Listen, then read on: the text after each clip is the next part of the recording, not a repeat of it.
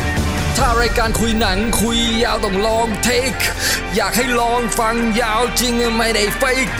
ฟังไปครึ่งตอนปวดฉี่ต้องเทคกับเบรกฟังตอนก่อนนอนระวังไม่หลับท้องแข็งเป๊กเจ้า ทุกคืนวันเสาร์เราจะไปคุยยาว ยินดีต้อนรับเข้าสู่รายการลองเทคครับ เพราะพวกเราเสพมาเยอะเลยต้องคุยกันยาวๆนะฮะ ผมแทนไทยคุยยาวสวัสดีครับ อะไรยาวนะครับ คุยยาวครับ คุยครับ อ่าฮะ ผมแจ็คคุยยาวครับ สวัสดีครับ อ่าแล้ววันนี้เรามีแขกรับเชิญ ครับ สวัสดีครับ เป็นมามาเปิดซิง เอ้ยไม่ใช่เปิดซิงดิเพราะว่าคุณท็อปเคยมาออกรายการแล้ว แล้วตอนนั้น แชร์ ออกไป แล้ว ช่วงโควิด เออแต่เคยมาออกแบบจับสดร่วมกันเป็นครั้งแรก นี่ครั้งแรกครับ อ่านะฮะงั้นคุณท็อปแนะนำตัวเลยครับ เอ้ยมันมีสองทีมใช่ไหมคุยยาวกับ เออคือในการมาออกรายการเนี่ยเราต้องเลือกว่าเราจะเป็นชื่อเราแล้วตามด้วยคุยยาว หรือว่าชื่อเราแล้วตามด้วยลองเทค ค อ่ามันจะบ่งบอกถึงบุคลิกแล้วก็ ใช่ครับ จะเป็นการเลือกที่เลือกได้ครั้งเดียวในชีวิต แล้วจะมีผลต่อไปในภายภาคหน้าย้อนกลับมาเลือกใหม่ ถ้าถ้าในปัจจุบันตอนเนี้ย คนที่เลือกคุยยาวเนี่ย ก็จะมีผมพี่แทน เออ คุณแม็ก คุณติ๊บคนที่เลือกเอ่อลองเทคเนี่ยก็จะมีอาจารย์ตุ้ม อ่า พี่ตุ้ม แล้วก็ผู้หญิง อ่า คือ คุณ คุณ ส้ ส้ ม ม ผมเลือก อันนี้ เลยผมเลือกเสร็จแล้ว เลือกแล้วนะฮะอ่ะคุณท็อปแนะนำก่อน ครับผมก็ต้องขอเลือกเป็นทีมลองเทคครับท็อปลองเทค ครับ อ่ะท็อปลองเทคนะฮะอ๋อยินดีต้อนรับครับ สิบ ต่อมาฮะคุณโต ผ โต้ มโตโต้คุยยาวครับ โอ้เฮ้ยวันนี้เรา สวัสดี ถือว่ามีความบาลานซ์เนอะ ใช่ค แต่ รับ เราคุยยาวเราเรานำนี่สามสามหนึ่งนี่ใช่ไหม ใช่ ใช่ครับ คุณท็อปมีความกดดันอะไรไหมฮะ ไม่ไม่ครับหน่อย ที่เลือกลองเทคว่ามันท็อปลองเทคมันมีถอฐานท็อป อ๋อความมีความไพเราะ อ่า อ๋อ เออ เน้นความไพเราะ ไม่แปลกเลยถ้าอาจารย์ท็อปจะเลือกลองเทค เออก็แนะนำสักหน่อยเผื่อใครยังไม่รู้จักก็เอ่อคุณท็อปนี่ก็คือมีคุณสมบัติอะไรไหมฮะ นี่คืออะไรบ้างเป็นผู้ชายครับ ครับมีหนวดกี่เส้นครับ ยังไม่ได้เคยนับครับ เอ่ออาชีพการงานฮะ ที่การงานเป็นอาจารย์ครับ ฮะ ครับสอนวิชาปรัชญาครับ อ๋อครับ ครับ เคยมาออกวิดแคสแล้ว กับวิสแคทแล้วหลายตอนด้วยกัน อ่านะฮะ แล้วก็เอ่อชื่นชอบเสพอะไรบ้างครับ ฉันชอบเสพก็ดูหนังครับเป็นคนชอบดูหนังแล้ว เอ ก็ อ เล่นเกมด้วยครับ อืม ติดเกมด้วยครับ นะฮะอ่านการ์ตูนไหม การ์ตูนไม่เคยอ่านเลยครับ อ่า อืม ยังไม่ครบนะฮะ ไม่อ่าน เออซีรีส์ก็ชอบ ซีรีส์ก็ชอบ อ๋อ ครับวันนี้จะคุยเรื่องซีซีรีส์เรื่องนี้ใช่ไหมเออ อ่ะคุณโตโต้บ้างคุณโตโต้นี่ ผมจะครับ ฮะ คล้ายๆท็อปเนาะแต่ผมไม่ได้สอนปรัชญา ครับ ผมสอนฟิสิกส์ครับ อ่าอยู่ที่ไหนฮะ อยู่ที่บางมดนี่แหละฮะ ครับ ครับ วันนี้เอาแบบเขาเรียกว่าไง อ่าชื่อเสียงทางด้านการงานเป็นเป็นประกัน เป็นป นะ ระกั ฮะ นครับถ้าเราทำพลาดปุ๊บ คือทุกอย่างที่คุณโตโต้พูดในวันนี้จะสะท้อนถึงความคิดเห็นของมหาวิทยาลัยบางมด ใช่ ขนาดนั้น ทุก คื อย่าง อ ใช่ไหม คือมาออกรายการเราครับทั้งคุณท็อปและคุณโตโต้เนี่ย ครับ มันจะเสียชื่อเสียงได้สองอย่าง คือเผื่อพูดให้เสียเอง เออ กับเพราะมาออกรายการเราเนี่ยแหละครับ อ๋อ หมอนส้มเลยนะผมที่วันเนี้ย เออ โอ้โห เลือกสีมาเลย เออ เออ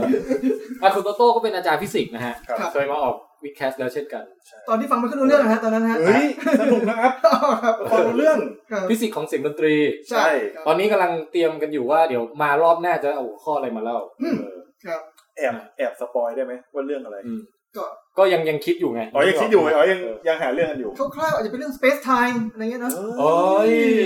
คร่าวๆครับ น่าสนใจ ก็ถือเป็นเรื่องที่เรียกได้ว่ารากฐานที่สุดในฟิสิกส์ละ อืม แล้วก็ลงไปแตะระดับปรัชญาได้บ้างครับ สเปซไทม์นะฮะ คล้ายๆอ คุย ย่างนั้น ฟิสิกส์ใน Star Wars ฟิสิกส์ในหนังต่างๆได้ไหม เออไม่แน่ครับผมไม่ได้ดูสารผมไม่เคยดูสาร เออเนี่ยเนี่ยต้องต้องถามคุณโตโต้นิดหนึ่งว่าในฐานะเนิร์ดเนี่ย หรือว่า เออผมผมเนื้อเหรอครับ หรือว่าเป็นเป็นเป็นกิ๊กท่านหนึ่งอ่ะ เป็ เป็นน กิ๊ก กิ๊กและเนิร์ดท่านหนึ่งเนี่ยเอ่อ ครับ ชอบชอบไปในสายด้านไหนบ้างอะช ด้า อน บ ไหน เกมชอบหนังชอบซีรีส์อะไรอย่างเงี้ย อ๋อผมดีใครตัวเองเป็นเกมเมอร์ครับ เป็นเกมเมอร์เป็นหลักใช่ไหม เกมเมอร์เลยครับเป็นฮาร์ดคอร์เกมเมอร์เลย ฮะฮะ ครับ ฮะ เน้นแอคชั่นแฮกแอนด์สแลชอะไรอย่างนั้นเป็นหลัก แล้วเล่นแบบ easy normal หรือเล่น hard ไปเลยครับ ยังต่ำต้อง normal อะครับด้วยศักดิ์ศรีของเกมเมอร์ คื เรา อ ส ถ้า องเราสองคนนี่ คือถ้าเปิดแล้ว easy เนี่ยไม่ได้ละ อืม ทำใจไม่ได้ครับเอามันขี้เกียจด้วยไง อ๋อ เพราะตอนนั้น easy เสร็จปุ๊บก็ต้องมาเก็บ normal อีก อ๋อ นะครับเพราะฉะนั้นผมเก็บ เฮ้ยคือเล่นเกมหนึ่งนี่ต้องเก็บให้ครบทุก สาย ทุกดิฟเคิลตี้เลยเหรอ ไม่ครบอะแต่เป็น difficulty สูงสุดต้องเล่นครับ โอ้โห ใช่ ไอ้ลาสออฟัสนี่เล่นยากสุดยัง อุ้ยยังอันนี้ยังอันนี้ยังอันนี้ยังอันนี้ยังอันนี้แนะนำว่าอย่าเล่น เออ ไม่งั้นอาจจะแบบว่า ไม่จบอ่ะ จนภาคสามมาแบบยังเล่นไม่จบ ยัง เล เล่ ย นไม่จบ เอ ใช่ อ ไหมครับ ผมว่า normal มันก็ยากแล้วนะ น้องๆ ยากนะ ยากยากเออแล้วอืมอ๋อแต่ว่าคุณโตโต้ไม่ค่อยไม่ค่อยดูดูหนังเท่าไหร่ อ่าผมเรียกได้ว่าผมไม่มีเวลาดูหนังครับ ฮะ ทุกคนอย่าคิดผมขยันนะครับ ครับ ผมเกมเยอะ อ๋อ ต้องเคลียร์เกมไม่ว่าง ทยอยไม่มีเวลา ไม่ ดู ว่างเออ โอ้ยอย่างนี้แสดงว่าจัด Ghost of โอ้เกือบแล้วครั เกือบแล้ว บผมรออยู่ กดออฟสปาร์ตัน Ghost ยัง of ซูชิมะ ซูชิมะ ครับ ชื่อเกมอ่ะ ใช่เกมใหม่ เป็นเกมเอ็กซ์คลูซีฟของ ที่ออกแนว PlayStation ซามูไรหน่อยปะ ใช่ครับ อืม ตอนแรกผมกะจะเดวันเลยนะ ครับ คือรอมาหลายปีแล้วครับ แต่ว่าวุ่นอยู่ครับ อ๋อ วุ่นๆเนี่ยก็คือไม่ใช่วุ่นทำงานเลยฮะวุ่นเล่นเกมอื่นอยู่ เรื่องนี้อยู่ คือคุณโตโต้เนี่ยเขาเขาชอบอะไรที่เป็นสไตล์ญี่ปุ่นมาก อืม โดยเฉพาะอย่างยิ่ง เกม เกมโอเค ในหัวผมก็ในหัวผมก็คิดถึงคิดถึง ผมก็ว่าอยู่ เกมอยู่นะฮะ ตะกี้ให้ดูแบบมีการแบบนั่งออกแบบตาประจำตระกูลอะ อืม อืม แบบเหมือนพวกแบบตาของโตโยโตมิอะไรพวกนี้ตาใช่ไหม ตายอย่างนั้นครับ เออ ปกติสมัยไอ้อะไรก็เรียกสมัย สมัยสังคมศักดินาของญี่ เอ ปุ่น อฮะ อื ฮะ ม นะก็จะมีตราประจำตระกูลต่างๆ แล้วผมรู้สึกหลงไหลในศิลปะที่มันค่อนข้างจะก็เรียกว่ามินิมอลิซึม อ่า อืม แต่เต็มไปด้วยความหมาย อืม และพลังอะไรเงี้ยผมก็สนใจ โชว์โชว์หนะครับการเป็นคนโชว์ห แล้วน่อย ก็โอ้โหโอ้ยอยู่หลังเสื้อ คือมีคือมีความเป็นเส้น เออผมชอบเซนครับใช่ครับเซนอย่างเดียว เส้นอย่างเดียวนะ เป็นอย่างเดียว เป็นผู้บริหารเป็นผู้บริหาร ไม่ได้หาไม่ได้หาร่างกายครับ อ่าก็ถือว่าเป็นมีดีกรีความความเนิร์ดอยู่แต่ว่าเป็นสายเกมเป็นหลัก เป็นสายเกม ก็รายการลองเทคนี่คือ เดี๋ยวเรามาแชร์กันว่าช่วงสองอาทิตย์ที่ผ่านมาเราไปไปเล่นไปอ่านไปดูไปทำอะไรมาบ้างนะฮะ ที่จะมารีวิวได้ ก็อาจจะคุณแจ็คเนี่ยทำอะไรมาบ้างเสพอะไรมาบ้างฮะ คือผมอะเคยบอกไปในรายการมั้ง อ่า ว่าตอนเนี้ยเวลาผมอะสล็อตแต่ละวันมันได้แค่ชั่วโมงหรือสองชั่วโมงเอง เออ แล้วแล้วหลังจากนั้นที่อัดรายการมาสองวันอะเอ้ยสองนะสองอาทิตย์อะ อ่ะฮะ คือแค่ดูซีรีส์ดาร์กกับเล่น Last of Us อะ อ่ะ ก็หมดเวลา มั มัน ก็หมดแล้วเนี่ย แล้วมัน เพราะ Last of Us มันยี่สิบชั่วโมงจบ ตามเนื้อเรื่องเลยนะ อ่าฮะ แบบไม่เก็บอะไรเลยนะ เออ สองยี่สิบและไอ้ดาร์กเนี่ยผมเริ่มดูไอ้ซีซั่นสองใช่ไหม อ่ะฮะ มันก็ประมาณแปดหรือสิบตอนเนี่ย มันก็แปดชั่วโมงแล้วอะสรุปก็คือสามสิบชั่วโมง อืม ผมว่าสองอาทิตย์ได้เท่านี้ก็โอเคแล้วนะ ใช่ ก็ไม่เร็วก็ไม่เร็ ถ้าว ได้มากกว่านี้ก็ไม่ต้องทำงานทำการแล้ว ใช่ เออ แต่ไม่มีหนังใหญ่อะไรให้ดูแล้วพรุ่งนี้ ผมไปดูเอ่อสารคดี Kingmaker มา อ่า อ๋อเรื่องนี้เดี๋ยวคุยกัน ฮะ ดี ฮะโอเคอ่ะแล้วแล้ว จะรีวิว คุณท็อปเอ่อจัดอะไรมาบ้างฮะช่วงช่วงเร็วๆนี้ที่ผ่านมา ตั้งแต่มีโควิดก็เพิ่งไปเข้าโรงหนังครั้งแรกก็พุธที่แล้วเนะครับ ครับ อืม ไปจัดเพนนินซูล่ามาครับ โอ้ภาคสองของเทน ยันิ ยังสงค ซา รับ น ยัง ครับครับ เออเดี๋ยวจะรีวิวนะฮะ แต่รีวิวได้ครับรีวิว แล้วเกมเกมเล่นอะไร เกมก็เพิ่งจะลัสปัสเพิ่งจะจบรอบที่สองไป โอ้โห โอ้โจข้อที่สอง ภาคสองเนี่ยเหรอจบรอบสอง ร แล้วอบ เหร สอ อง แล้วครับเก็บทุกอย่างอัพเต็มหมดแล้วครับ ยี่สิบชั่วโมงผมนี่คือระดับฝีมือของผมมันได้แค่ยี่สิบชั่วโมงนะครับ อ๋อ ต้องบอกว่าวันนี้นี่เอาใจคอเกมเต็มที่นะครับ เพราะว่า ใช่ เดี๋ยวช่วงท้ายรายการเนี่ย เราจะเป็นช่วงสปอยเต็มของ The Last of Us เลย อืม ทั้งสองภาคเลยใช่ไหม เออทั้งสองภาคเลย แต่ว่าผมเนี่ยเพิ่งจบแค่ภาคหนึ่ง ใช่ เพราะฉะนั้นผมจะอยู่แค่ช่วงภาคหนึ่งหลังจากนั้นผมจะกระโดดออกไปตรงหน้าต่างตรงนี้ ใช่ กระโดดลงไปเลย เฮ้ยกระโดดไม่ได้ต้องไปหาบันไดมาไต่ลง ครับ เพราะเกมนี้มันไม่มีแบบกระโดดไปม้วนหน้าแบบทูมเรเดอร์อะไรอย่างงี้ไม่มี ไม่มีไม่มี ก็ สูงนิดเดียวก็ตายแล้ว ตา อะ ยผมเรียกว่าตายตายตายโง่ ยัง The Last of Us ภาคสองผมเล่นนานหน่อย แต่ว่านานในแง่ที่ว่าผมชอบลองนั่นลองนี่อะครับ อ๋อ เช่นลองดูซิว่าถ้ายิงตรงนี้ อ่าอ่าเข้าใจ มันจะขาดยังไง อืม อ่านะครับถ้าลองไม่ฆ่าจะทำยังไงอะไร ลูก เงี้ย ปืนไอ้ลูกซองกับไอ้ปืนไรเฟิลมันยิงมันมากเลยนะ คือยิงถ้าโดนระยานนี่คือทีเดียว ขาด ใช่ คื คือ อยังไม่จะไม่ถึง เออยังยังเออ เอาเอาเอา เออมันมันมันอย่างนั้นเลย เอาโอเค อ่ะสรุปคือคุณท็อปเนี่ย ไปดูเอ่อเพนินซูล่ามา ใช่ครับเพนนินซูล่ามา อยู่ในทีมซอมบี้หมดเลยนะเนี่ย ครับ อืมแล้วก็เล่นลาสบัสสองมาด้วย สองมาด้วย อ่ะ แล้วก็ มีเกมอื่นอีกไหมฮะ แล้วก็ไม่ไม่ได้เล่นเกมนะครับ ก็ดูหนักดูซีรีส์ อ่ะมีซีรีส์ ดาร์ก อ่ะดาร์ก ถึงไหนแล้วครับ จบจบหมาแล้วครับ ถึงจบสามแล้ว จบสามแล้ว ม สองรอบ วันนี้พูดดาร์กแต่ขอซีซั่นสองได้ โอ ไหม เคได้เลยครับ วันนี้เราดาร์กเราเอาปานกลางแล้วกัน ปานกลางโอเค นะฮะแล้วก็เราไปจัดเต็มเรื่องลาสบัสก่อน แล้วดาร์กเดี๋ยวพอพวกเราจบซีซั่นสามค่อยมาว่ากันอีกที เดี๋ยวว่า เออ โอเคครับ นะฮะอ่ะแล้วคุณโตโต้ก็คือมีเกม ก็คือล่าสุดก็คือ The Last of Us ภาคภาคสอง อ่ะ มีเกมอื่นอีกไหมครับ มีเล่นอะไรอีกไหมฮะ เกมที่ผมเล่นอย่างสม่ำเสมอนั่นก็คือเกมชื่อนิโอครับผม โอ้ ภาค มัน สอง หมายความว่ามันเล่นไปได้เรื่อย เล่นอย่าง ๆห ส รือ ม่ำ ว่า เส ยัง ม ไง อคือไงครับ มันสองสมัยเขาว่านึกอะไรไม่ออกก็เปิดมานิโอ จริง ซะ เหร ห อ น่อยครับ อะไรเงี้ย เกมมันคือเกมพวกสายนีโอพวกเนี้ยผมไม่ไม่กล้าแตะเลย โอ้ ทำไมอ่ะ ก็เพราะอะไรนะครับ คือผมเล่นเกมไฮคอร์ไม่เป็นไง อ๋อนิโอ มัน เป็นฮาร์ด ทำไมถึงเรียกว่าเป็นเกมฮาร์ดคอ คือ ร์ คือคือยุคหลังเนี่ยมันจะมีเกม ตระกู แน ล ว โซล ตระกูลโซล ดั ขึ้กนมา โซลอย่างเงี้ย คือมันยากจนฮาร์ด คือใช่ เรียก คือ ว่าฮาร์ด คือ คอร์ เสน่ห์ของเกมดาร์กโซเนี่ยมันคือเกมที่มันไม่ได้ว่าแบบเราจะลุยได้แบบผ่อนคลายอ่ะ เออฮะ เข้าใจได้ครับมีอยู่ช่วงหนึ่งผมเล่นดักโซลสาม เออ เล่นไปประมาณสองสามรอบอะนะ แล้วผมรู้สึกว่าระหว่างเล่นมันก็เครียดเนาะ เดินก็ต้องระวัง เหวก็ตกตาย ได้เดินไปมีตัวบ้าลงมาเสียบจากข้างบน ใช่ หรือมีตัวบ้าอะไรผมมาชนแล้วตายอะไรเงี้ยแล้วมันจะตายง่ายมากนะ คือต้องอธิบายให้พี่แทนฟังก่อนว่าไอเกมแนวเนี้ยผมลองดาร์กโซภาคแรกพี่แท เอน อ คือปกติพี่แทนลองนึกเกมที่เป็นแฮกแอนด์สแลชอะอย่าง กด เอา กด เอาเอา ฟั กอน ลว รั อ ว เอากอลวอภาค อ่ะ ล่า ก็ร สุด บอ คือเวลาพี่แทนหลบพี่แทนก็กระโดดหลบ อ่ะฮะ ก็กระโดดหลบเฉยๆฮะ เออ ปกติเราจะมีคอนเซปต์ว่าการที่กระโดดหลบเฉยๆอะ อ่ะฮะ แต่เกมดาร์กโซอะมันจะมีแถบสตามิน่าอยู่ หลบมากๆเหนื่อย พี่แทนหลบอะแถบสตามิน่าสมมุติมันเท่าเนี้ย กระโดดครั้งหนึ่งมันลดเท่าเนี้ย คือโดดสามทีเหนื่อยอะ ครับ อ่ะฮะ ถ้าโดดต่อไม่ได้ต้องรอก่อน ในขณะที่บอสเป็นไงฮะ ถือดาบใหญ่ๆมาเหวียงอืมฟันตลบแล้วฟันลงรัว ผมเล่นดาร์กโซเนี่ย ภาคแรกครับคุณโตโต้ ๆครับ คือกระโดดเหนื่อยแล้วนะ ผมไปเจอตัวกระจอกที่สุด ปกติตัวกระจอกที่สุดของเกมพี่แทน อืม เราจะแบบฟันเพื่อแบบ เก็บดีเวล เออ หรือว่าฟันแล้วตายฮะไอเกมดาร์กโซเนี่ย ผมโดนลูกน้องมันกัดสามทีตายอ่ะ เออเกมบ้า ใช่ แล้วผมก็เลยรู้สึกว่า นี่ไม่ใช่แนวกูแล้ว เอ้ยลาสอฟัสนี่ผมว่าก็ยากมากเลยนะ เฮ้ย เกมหัวร้อน อันนี้คืออีกเลเวลหนึ่งอ่ะ ใช่ ดักโซครับเกมหัวร้อน ผม ครับ ไม่กล้าแตะ คือ เลย เราสปัสมันจะใช้เออยังไม่เข้าช่วงรีวิวใช่ไหม อย่า แต่ว่าเราเราไปเรื่อยๆแหละไม่เป็นไรเออ เราสปัสมันจะมีเซนส์ของการใช้ strategy ในการต่อสู้นิดหน่อย ใช่ครับ เช่นซอมบี้มาอย่างนี้ อืมอืมอืม อ่ะซอมบี้ตัวนี้มันเก่งอะไรอ่อนอะไร อื ตัว ม บางตัวเห็นไม่ได้ยิน อืม บางตัวหูไม่ดีตาดีอะไรเงี้ยเราก็ต้องค่อยๆใช้ ใช่ใช่ strategy ในการจัดการลักโซไม่มีครับผม ไม่มีครับใช้ไปก็ตาย ลักโซก็คือฝีมือ ฝีมืออย่างเดียว ต้องตายร้อยรอบจน คือผมว่าแนวตระกูลดาร์กโซพี่แทน อืม เออคุณท็อปมันเหมือนกับว่ามันมันแทบจะเพิ่มหมวดของตัวเองไปเลยอะปกติเกมเวลาเล่นก็มีแนวสยองขวัญ ใช่ แนวแอคชั่นแนวแฟนตาซีฮะ อ่า แต่แนวตระกูลเนี้ย มันแทบจะเรียกว่าเป็นแนวตระกูลโซได้เลยอะ ตระกูลโซ อย่างนั้น เลยอ่ะ คือคือเกมไหนที่มันมาแบบยากๆอย่างเกมเซกิโลหรืออย่างเกมบลัดบอลพวกเนี้ย เออ เรา บาง โซ คน เป็นโซนะ ใช่เขาจะเรียกกันเลยว่าเป็นเกมตระกูลโซเลย โซ เกมตระกูลโซนมีคุณสมบัติพิเศษก็คือ ถ้าคุณตายเนี่ย คุณจะ ประสบการณ์ที่คุณสะสมมาเนี่ย ใช่ หาย มันจะกลายเป็นศูนย์ เออ แล้วถ้าคุณอยากได้คืนนะ อืม คุณต้องวิ่งไปเก็บศพ อืม ที่คุณตายอ่ะ แล้วคุณก็จะได้ประสบการณ์คืนครับ แล้วถ้าเราหวังไม่มีเกมนั้นเราตายละ ผมเคยอย่างนี้ ผมตายไกลมากเลย อืม แล้วผมก็ไปเกิด ว้าวเกิดไกลจังแล้วผมก็วิ่งไปกำลังแบบมันง่วงๆเลยครับ เดินตกเหวคือตาย มัน แบบ มันไม่มีแผนที่ด้วยครับ ไม่ได้ตกเหวครับ ตายประสบการณ์หมดครับ พี่แทนเคยเข้าใกล้เกมตระกูลโซอยู่เกมหนึ่ง เกมอะไรฮะ คือเกมเจได เอ ตอนเล่นออ อ เดอร์แค่เข้าใกล้เฉยๆนะ เพราะอันนั้นคือคนที่ทำเอ่อ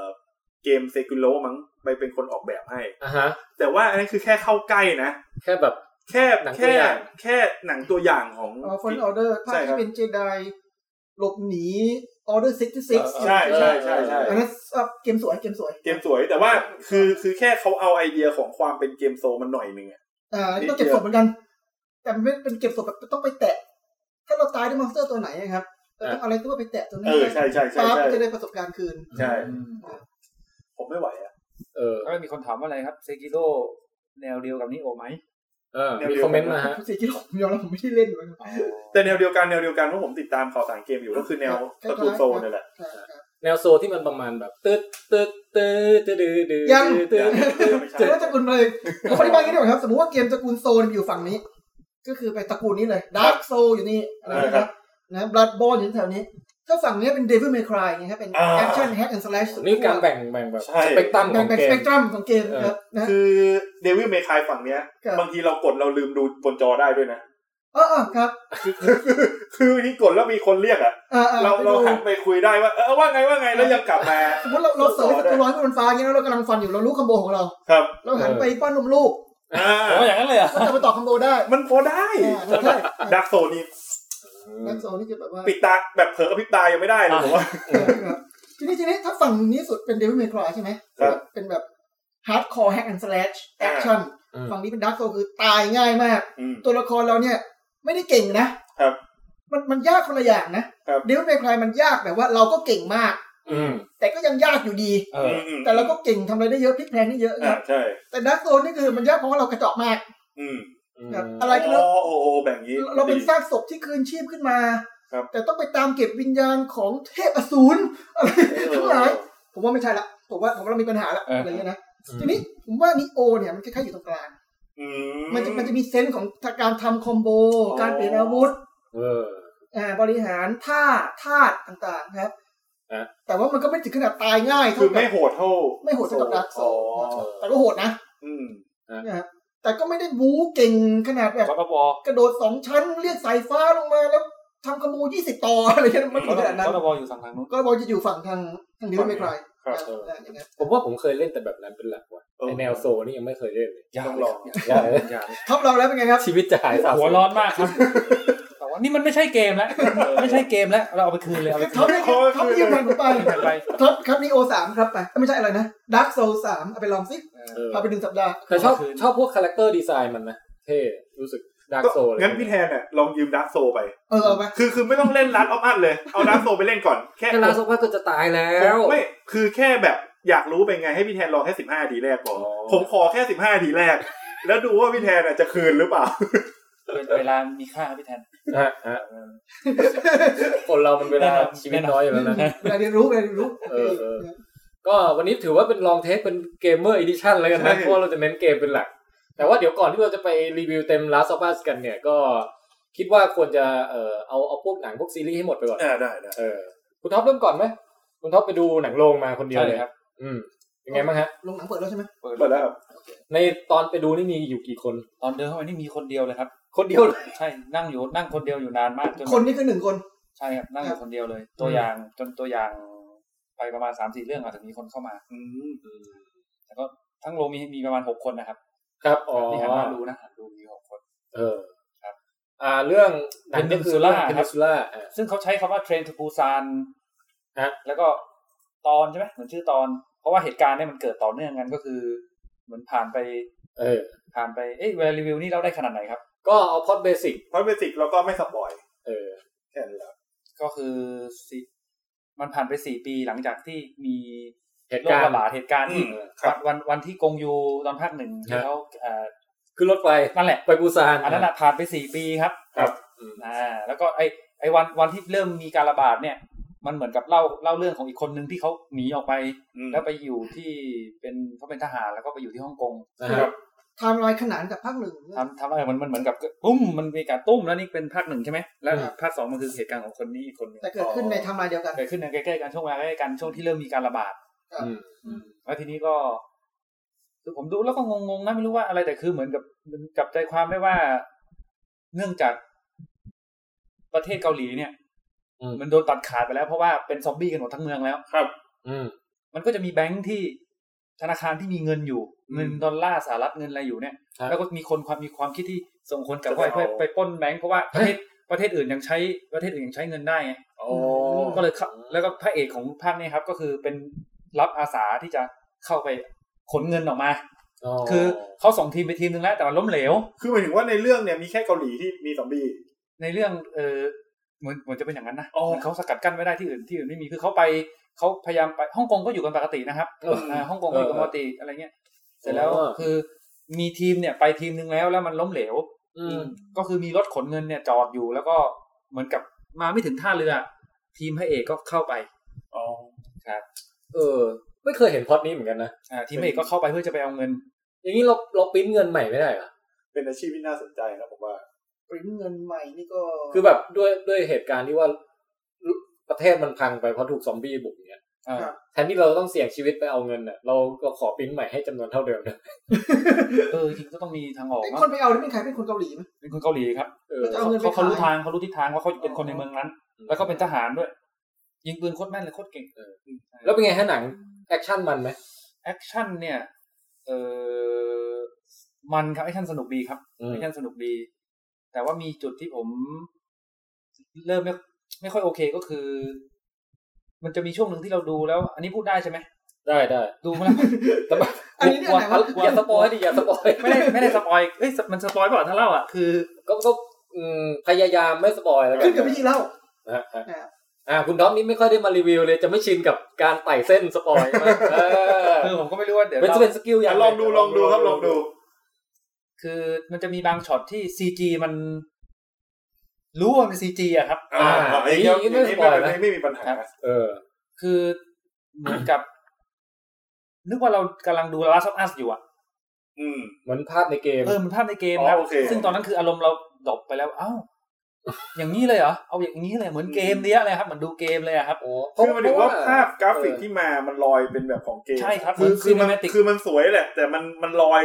ชัดเลยรู้เลยว่า กับของจริง โอ้โหนี่ เกมแล้ว ไม่น่าเชื่อนะเพราะว่าภาคแรกเอฟเฟกต์ ใช่ไม่มีเลยใช่ครับหรือ ภาคแรก นี้ นี่ดูแบบเหมือนเอฟเฟกต์แบบ สุดยอด ค่อนข้างใช้ซีจีน้อยอ่ะ ใช่ครับ อืม แต่ภาคนี้คือจะมีบางช็อตที่แบบ โอ้โห แล้วมันจะมีเด็กรถแข่ง เด็กรถแข่ง มีเด็กคนหนึ่งที่ขับรถเก่งมากแล้วใช้รถสูบซอมบี้ครับ เออ ตบเกียร์แบบหมุนร ถ ดิฟ Fast ดิฟ and ดิฟ Furious ใส่ซอมบี้เออฟาสแอนด์ฟาสแอนด์ฟิวเรียสแอนด์ซอมบี้อะครับ เออเออ แบบด็อกดิฟดิฟแล้วแบบชนซอมบี้ดับไฟเปิดไฟปุ๊บปั๊บปุ๊บแบบโอ้โห แล้วแบบแฉลบ อืม ร แล้ ถ วเป็นเด็กด้วย เป็นเด็ก เอาอย่างนี้แต่ฟังดูอย่างนี้ก็น่าจะมันดิ มันครับสนุกครับ เออ แต่คือเนี่ยมันขัดอารมณ์ตรงนี้ครับ โอ้ นี่มันเกมเหมือนเกมเลย เอ นะเหมือนเก อ ม คือ เล มัน ย มันจนเวอร์แบบ ไม่ได้รู้สึกสมจริง ใช่ครับผมจริง อืม แล้วก็มีบางช็อตที่แบบผมว่าเฮ้ยมึงหนีซอมบี้อยู่นะ ยังมีการแบบ วิ่งช้าๆแบบพยายามแบบเหมือนกับจะมีแม่กับลูกที่เขาพัดผ้ากัน แล้วก็กลับมาเจอกลับมาเจอกันแล้วแบบวิ่งจะกอดจะเข้าไปกอดกันเนี้ยซอมบี้ก็ไล่ไปก็ยังแบบมีการโอ้ มีดราม่ามีซีน มี ดรา ดราม่า ม่า จะ มี อะไร ขัด อย่าง ขั นั้น ดลมเยอะ ขัด เอ๊ะ ลม หนังหนังเรื่องนี้นี่ซอมบี้เร็วใช่ไหมหรือซอม โอ้ บี้ ซอมบี้ ช้า วิ่งครับ อ๋ออ๋อ วิ่งเลยเออ เออ แต่ว่าความสนุกคือซอมบี้มันจะมองไม่เห็นเวลาตอนมืด จริงๆใน ๆเออ ในแง่ในแง่ชีวะเนี่ยเออ มาละครับ คือซอมบี้เนี่ย ถ้ามันจะวิ่งเร็วได้ขนาดนั้นผมว่าไอปริมาณเนื้อที่มันกินน่ะไม่น่าจะไม่น่าจะพอไม่ไม่ค่อยได้คาร์โบไฮเดรตด้วย เออ ผมว่ามัไม่กิ น น ต้องมันต้องมีคลอโรฟิลในผิวหนังที่สามารถสังเคราะห์ เขา แส ไป ง ใส่ ได้ เออ อ๋อ แล้วด้วยการที่กล้ามเนื้อมันยุ่ยอ่ะมันไม่สามารถ มันจะวิ่ วิ่ง ง ได้เร็วขนาดนั้นนะ เออ นั่นดินะ เพราะว่ากล้ามเนื้อมันก็เป็นทางทำให้ขยับร่างกายถูกป่ะ ใช่ใช่ใช่ใช่ แต่บางตัวเนี่ยมันแหว่งเยอะนะ ใช่ใช่ อืม เออ มันไม่น่าจะขยับได้ด้วยซ้ำนะ อืม ซอมบี้มันไม่กินแป้งเหรอครับ ก็มันถ้ามันกินแต่เนื้อคนมันก็ไม่ค่อยได้แป้งอะมั้ง คิดว่านะ เออหรือว่ามันมีการไปกินขนมปังไปกินไอติมอะไรตามหลังวะ หลังกล้อง เออ นั่นแหละครับก็โดยเพราะเพราะเรื่องก็ประมาณนี้ก็คือเข้าไปเอาเงินแล้วก็ แต่โดยรวมๆคุณท็อปก็คือปานกลางไหมอันนี้ คือผมว่าภาคหนึ่งทำไม่ดีมากครับ อืม เพราะเรื่องความนะแล้วภาคนี้คือยังใช้ชื่อเดิมนะ เอ เท อ รนจูปูซานเนี่ยแล้วแบบมัน อ่าฮะ มันมันทำให้ภาคมันเหมือนกับมันดรอปไป พอสมควรนะในความคิดเห็นผม เออ อ่ะด้วยด้วยอารมณ์ของดราม่าแล้วก็เรื่องรายละเอียดต่างๆ ความในภาคหนึ่งมันคือ ไม่ไม่สมกับเป็นเทรนทูบู ใช่ใช่ไม่สมกับเป็นทูบูซาน แต่ถ้าเป็นหนังซอมบี้แอคชั่นทั่วไป ใช่ถ้า ก็ดู คือ ได้ ถ้าแยกเป็นเรื่องอื่นไปเลยนะเอ้ยก็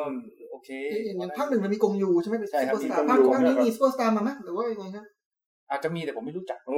แต่พระเอกผมว่าเขาหล่ออยู่นะ ก็รออยู่ใช่ เออหล่อไปไกลจากผมเยอะเลยอะ อืม ตอนแรกตอนแรก ไม่คุณแจ็คคุณแจ็คดูแล้วเหรอ ไม่หมายถึงดูตัวอย่าง ดูตั นะ วอย่าง อ๋ออืม คือแต่ว่าตอนเปิดเรื่องมาสักประมาณสิบห้านาทีแรกดีนะมันโอ้โหแบบเฮ้ยโอ้ยได้ได้อารมณ์แบบภาคหนึ่ง แต่หลังจากนั้นเริ่มแบบเอ้ย อืม แล้วมันเกี่ยวอะไรกับปูซานไหม ไม่เกี่ยวแล้วครับ ไม่เกี่ยวละโอเค มันไม่ได้ไปแล้วไง แต่ชื่อไทยใช้เดนดูปูซานอยู่ มันมันมันมันเป็นแบบ เดี๋ยวเขาลืม ภาคต่ออะไรอย่างเงี้ย ไม่รู้ชื่อไทยใช้คำว่าอะไรเนาะ ผมว่าน่าจะ คือภาคหนึ่งมันคือดวลนรกซอมบี้คลั่ง อืม อันนี้ด่วนไหม ไม่ตัวนี้มันไม่ดวลแล้วครับ มันไม่มี ไม่มีรถไฟแล้วเหรอ น่าจะแบบ รถด่วน ฝ่าร ถ ฝ่าฝ่าวิกฤตปล้นซอมบี้คลั่งเลยฝ่าแบบฝ่าไปเอาเงินไง อ่า เออเงิน US ดอลลาร์นะคือพระเอกเนี่ยถ้าเกิดทำธุรกิจนี้สำเร็จเนี่ยเขาจะแบ่งเงินให้ 2.5 ล้านดอลลาร์สหรัฐนะครับ อืม เยอะนะเนี่ย คูณ30 ไปดีครับ อ่า เท่าไหร่วะ2.5คูณ30 มันกดคิดเลขแล้วแหละ สาม หกสิบ เจ็ด เจ็ เจ็ด ดสิ สิ บ บล้าน 70 เจ็ด ล้าน สิบห้า บาท ล้าน เจ็ดสิบ โอ้ ห้า โหเยอะเหมือนกันนะ เยอะเหรอ ระหว่างที่ผมต้องทำงานขนาดเนี้ยแล้วผมแบบยอมเสี่ยงเข้าไปเอาสองล้านห้าดอลลาร์เนี่ย กี่วันอะภารกิจมันโดยโด นาย น แผนการมันต้องกี่วันเสร็จเนี่ย เราจะมาวิเคราะห์ละเอียดอะไร ไม่ผม กัน กำลังคิดว่าถ้าผมเนี่ยมันจะไปดีไหม เออพูดถึงการตั้งชื่อหนังไทยนะครับผมผมมีเรื่องฮา เออครับ ๆก็คือเราจะสังเกตได้ว่า คนไทยเนี่ยมีอารมณ์ขัน อืม และมีกระบวนท่าแปลกๆในการตั้งชื่อหนัง เออ เช่น เอาชื่อของเอาฉายาของนักแสดงมาตั้งชื่อ อ่ะ เออ อย่างเช่นอาโนเนี่ย คนเหล็ก ก็จะเป็นคนเหล็ก เออ ไม่ว่าอาโนจะไปทำอะไรก็แล้วแต่อาโนจะเลี้ยงลูกก็กลายเป็นคนเหล็กพ่อลูกอ่อนอะไรเงี้ยนะครับส่วนส่วนจูเลียเนี่ยจูเลีย เยอะแบบ ก็จะกลายเป็น บานฉ่ำ บานฉับครับผม ผมอะผมไม่ชอบกับคำว่าบานฉ่ำของจูเลียโรเบิร์ตเลย อ่ะผมรู้สึกว่า มันเห็นภาพ ผมไม่ นะ ผมไม่ผมผมไม่ติดภาพหนึ่งผมไม่ติดภาพหนึ่ง เหรอ แล้วทีนี้ถ้ามาฝั่งเอเชียครับเราจะมีคนเล็ก อ่าคนเล็ก ได้ นี่ เต๋อหัว ฮะ คนใหญ่ ค คนใหญ่นี่ใคร เอ้ย ค ไม่ นใหญ่ คนเล็กนี่คือโจซิงฉือ คนเล็กนี่คือโจซิงฉือ คนใหญ่นี่คือหรือเตาหัว เฉินหลงเฉินหลง เฉินหลงฟัดฟัดเฉินหลง เฮ้ นี่ ยคน ฟัด ฟัด ใหญ่ฟัดใหญ่ คนใหญ่นี่ หรือเตาหัว น่าจะริวเต๋อหัว เออ ใช่ไหม ครับเจ้าใช่ไหม พ่อ ครับ คนใหญ่ แต่ยังไม่มีคนยาวนะ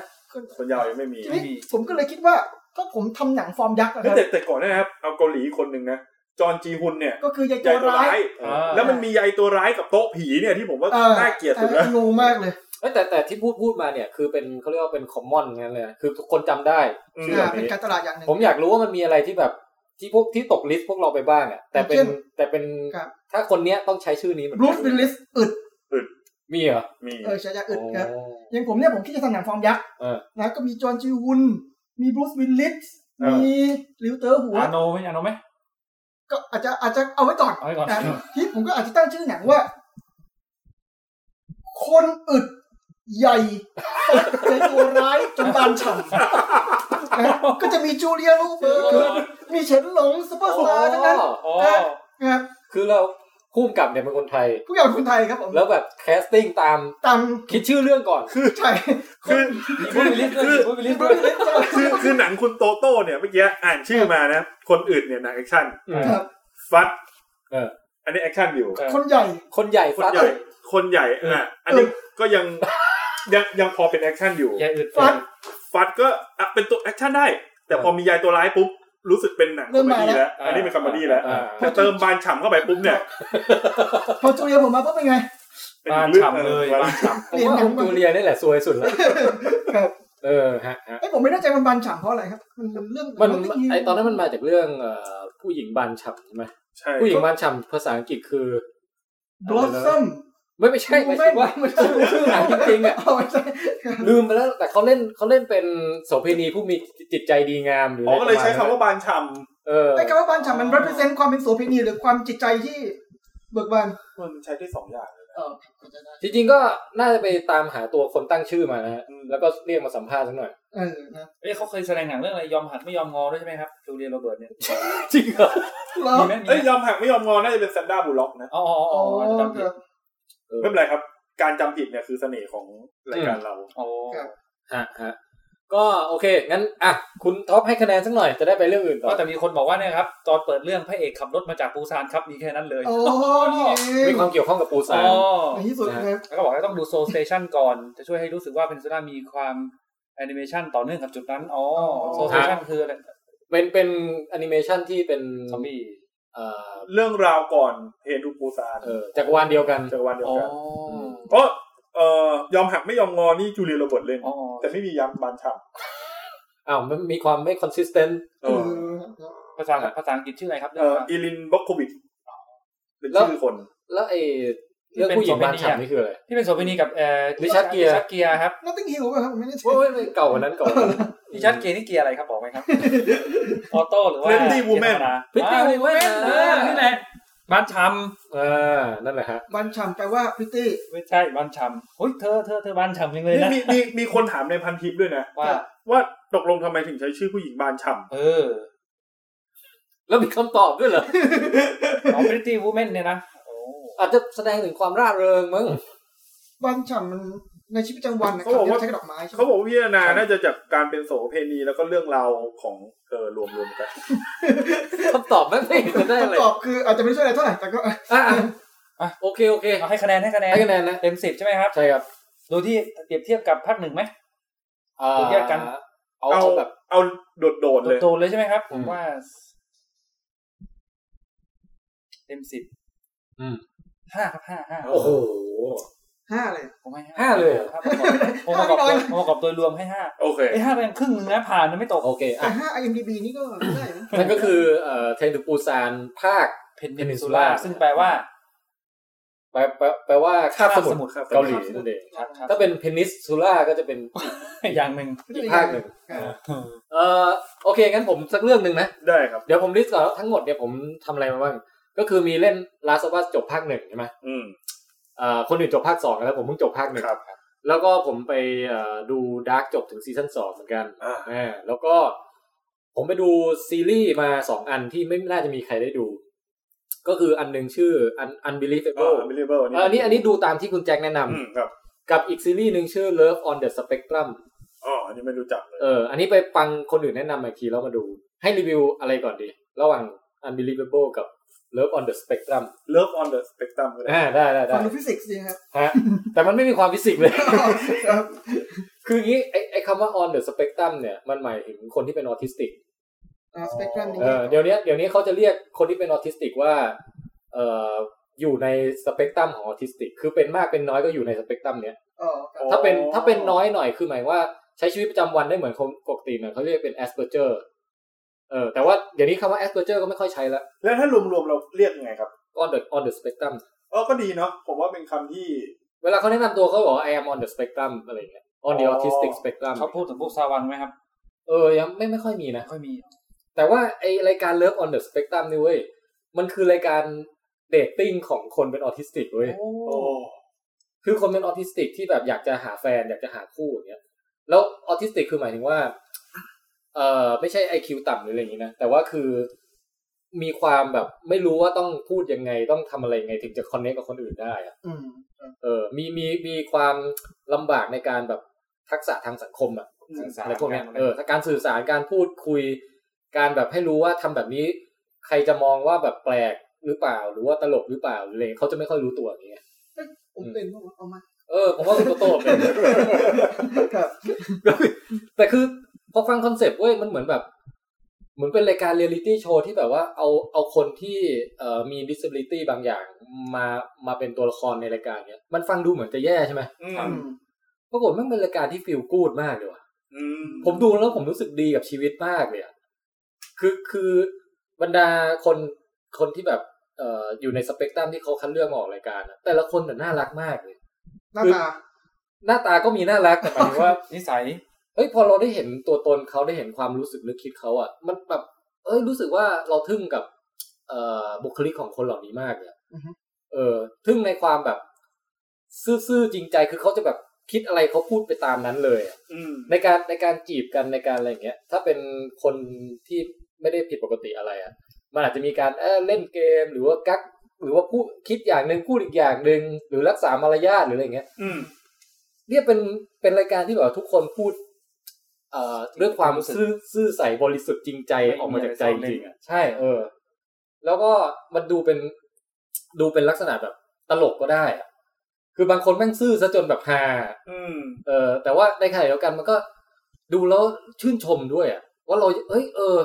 พอคนเรามันซื่อได้ขนาดเนี้ย แล้วเราอยากเป็นอย่างนั้นบ้างวะ อืม อยากอยู่ในโลกที่มันแบบ เจอกันด้วยความแบบว่าไม่ต้องมีหน้ากากใส่กันกันแบบแบบนั้นบ้างอะเออ แต่ก็แล้วรู้สึกเข้าใจคนเป็นออทิสติกมากขึ้นเยอะเลย อืม เออ ก็ผมว่าเป็นรายการเป็นหนึ่งในซีรีส์ที่ดีมากๆเลยอะตั้งแต่เคยดูมา น่าสนใจนะ มีมีกี่ เอ ตอน อ นะครับ มีห้าตอนเอง ตอนละ ตอนละสี่สิบนาที ดูได้ที่ไหนครับ เลิฟออนเดอะสเปกตรัมอยู่ใน Netflix นะ เฮ้ย ใช่ไหมครับ น่าดู เออแล้วไม่มีใครพูดถึงเลยแต่ว่าพอเปิดมาดูแล้วแบบเซอร์ไพรส์ดีมาก รู้สึกดีมาก เออ เลิฟออนเดอะเซปตัม ไม่ใช่เซปตั มสเปกตรัม ถ้าเลิฟออนเดอะเซปตัมจะเป็นยังไงครับ เซปตัมนี่มันคืออะไรวะ เยื่อพุ่มอะไรสักอย่าง ผมไม่รู้ ไอ้นี่ไง ที่ผนังผนังผนังแบ่งจมูกนี่ป่ะเซปตัมมา นี่ป่ะ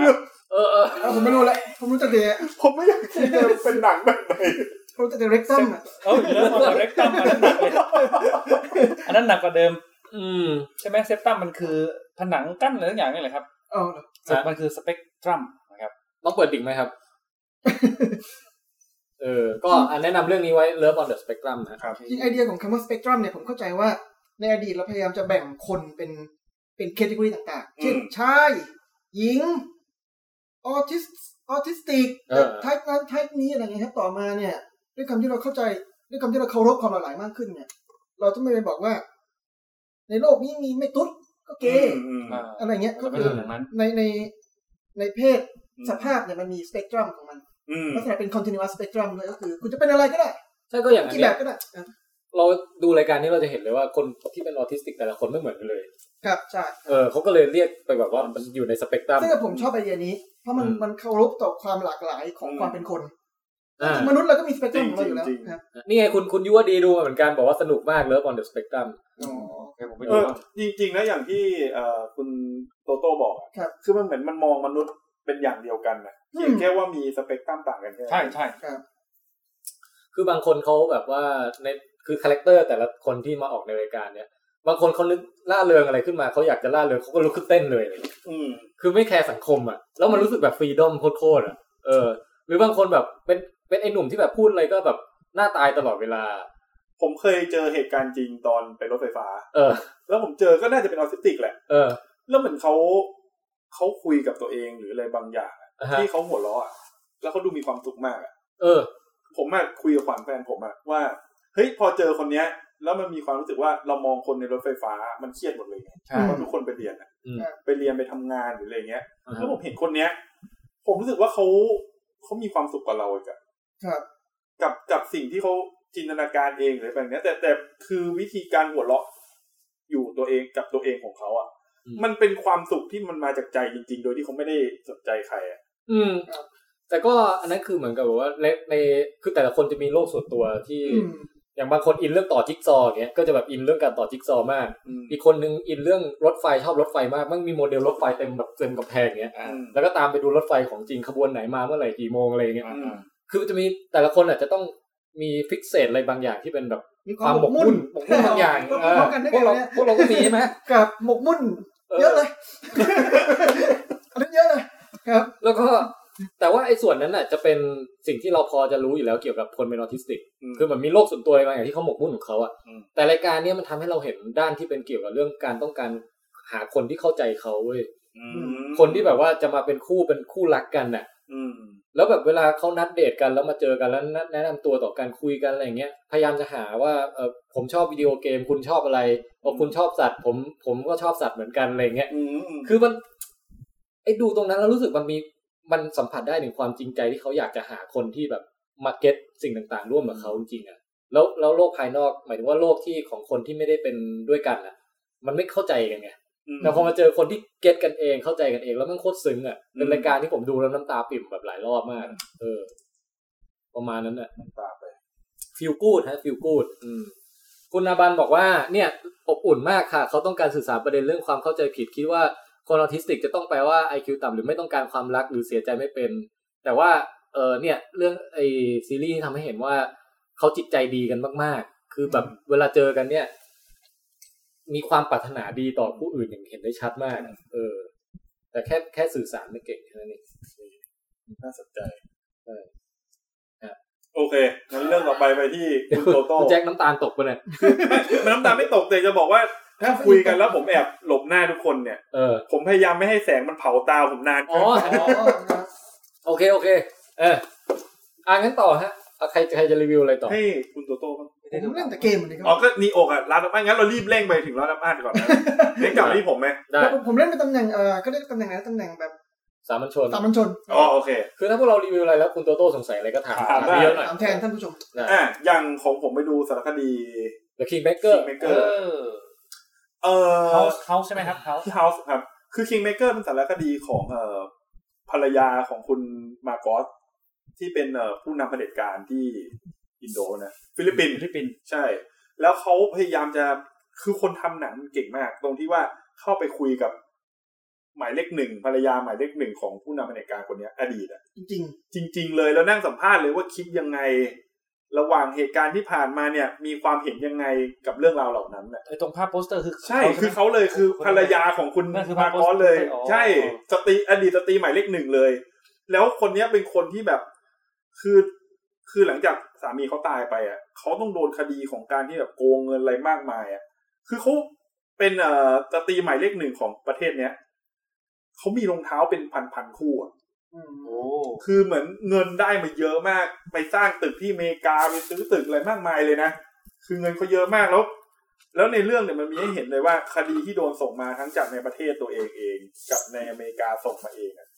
เขาต้องซื้อบ้านไว้บ้านหนึ่งอะเพื่อวางในกล่องลังคดีที่เขาโดนฟ้องร้องเรื่องมนุษยธรรม โอ้ เรื่องคดีโกงคอร์รัปชันทั้งหมดอะ อืม แล้วคนทำหนังเรื่องเนี้ยคือเข้าไปสัมภาษณ์กับ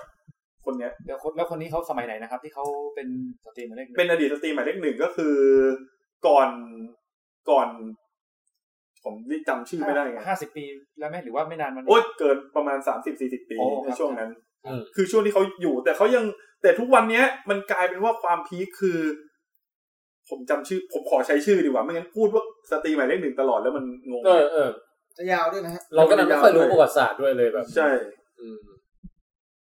นะช่วงนี้ก็เป็นช่วงเดดแอร์ไปนะ แป๊บหนึ่งนะ ช่วงเดทแอร์มีช่วงด้วย เออสนับสนุนโดย อีเมลด้า อีเมลได้ อีเมลด้าใช่ อีเมล อีเมล ใช่ครับ อีเมล อีเมลได้ i m e l d a อ่า อ่า อีเมลได้ อีเมลได้ เฮ้ย เป็นสารคดีที่ผมว่าใครกำลังอินกับเผด็จการช่วงเนี้ย โอ้ อ่ะอินไปถึงสนับสนุน อินแบบไหนนะครับ อินอินในแง่ต่อต้านอ่ะ เออ ผมว่า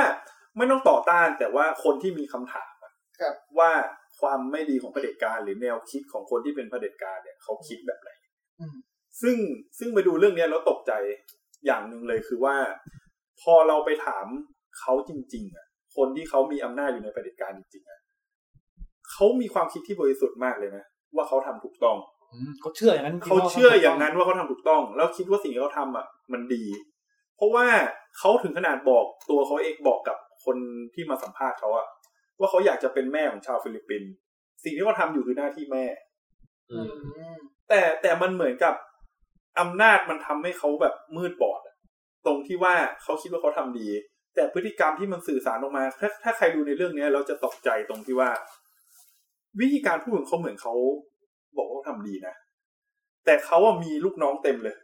ลูกน้องที่คอยมาอุ้มเขาอะไรเงี้ย อืม สำหรับผมผมมีความรู้สึกว่า เขาไม่มีสายตาที่เอื้ออาทรต่อคนที่เขาบอกว่าเป็นลูกเขาเลยอะ อืม อืม แม้กระทั่งมีฉากหนึ่งที่ที่พอผมดูแล้วผมตกใจแล้วผมไปอ่านรีวิวทุกคนพูดถึงฉากนี้กันเยอะ อื มาก ม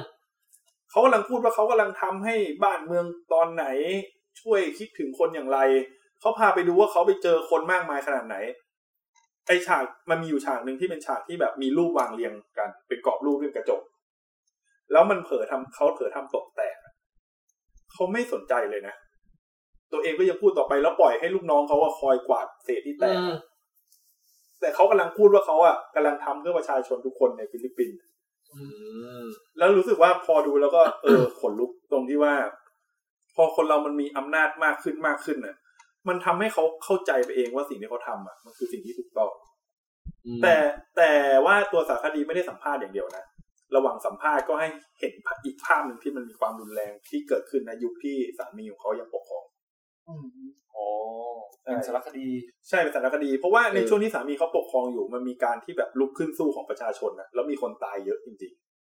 อืม วิธีการเล่าเรื่องเป็นไงบ้างครับมี ๆ ค เอน อ มีคนไปสัมภาษณ์นี่เหรอครับ มีคนสัมภาษณ์เลยนั่งจับสัมภาษณ์ในบ้านเลยบ้านหรูๆนี่เลย โอ้ แล้วก็อาจจะมีฉากเหตุการณ์ถึงเหตุการณ์จริง ๆ ในยุคนั้นว่า คนเจออะไรบ้าง เออแล้วแล้วเรื่องราวประวัติศาสตร์จริงลงเอยยังไงล่ะ อันเนี้ยที่น่าสนใจมาก อืม เพราะว่าขนาดเขาผ่านเหตุการณ์มาแบบนั้นแล้วอะเราเราผมพูดถึงขนาดเนี้ย คนอาจจะบอกว่าเฮ้ยงี้ชาวฟิลิปปินส์ต้องเกลียดเขาใช่ไหมแต่มันกลายเป็นว่าผลมันลงเอยมาว่าสุดท้ายแล้วพรรคของลูกชายเขาอะกลับได้คะแนนเสียงที่คนชื่นชมเกือบจะชนะเลือกตั้ง เกือบ เกือบ แต่ว่าสุดท้ายแล้วเกือบจะชนะก็จริง คือคือในฟิลิปปินส์ตามในเรื่องเนี่ยเขาจะแข่งกันสองตำแหน่ง อืม คือแข่งตำแหน่งประธานาธิบดี อืม กับ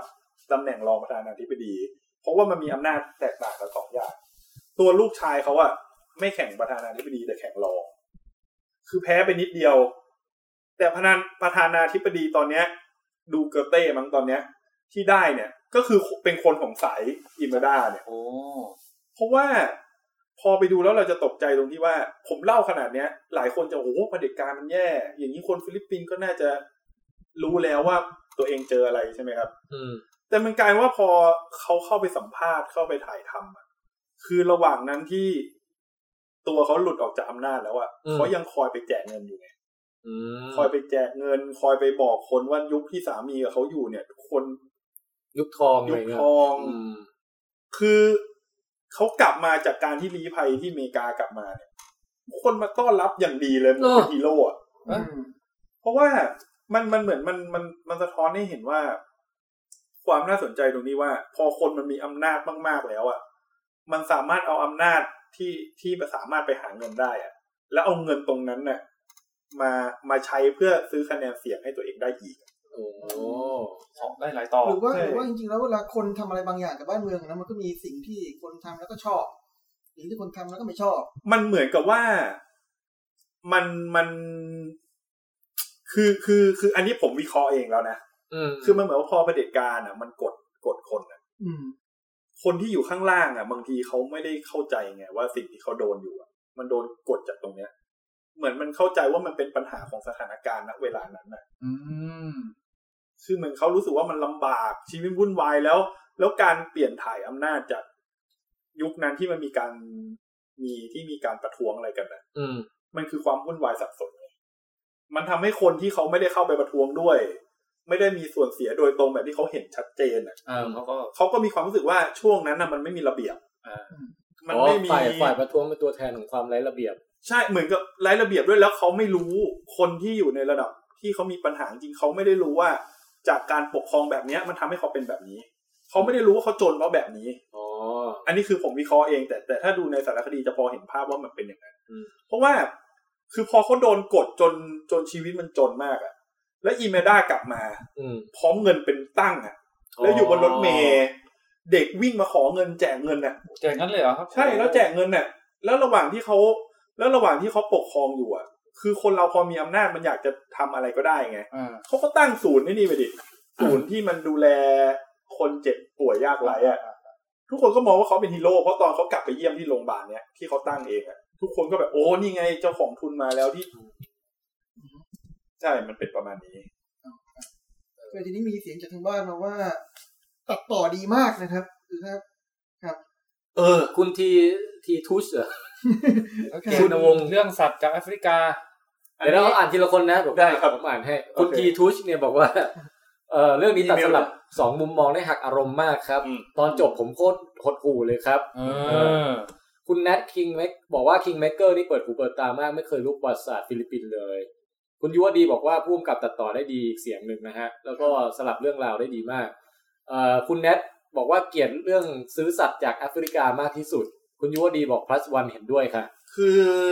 เอาอีกเรื่องแล้วกันแล้วอย่างอื่นให้ไปดูเอาเอง เออ แต่หรือว่าลองไปอ่านเองก็ได้ถ้าไม่มีเวลาดูสารค ยัง ดี ฉายอยู่ใช่ไหมครับ ฉายอยู่ คือไอ้คำว่าซื้อสารจากแอฟริกา เออ คือแค่คุณอีเมลดาเนี่ย กับสามีเขาอะ เออ แค่อยากจะให้มียีราฟอะ เออ ม้าลาย เออ มาอยู่ในประเทศฟิลิปปินส์อะ เออ ก็เลยเอาเงินไปซื้อมาจากแอฟริกา อือฮึ มาไว้ที่เกาะที่ฟิลิปปินส์แล้วไล่คนอาศัยที่อยู่บนเกาะนั้นออกไป เพื่อให้ ก็ทำเป็นสวนสัตว์หรือไง เพื่อทำเป็นสวนสัตว์ ครับ คืออยากทำอะไรก็ทำได้จ อยาก ริง ทำอะไรก็ทำได้ แล้วผลลัพธ์ออกมาแย่ ถ้าพี่ไทยเป็นสายชีวะดูแล้วก็จะโกรธด้วย ๆอืม เพราะเขาเอามาแล้วเขาไม่ได้ดูแล อ๋อ ผมโกรธแน่ครับ ผมไม่ใช่สายชีวะ แต่ว่าผมเนี่ย ผมเป็นคนรักสัตว์มาก ฮะ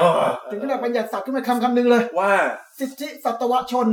เฮ้ย เฮ้ย เหมือนมนุษยชน เอ ไอ้ อ คำนี้ก็ อ่าผมรู้สึก สว ว่า ยนะ เวลามนุษย์ทำอะไรเนี่ยมนุษย์มักจะอ้าง ว่า อืม การกระทำนี้เนี่ย เป็นการกระทำเพื่อมวลมนุษย์ อืม โดยที่มนุษย์อาจจะลืมไปว่าบางครั้งสิ่งที่เราทำอ่ะมันไปเบียดเบียนสิทธิของสัตว์ อืม ใช่ ใช่ นะครับคืออย่างนี้สัตว์อาจจะไม่มีสิทธิ์ในกฎหมายของมนุษย์ อืม แต่สัตว์ก็มีสิทธิ์ใน ในโลกนี้อะ ในการใช้ ในฐาทนะรัพยากร ที่อยู่ในจักรสัตว์ ใช่ครับในฐานะที่อยู่อาณาจักรสัตว์เดียวกันอย่างเงี้ย เออ ผมก็จะ สัตวสัตว์ สัตวสัตว์ครับก็คือสัตว์ที่อยู่ในจักรสัตว์สัตวชนครับผมสัตวสัตว์ สัตวช เรา น เรานี่ยังเอาด่าเอาสัตว์มาเป็นคำด่าด้วยนะ ทั้งที่เขาไม่ได้ผิดอะไร ใช่ อืมครับเราเราเราเราตีเข้าว่าเขาอยู่แรงต่ำกว่าเราไง เออ จริงๆไม่นะครับ อืม อ่ะผมอยู่ข้างสัตว์เห็นไหมอ่า อ่า ครับ อ่าฮะ LP นี่คือคุณอบัน เออไอพีคุณอบันครับผม เออ ครับผมอยู่ข้างสัตว์ครับผม ครับครับข้างสัตว์นี่ คือข้างๆผมมีสัตว์ สั อ ต ยู่ ว์เนี่ยนะ สะดุ้งกันแถวอ่ะแต่คนเราก็เป็นสัตว์นะ ใช่ ใช่ ครับสัตว์ครับถูก ค ต้ รั อบ ง อ่ะเออ อยู่ในเป็นสัตว์ที่สเปกตรัมที่ต่างกัน อ่า อ่า on the spectrum นะฮะ ครับใช่ครับ เออตกลงแนะนำไหม Kingmaker แนะนำ ให้คะแนนไหม เออสำหรับผมนะ ผมให้แปด โอ้ คือคือมันคือมันมีคนมาถามเหมือนกันว่าทำไมผมให้แบบคะแนนประมาณนี้ตอนรีวิวอะ อืม ผมรู้สึกว่าตัวสารคดีมันดีดีโดยตัวอิเมด้าเองอะเพราะเอาตัวจริงมาพูดมันทำให้เรารู้สึกว่าโอ้โหพีคมากกับการที่ เจ้าตัวมาพู ที่ ดลย เจ้าตัวมาแสดงความเห็นแบบนี้ให้เราอ่ะ ครับ เออ คือในแง่ความพีคของสารคดีเป็นแบบนี้แต่ว่า คือผมรู้สึกว่าสารคดีเนี้ยสำหรับผมรู้สึกว่าข้อมูลน่ะมันน้อยไปหน่อย ในการที่แบบจะใส่มาให้เห็นว่าแบบมันมีเรื่องตรงไหนอีกบ้างอะไรเงี้ย นี่แต่อย่างเงี้ยคือ เขาก็เป็นผู้ร้ายในหนังเรื่องนี้ถูกไหม เป็นผู้ร้าย แล้วแต่เขาก็มาพูดอย่างเต็มใจ เขา และ พูด เปิดเผย เขาไม่ได้พูดว่าตัวเองเป็นผู้ร้ายด้วยซ้ำเขาพูดว่าเขาเป็นแบบแทบจะเป็น มารดา คือผู้กำกับก็อาศัยความที่เขาไม่รู้ตัวว่าตัวเองเป็นผู้ร้ายอ่ะ ให้เขาพูดเต็มที่เลย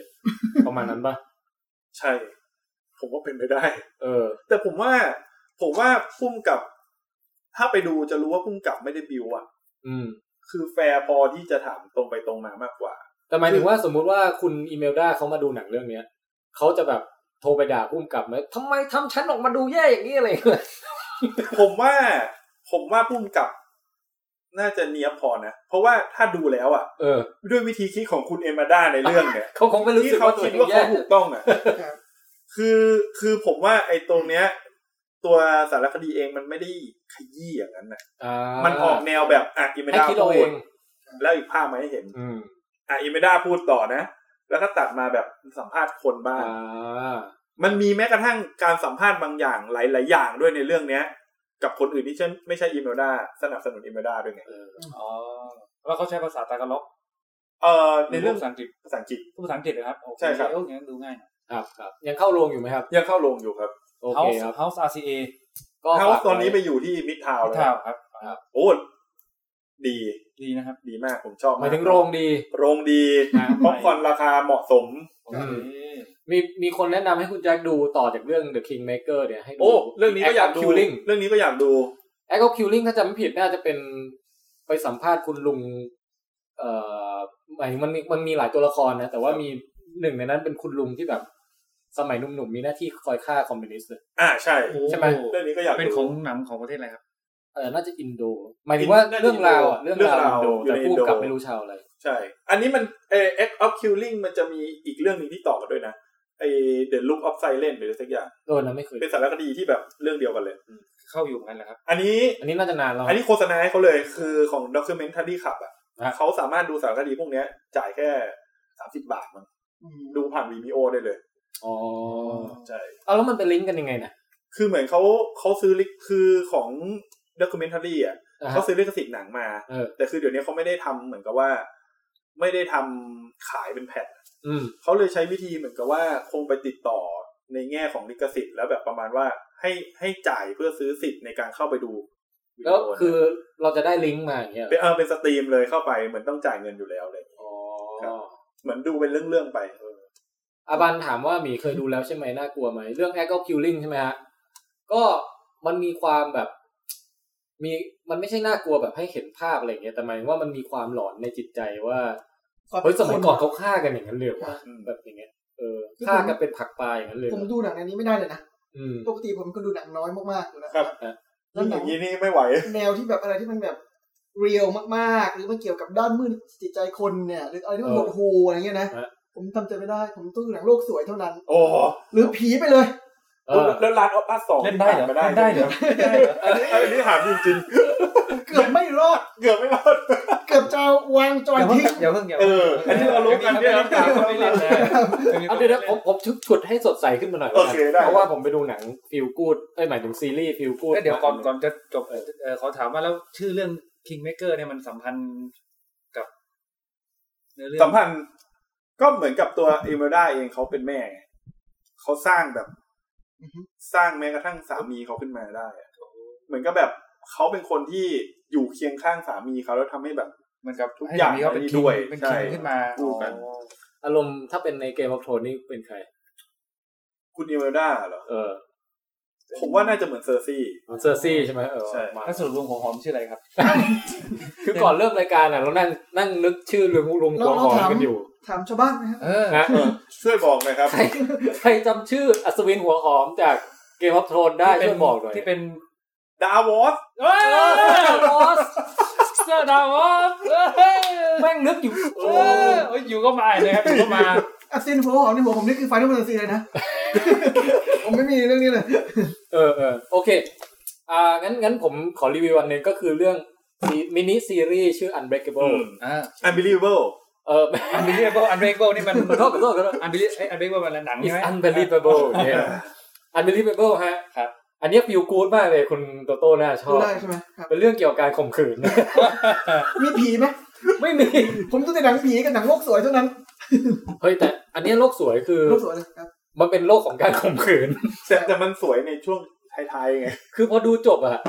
เออมันมีสักหกตอนมั้งนะเอ้ยแปดตอนประมาณนะ เรารู้สึกว่ามีความหวังกับโลกเราขึ้นมาเยอะเหมือนกันนะเออ คือมันเรื่องราวมันคือว่า มีน้องผู้หญิงคนหนึ่งที่เขามีมีคนย่องเข้ามาข่มขืนเขาตอนกลางดึกอะแบบเอาอาวุธมาจ่อแล้วก็บังคับข่มขืนใจอะ อืม แล้วก็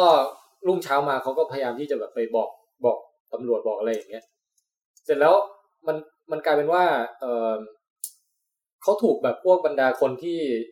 เป็นเป็นผู้ผู้ที่ยังไงอะเจ้าหน้าที่ตำรวจมั่งเจ้าหน้าที่นู่นเจ้าหน้าที่นี่เจ้าหน้าที่นั่น เออเขาไม่มีครอบครัวของตัวเองด้วยเป็นเด็กกำพร้าอะไรอย่างเงี้ย ก็แม่เลี้ยงต่างๆนานา ผู้ปกครองต่างๆนานาคือทุกคนน่ะกดดันเขาเยอะมากว่าให้เล่าความจริงมาว่ามันเกิดอะไรขึ้นอะไรอย่างเงี้ยก็ได้ แล้วเขาเป็นคนที่จิตใจบอบบางไง ครับ พอพอถูกบีบมากๆ เขาบอก เออ งั้น งั้นไม่สรุปไม่มีการข่มขืนแล้ว อืม คือเหมือนกับแบบ แทนที่จะคือคนมาบอกอยู่ได้ว่า ไหนบอกมาที่ดีเทลมันยังไงกันแน่อะไรอย่างเงี้ย แล้วมันกดดันจนกระทั่งว่าเขายอมคิดว่าตัวเองไม่ถูกข่มขืนไปเลย จริงๆจริงๆเราควรจะมีนักจิตวิทยาเนาะ เออ ไปคุยดี ใช่ ๆแบบมีความรู้ ไปสกัดข้อมูลโดยที่ไม่ต้องสะเทือนใจอย่างเงี้ยนะ เออ นะ เหมือนเหมือนซีรีส์อันเนี่ยครับคุณโตโต้ผมมันเหมือนกับมันสะท้อนความโหดร้ายของของเหยื่อที่โดนข่มขืนว่าความโหดร้ายมันไม่ได้จบแค่ตอนข่มขืนเสร็จนะ มันหลังจากนั้น เพราะว่าเคยเคยอ่าน ผมเคยอ่านเรื่องแบบนี้มาเขาบอกว่าหลังจากนั้นเนี่ย มันคืออีกนรกขุมหนึ่งอะ ครับ เพราะว่ามันคือคนที่มาลุมกันถามคนที่ ใช่ สิ่งที่อยู่กับมันอะไรอย่างเงี้ย เออ แต่พอพอพอปรากฏว่าเขาเหมือนกับแบบสุดท้ายแบบ เออ งั้น งั้นหนูโกหกเองก็ได้ค่ะแบบ อ้าว ที่ที่ที่สุดท้ายที่หนูเล่ามาทั้งหมดมันไม่ได้เกิดขึ้นจริงอะไรเงี้ยพอเป็นงี้ปุ๊บแบบผลแมั่งสักแบบสองเด้งอ่ะคือเพื่อนที่เคยคบนี่เลิกคบกันหมดเลยอะไรเงี้ยเพราะว่าอี ครับ อีโกหกใครแม่งไปคิดเรื่องพวกนี้ขึ้นมาหลอกชาวบ้านมึงพวกเรียกร้องความสนใจนี่หว่าอะไรเงี้ยสังคมแม่งปิดประตูทุกบานเลย อืม ก็เลยนี่เป็นนางเอกที่น่าสงสารมาก แล้วน้องคนเนี้ยเขาเล่นดีมาก ดีจนแบบ เขาควรจะเป็นเล่นลัสออฟอัดเพราะว่าหน้าตาเขาเหมือนกันด้วย เออ นี่เหรอ จริง ใช่ จริง เอลี่ เดี๋ยวผมจะเปิดให้ดู เล่น อ่ะคืออย่างเงี้ยอ่ะเนื้อเรื่องเกี่ยวกับการข่มขืนเนี่ย ผมเคยดูหนังฟีลกู๊ดเรื่องหนึ่งฮะ แต่อันนี้แต่นี้ไม่ถึงจุดฟิลกูดนะ อ๋อ แต่ว่า ยัง อันนี้ แล้ว คือเซตอัพ เดี๋ยว ขึ้น อัน มา นี้ ก่อน อันนี้เป็นซีรีส์เลยใช่ไหมครับไม่ใช่ เป็น ด็อกิเมน ซี ทา รีส์ฮะเป็นซีรีส์แต่สร้างจากเหตุการณ์จริง อ๋อ มันฟีลกู๊ดได้ด้วยเหรอ ตอนหลังมันฟิล แล้วเอ กู อผ ด มจะบอกว่าน้องนักแสดงคนเนี้ยเขาเป็นตัวเต็งในการได้รับบทเอลลี่ในลาสออฟอัดของ HBO ด้วยนะ เอ้ยถ้าถ้าถ้า ผม ได้ ว่า จริงก็ดีนะเอ้ย เฮ้ยเหมือน นี่มันเอลลี่ชัด เหมือนมาก เขาเอาเฮดิโอจะสร้างเป็นหนังเหรอครับ ใช่ครับจะทำเป็นหนังครับตอนเนี้ยอยู่ในช่วงแบบคัดเลือกคัดเลือกนักแส ว่า ด ใครง จะมาเป็นโจอ่ะ เขาน้องเนี่ยเขาน่าจะได้เอ่อเข้าชิงอะไรสักหน่อยไหมหมายถึงว่าเอมมี่อะไรอย่างเงี้ยได้เข้าไหม เขาดันคนที่เข้าชิงดันเป็นเอ่อโทนี่คอนเลต อ๋อ อ๋อนี่คือเป็นตัวเต็งใช่ไหม อันนี้คือตัวเต็งอันนี้คือหนึ่งในตัวเต็งที่จะแสดงเป็น วก็ เอลลี่ ใช่แล้วก็อีกคนหนึ่งที่คนเขาอยากจะให้ไปเป็นเอ่อโจเอลมากเลยอะ หิว คือคุณวาลตูอะที่เล่นเอ่อเป็นสามีเซอร์ซี่ในเกมออฟโทนอ่ะ สามีคนไหนวะ ไอเจมี่เลนนิสเตอร์ อ๋อเจมี่เหรอเออได้อยู่ได้อยู่ อยู่ได้อยู่ ใช่ใช่ ก็อยู่ เขาบอกว่าสองคนเนี้อยากให้ ฮิว มันเล่น ฮิวแจ็คแมนก็ได้นะ เออฮิวแจ็คแม่นผมเลย อ่าแต่คนก็คนก็บอกฮิวแจ็คแมน พิวเจอร์แมนก็ได้อยู่ แต่คนเขาบอกว่าพอดูดูๆไปแล้วอ่ะ คือคุณคุณเจมี่อ่ะมีความแบบแสดงบทน่าเห็นใจได้ได้ดีอ่ะ เออ แล้วเขาจะทำเป็นซีรีส์หรือเป็นหนังครับ เป็นซีรีส์เลยครับ โอ้ แล้วเขา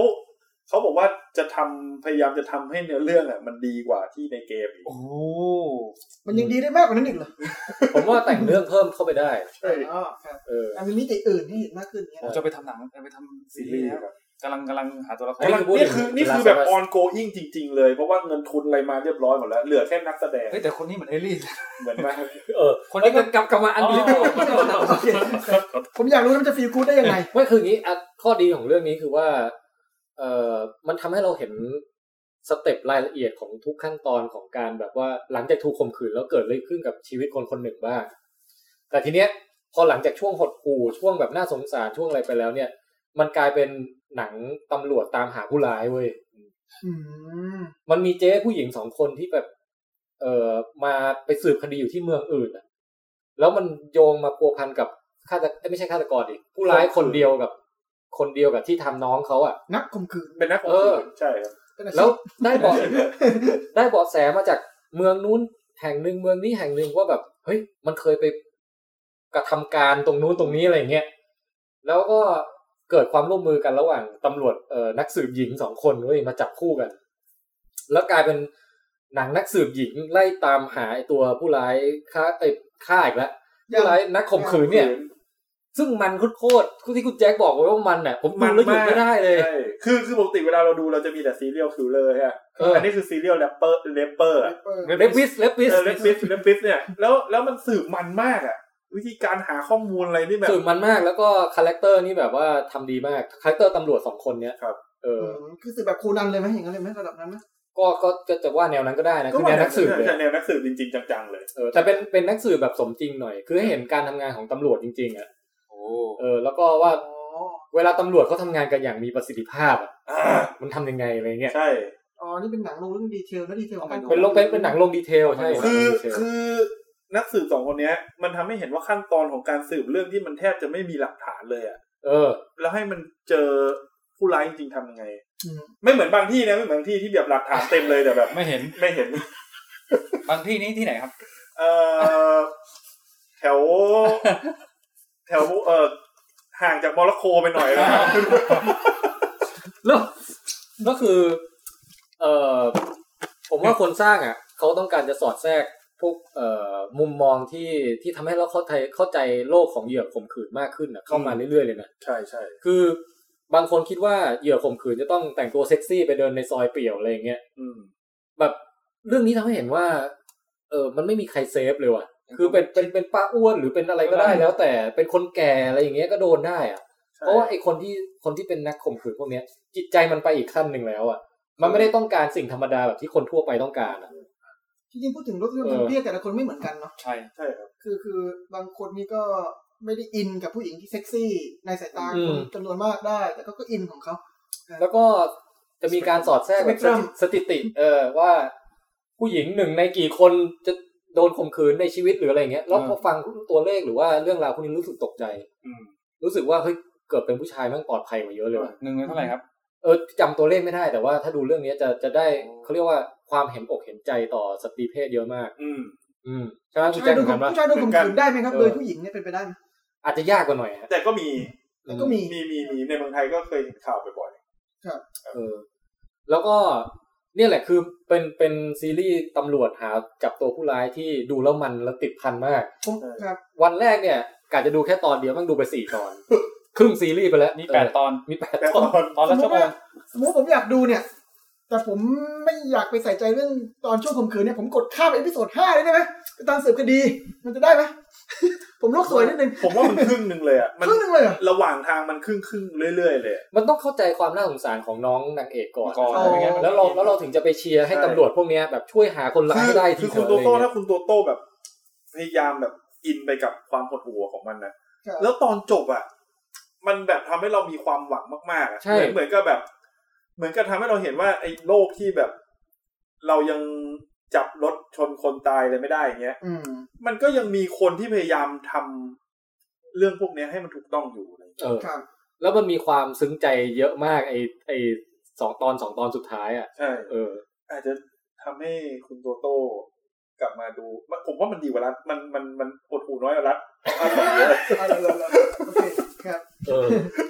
ก็คือแปลกนะทำสามารถทำเรื่องราวที่แบบเป็นคดีข่มขืนนะให้จบได้อย่าง สวยงาม เรารู้สึกว่าเราแบบมองไปแล้วเห็นแสงแห่งรุ่งอรุณอันงดงามแบบ ดีกูตอนจบใช่ไหม เออ แต่แต่ชอบที่พี่แทนบอกว่ามันทำให้ดูแล้วเราเข้าใจเพศหญิงมากขึ้นอะ อืม แล้วเข้าใจถึงเหยื่อข่มขืนมากขึ้น เพ ใช่ ราะว่าเพราะว่าสื่อสื่อสารวิธีการสื่อสารออกมาเรื่องของเหยื่อข่มขืนส่วนใหญ่จะเป็นในเชิงแบบประมาณว่าเราต้องสู้ต้องใช้ชีวิตต่อไปหรืออะไรเงี้ย ผมว่าเรื่องเนี้ยมันทำให้เห็นว่า การการที่เราไปคอยพูดแบบต้องสู้หรือต้องใช้ชีวิตต่อไปบางทีมันไม่ได้ชัดไม่ใช่ทางที่ถูกต้องเสมอไปอะ เอออ ม คือน้องเขาอ่ะ เจออะไรมามากในชีวิตเนี่ย แล้วมันเหมือนกับว่าเลเวลของความไม่ไว้ใจคนอ่ะ อืม หรือความแบบไม่รู้สึกว่าตัวเองมีปากมีเสียงอะไร เพราะว่าเดี๋ยวพูดไปก็ไม่มีใครสนใจหรอก อืม หรือว่าพูดไปเดี๋ยวก็คนนู้นก็หักหลังเราอีกคนนั้นก็หักหลังเราอีกเนี่ย อืม มันลึกมากจนกระทั่งว่าแบบ มันมันต้องยังไงอ่ะคือ ดีใจที่แบบมีคนอุตส่าห์ไปช่วยดึงน้องเขากลับขึ้นมาได้อะ อืม เออ มันจะมีฉากพวกแบบจิตแพทย์ฉากอะไรที่แบบว่าช่วยคุยกับเขาอะแล้วคุยจนแบบเขากลับค่อยๆกลับขึ้นมาอย่างเงี้ย แล้วมันซึ้งมากว่าแบบเฮ้ยไอ ความรู้ระบบผู้เชี่ยวชาญของคนในสังคมอ่ะมันช่วยเหลือคนได้จริงๆ ใช่ใช่ใช่ เออ อะไรประมาณนี้ สังคมที่เข้มแข็งนะคนก็จะ ใช่ครับ อย่าแตะเรื่องนี้บ่อยนะ เดี๋ยวผมหลุดง่ายด้วย เออ มีคำถามสำหรับพี่โตโต้อะครับหนังฟิลกู๊ดของคุณโตโต้คือเรื่องอะไรครับ หมายถึงเรื่องที่ผมเคยดูเหรอครับ ใช่ครับ แนวไหนอย่างเงี้ยเหรอ ฟิลกูดฟิลกูด ดู เล แล้ ยว แบบโอ้ ฟิล โห ออฟฟิลกูดอย่างเช่นล่าสุดเนี่ยที่ผมดูปกติผมก็ดูหนังเนาะ อ่ะ ล่าสุดคือเรื่องอะไรวะเรื่อง low season อะผมชอบมากเลยนะ โอ้โรซีซั่น เอ้ยก็ใหม่อยู่นะ ใหม่ ให ไม่ได้ดูเลย อุ้ยมันอันนั้นดีมากเลยนะ เอ้ยผมชอบมากครับ ใช่ครับ อ่ะ ดูแล้วชีวิตสดใสมาก อ๋อ ห่าง ที่ ไกลกับ Unbelievable เยอะ ที่พูดค้างเมื่อกี้ เออ จะบอกว่าผมเคยดูหนังฟิลกู๊ดเกี่ยวกับการข่มขืนเรื่องหนึ่ง เป็นหนังฟิลกู๊ดจากฝั่งญี่ปุ่นครับผม ตอนแรกๆนางเอกเหมือนจะโดนข่มขืน อืม แต่พอท้ายๆเรื่องผมว่าไม่ใช่ละ ยังไง เพราะว่านางเอกก็เริ่มควบคุมละ ผมก็เลยรู้สึกว่า อ๋ อ๋ อ อ มันไม่ใช่หนังข่มขืน มันเป็นหนังฟิลกู๊ด อ๋อ เออ หนังแอคชั่นเนี่ยครับที่นักแสดงไม่ไม่ค่อยใส่เสื้อผ้ากัน เออก็แอคเยอะเลยล่ะ น่าจะจนด้วยครับ ฮะ เออครับ เออ แต่เอาเป็น ว่าไอ้เรื่อง Unbelievable เนี่ยต้องขอบคุณคุณแจ็คที่มาแนะนำเพราะไม่งั้นเนี่ย ครับผม หลุดเรดาร์เลย คือไม่รู้เลยว่ามีซีรีส์ดีๆอย่างเงี้ยฝังอยู่ใน Netflix แล้วแต่ก็มีเลิฟออนสเปกตรัมนี่ก็ทำให้ผม เออเนี่ย ไปดู เลิฟออ เลย ส นะ เปกตัมนี่ดีมากอบอุ่นมาก น่ารักมาก อืมนะก็ ครับมีคนมีคนรู้ใจผมด้วยอ่ะ ผมว่าไม่ใช่คุณอะไรนะครับ เอ่อ ชื่อคนเนี้ยเป็นปัญหาสรายการเรา อุชรา อูอูชรับได้บอกว่า ผมว่าไม่ใช่เรื่องเดียวมั้งครับ คุณโตโต้ คุณรู้ได้ไงครับเนี่ย เชมเชม คุณรู้ได้ไง อาบัน ครั เช บ มมาแล้วนะฮะ เวลาเวลาพูดเอ่อออกนอกกรอบมากเกินไปอาบันจะส่งเชมมาเชม เชมเชมโอเคครับขอบคุณมากครับผม ครับครับ อันนี้อันนี้คุณเอ่อทากีทานี้บอกว่าเขาโดนตำรวจขู่ด้วย แบบว่ายอมไปง่าย ๆ จะดีกว่า ในเรื่อง Unbelievable อืม ส่วน จริงๆต้องต้องบอกว่ามัน ไอเรื่องนี้มันดีอีกอย่าง คือมันมันมันไม่ค่อยทำให้ใครเป็นผู้ร้ายแบบหนังการ์ตูนอะ อ่า คือทุกคนปรารถนาดีหมดเลยนะ อืม แต่เลเวลความเซนซิทีฟมันต่างกันนะ อืม กับคนคนที่ทำงานเป็นกับคนที่ทำแบบว่า ทำงานไม่เป็น เออคือจะเรียกว่าเป็นเปล่าไม่รู้เขาก็ ขอไปทีเลย ไม่เคยมีใครมาว่าเขาเรื่องนี้อะไรเงี้ย จริงๆไอ้ส่วนนั้นนี่ไม่สปอย อันนี้แค่พูดรู้กันแบบของพี่แทนอ่ะไอ้คนนั้นน่ะ ผมว่าตอนจบมันออกมาน่าสนใจนะ เออ อืม อืม ทั้งสองเรื่องนี้ใน Netflix ใช่ครับ แล้วคาแรคเตอร์ดีมาก คือคาแรคเตอร์เอ่อจริง ๆ มีตัวละครอื่นๆ ที่เป็นเหยื่อข่มขืนด้วยที่ไม่ใช่น้องนางเอกอะดีทุกคนเลย อืม แล้วก็ตัวละครตำรวจก็ดีหมดเลย คือเป็นซีรีส์ที่แบบ เอ่อคุณภาพมากๆเรื่องนี้ unbelievable อ่าเดี๋ยวผมอ่านคอมเมนต์หน่อยนะฮะคุณทากีทานี้บอกชอบฉากที่ตำรวจหญิงเข้าไปในร้านอาหารแล้วโดนผู้ชายคนหนึ่งนั่งจ้องหน้า มันสะใจมากที่ผู้หญิง อ๋อ ตัวเองเป็นการ ใช่ คุกคามได้ เดี๋ยวเขาไปฉี่เลย อันนี้คุณอบันนะครับเขาบอกเลปิสไม่น่าไม่ได้อาจจะมีรสนิยมแบบนั้น น่าจะเลือกที่เหยื่อที่สามารถควบคุมมานิปูเลตแสดงอำนาจได้มากกว่า ครับ คุณเคทีเคทีบอกซีรีส์นี้ดาเลนนารอนอฟสกี้แนะนำด้วยว่าจะดูอยู่อ่าโอเคครับ คุณสมพงษ์บอกหนังฟิลกูดแบบนั้นก็ดูบ่อยอยู่ ฟิลกู๊ดเออครับ ฟิลกูดเนี่ยครับฟิลกูด ฟิลกู๊ดครับ คืออย่างเงี้ยคือแฟนผมเขาชอบดูหนังเศร้าเหมือนกันน่ะ ครับ แล้วผมได้ดูไม่ได้ครับ มีอยู่เรื่องหนึ่งตลกมากเลยคือ เรื่องอะไรก็จำชื่อไม่ได้ครับผมไม่ได้ตั้งใจดูคือเป็นเรื่องที่แบบว่าพระเอกนางเอกมารักตกหลุมรักกันทางการชอบท่องเที่ยวเหมือนกัน อืม แล้วก็มันก็ฟีลกู๊ดอะนะครับรักกันบอกรักกันผ่านหนังสืออะไรอะไร เอ เด อ ลเทอร์ใช่เปล่า เออสักพักหนึ่งก็เกิดอุบัติเหตุนางเอกกลายเป็นผัก เอ้ยออก อ๋อ คนเรื่อง อันนั้น ภา ดา ษาไทยป่ะครับ ทางไทยก็เป็ อ่าน ไทย แฮปปี้เบิร์ดเดย์ เออแล้วพระเอกก็ต้องสละชีพไปดูแล โอ้โหเรื่องนั้นนี่หดหูทั้งเรื่องเลยนะ อ่า คือ คือแฟนผมดูไง อืม แต่ผม ผมสำหรับผมเนี่ย มันจบตั้งแต่นางเอกประสบอุบัติเหตุ แล้วพอพอมาถึง เรื่องอะไรฮะเรื่องอะไร เรื่องแฮปปี้เบิร์ดเดย์ โอ้ เป็นหนั ไม่ ง เคย ไท ดู ย ไม่เคยดู เรื่องนี้เรื่องนี้โหเรื่องนี้เศร้ามาก เศร้าใช่ไหม สำหรับผมผม เศร้ามาก ผมผมจบแล้ว คือคือเรื่องเนี้ยมันเอ่อนางเอกอะเกิดอุบัติเหตุ อืม แล้วนางเอกอะเป็นผักทั้งเรื่องเลย อ๋อ แล้วแบบพระเอกต้องคอยดูแลอะแล้ว ครับ ดูจิตใจพระเอก อ่า ระหว่างนั้นน่ะ อนันดา คุณคุณอนันดา คุณโตโต้บอกว่าหนังเรื่องเนี้ยของคุณโตโต้จบไปตั้งแต่ อุบัติเหตุ วันนี้นะ นางเอกเป็นใครอะครับ ใครแสดง จำไม่ได้เลย จำไม่ได้ เออ หนังเก่าแล้วใช่ไหมนานแล้วใช่ไหม ผมดูแค่ช่วงแรก นานแล้วครับ ที่กำลัง นาน ฟิ แล้ ล ว กูดอยู่ ช่วงแรกฟิลกูดอยู่ แต่คนละทางเนาะเทป เออ เบอร์เดย์นี่คือตอนแรกฟิลกูด ตอนแรกฟิลกูด สักวันหนึ่งฟิลดา ใช่ แต่ของอันนี้คือฟิลดาร์ก ฟิลดาก่อน นะ นะ เดี๋ยวเรา เข้ม ขึ้น เลย มา ใช่ แล้วก็ค่อยกูดขึ้นมา เออผม ใช่ อันนี้ ใช่ อันนี้โอเคนะ ลองดูครับลองดู ครับ เออเผื่อจะได้รู้สึกฟิลกูดในอีกแบบหนึง ผมกดข้ามสองเอพิโซดแรก ไม่ได้ ไม่ได้ แฮปปี้เบิร์ดเดย์ เฮ้ยเห็นเขาบอกว่า เน็ตฟิกจะมีกำลังจะมีไอ้ฟังก์ชันดูด้วยความเร็วสูงอะแบบเดียว อ๋ กับ อ ยู โอ ทูบ เคโอเคกำลังจะมี ก็จะรู้เรื่องนะครับ คือผมผมก็ไม่รู้มีใครใช้ฟังก์ชันพวกนี้ป่ะ พี่ นะ ตุ้ม พี่ตุ้มอ่ะแกเลื่อนแมนนวล ไง คือเขาเป็นคนที่แบบเวลาน้อย เพราะ คือ ฉะนั้น พี่ตุ้มก็เวลาน้อ เขา ย จะแบบฉากไหนมันกำลังเดินจากที่หนึ่งไปอีกที่หนึ่งสกิปปุ๊บไปอ่ะเดินถึงแล้ว แล้วดูต่ออะไรเงี้ย ครับ สกิปกิปกิปกิปกิปจะทำให้ลดเวลาในการดูลงได้หนึ่งครึ่งหนึ่งเลย ซึ่งผมไม่สนับสนุนนะ คือพี่ตุ้มเขาสามารถดูเอ่อที่ที่มาจัดรายการกับเราอะครับนานๆทีนะเราเนี่ยหนังสองชั่วโมงสามารถดูเหลือชั่วโมงเดียวได้ เออหรือดาร์กนี่สามซีซั่นจบในภายในกี่วันนะ ไม่กี่วันน่ะ เอ โหด อ มากโหดมาก Watchmen Watchmen Watchmen นี่คืนเดียวมั้ง โอ้ โอ้โห โห เออ แต่ว่าคือตัวผมเองอ่ะเออไม่เคยก็เรียกไงถ้าเป็นถ้าเป็นแนวแบบสื่อที่มันเป็นเรื่องอ่ะ คือถ้าเป็นดู YouTube คลิปทำกับข้าวอะไรอย่างเงี้ยเราเราอยากดูเร็ว เออ ๆ เราอยากได้ข้อมูลให้เร็วที่สุด หรือไม่ก็หนังแบบที่คุณโตโต้ดูแล้วก็มีเลขบ้าง เออเออ มีมีคาดบ้างมีคาดบ้าง หนังฟิลกูดใช่ไหม ใช่ ครับ แต่ว่าไอสมมติจะนั่งดูซีรีส์หรือดูหนังแบบ 2x อย่างเงี้ยผมว่ามันไม่ไหวว่ะ แต่มีคนดูนะครับมีคนดูมานานแล้วครับ เออ สำหรับผมผมคิดแบบนั้น เพราะผมรู้สึกว่า อันนี้สำหรับผมเลยนะ ไม่รู้คนอื่นเป็นไงแต่ผมรู้สึกว่าหนังหนึ่งเรื่องที่เขาตั้งใจให้มีช่วงที่มันแบบนั้นน่ะ อืม มันคือช่วงของการที่เขาตั้งใจให้มันมีอะ ใช่ ยกเว้นว่าหนังบางอันที่มันทำมาแล้วมัน แต่ผมก็ไม่เคยข้ามเลยนะ แต่มีแต่มีคนแนะนำบอกถ้าถ้าเป็นอะไรที่เราแบบ ไม่ได้กะจะดูจริงจังอ่ะ ถ้าอย่างนั้นก็ใช้โหมดนี้ได้ เช่น ใช่ใช่ครับ สมมุติตอนนี้มันมีอัมเบล่าคาเดมี่อยู่อะแล้วผมแบบอยากจะดูแบบเพลินๆเฉยๆแต่ว่าขี้เกียจซีเรียสอะไรเงี้ย ก็อาจจะแบบ 2x ได้ไหม ก็ ทำให้จบเร็วขึ้น ก็พูดยากนะ อย่างเอ่ออ่ะอ่ะเรื่องดาร์กอะผมรู้สึกว่า อย่าอย่า ดาร์กนี่สปีดธรรมดาแม่งยังแบบ ไม่คือคือคือสำหรับดาร์กสำหรับผมอะมัน คืออันนี้คือยกตัวอย่างไปในแบบที่ว่าเรื่องเร่งหรืออะไรเงี้ย อืม คือผมรู้สึกซีซั่นหนึ่งจนถึงกลางซีซั่นสองอะผมไม่ได้ตื่นเต้นกับมันแบบอินกับแบบคนอื่นไง อืม แต่สำหรับผมอะถ้าผมคิดจะไม่ดูแล้วอะเฉพาะซีรีส์นะผมก็จะข้ามไปเลยหมายถึงไม่ดูเลย อืม ไม่ได้เลือกที่จะแบบดูเร็วๆ เพื่อให้ดูรู้เรื่องอะ อ่าอ่า คือผมจะเป็นแนวนั้นมากกว่า เออเออ แต่ดังนี่ก็ยังดีนะ พอมันมาครึ่งหนึ่งของซีซั่นสองผมก็สนุกไง พลิกพลิก พลิก งั้นดาร์กต่อเลยไหม อันดักต่อคุณโต เอ โต้ อ ได้ดูดักป่ะครับ ไม่ดูเรื่อง แต่ดักเนี่ย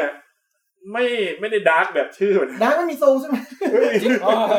เอางี้คือดาร์กเนี่ยเออเราจำเป็นต้องบอกคีย์เวิร์ดของของซีรีส์นี้แล้วแหละเพราะว่าถ้าไม่พูดเลยมันจะไม่พูดอะไร ไม่ไม่ ไม่ได้ ไอ เล เรื่อง ย นั้นผมว่าทุกคนรู้หมดเลย ทุกคนรู้อะ ทุกคนรู้เลยใช่ไหม ผม มัน ไม่ เป็น รู้ครับ เกี่ยวกับ time travel เป็นเกี่ยวกับ ตอนแรกรู้ไหมครับ ตอนดูซีซั่นแรกๆรู้ไหมคิดว่ามันจะเกี่ยวกับเรื่องนี้ไหม ผมอะเริ่มดูโดยที่ไม่ไม่รู้คีย์เวิร์ด เมื่อผมดูผม กลิ่น รู้ ตุ่ๆไม่เอารู้มาก่อนแล้ว รู้รู้มาก่อนแล้วเกี่ยวกับท อ๋อครับ ำทำทราเวล อ่า แต่ว่าเพราะถ้าผมว่าถ้ารู้มาก่อนก็ไม่ถือว่ายังไม่ ไม่มี ถือ ไม่ ว่าส ไม่ ปอย ไม่แท ใช่ บ ไหม ไม่สปอยเลยเลยผมว่านะ มันเฉลยตอนซีซั่นไหนครับว่าเป็นทาง แบบตอนแรก ๆ เลย ตอนแรก เอา ๆ ตอนนั้เลยนเอาไม่มีปัญหาครับ มันเฉลยตอนท้ายซีซั่นซีซั่นสองอะ คือประเด็นคือ เอาเหรอ ท้ายเอพิโซดสองซีซั่นหนึ่ง ตอนที่สอง คือประเด็นคือว่ารู้อยู่แล้วว่าเป็นเรื่องเกี่ยวกับ เดี๋ยวมันจะต้องมีย้อนเวลาหรือเดินทางข้ามเวลาแน่นอนแห อัละนนี้ไม่สปอย เออนี่ถือว่าไม่สปอย แต่ว่าพอมันเริ่มย้อนเวลากันแล้วอ่ะมันอีลงตุงหนังมาก ใช่ลุงตุงนางมาก การ ความยากอย่างแรก เล่ายาก เล มาย ก ความยากอย่างแรกเลยนะครับ เรื่องเนี้ยคือมันเป็นหนังเยอรมัน ใช่ อืม แล้วผมไม่คุ้นกับชื่อเยอรมัน เออชื่ออะไรบ้างครับ อุนริก อุลริช อะไรอีกอะไรอีกอะไรอีก เ ทอนเทอร์ อ่า อะไร โยนัส โย โย นัส นัสโยนัสยังพอ โยนัส ง่ายหน่อย ยัง เพ พอได้ ราะว่ามันโผล่มาบ่อยมากโยนัสเนี่ คายทาคิน่า อาทานี คาทานี อา น่า ตอนนี้นะ คาทาคิน่า อะไรเฮอร์เฮอร์เทอร์เฮอร์เทอร์อะไรไอ้ เฮ ตำร ล วจ เกอ ตำรวจ ร์เฮลเกอร์ เฮลเกอร์ก็มี หนังพูดเยอรมันทุกเรื่อง พูดเยอรมันทั้ง แล้ เรื่อ ว ง ก็คุณตำรวจเอ่อ ตำรวจที่เป็น ตำรวจผู้หญิง ชาร์ลอตเทอร์ จารถทั้ง โอ้ แล้วแล้วอีกอย่างหนึ่งอะ ตระกูลทีเดอร์มันมานะ คืออาทิตย์เดียวมัน เออ เอ่อผมรู้สึกว่าปกติอะดูหนังเอ่อหนังอเมริกาแล้วก็คุ้นหน้าอเมริกาไงผมเพิ่งเข้าใจเวลาคนเขาบอกว่าเวลาคนต่างชาติเขาบอกว่าเขาเห็นคนเอเชียเขาก็แยกหน้าไม่ค่อยออก อ่า ผมเกิดกับผมเรื่องเนี้ย ผมแยกหน้าคนเยอรมันไม่ค่อยออกว่ะ เอ้ยเหรอ นิดนึงนะ แต่หมายถึงพอคุ้นแล้วก็ชินแล้วไง เอาครับครับ ยังไม่ถึงขนาดเกาหลีเนี่ยดาราเกาหลีเนี่ย ส่วนหนึ่งเป็น ผมแยกไม่ เพ ออก ราะว่าผมว่า เวลา คาสติ้งเขามาแบบเรียวมากนะ ใช่ใช่ คือ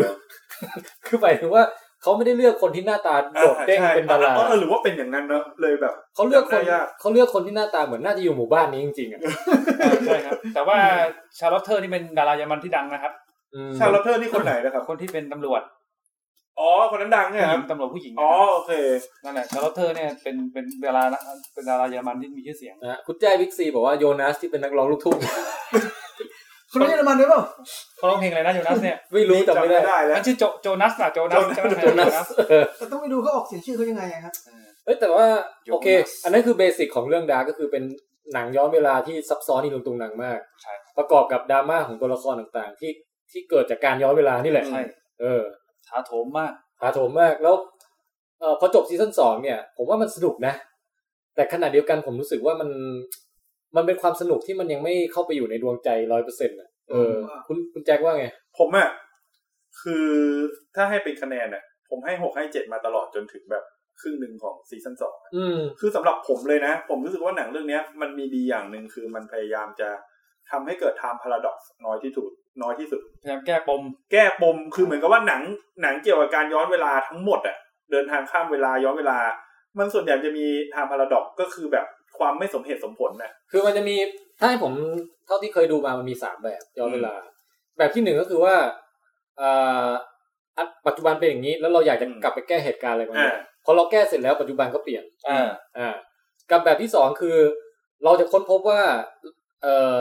ไอสิ่งที่มันเกิดขึ้นที่ส่งเราย้อนเวลากลับไปอ่ะมันก็คือตัวเราไปทำให้มันเกิดเองนั่นแหละ อ่า เป็นลูปเนี่ยนะ เออ เป็นลูป แล้วแล้วอย่างเงี้ยมันคือกลายเป็นว่า อดีตของคุณก็คืออนาคตของคุณ อืม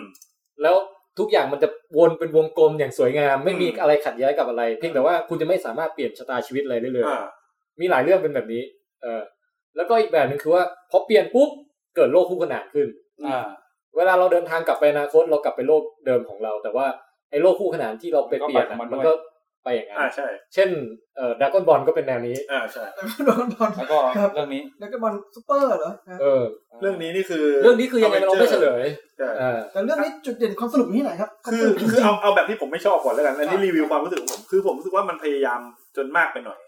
ตรงที่ว่าพอดูดูไปจนถึงซีซั่นหนึ่งไปแล้วไอ้นี่ก็ไปแล้วอ่ะ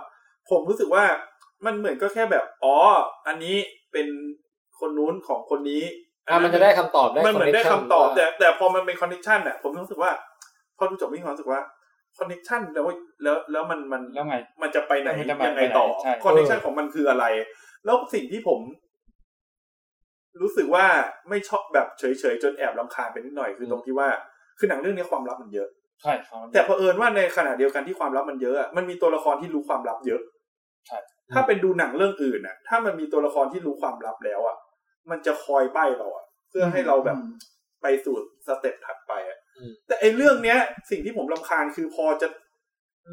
แทนพอคนถามว่าถามคนที่รู้ว่ามันเกิดอะไรอะ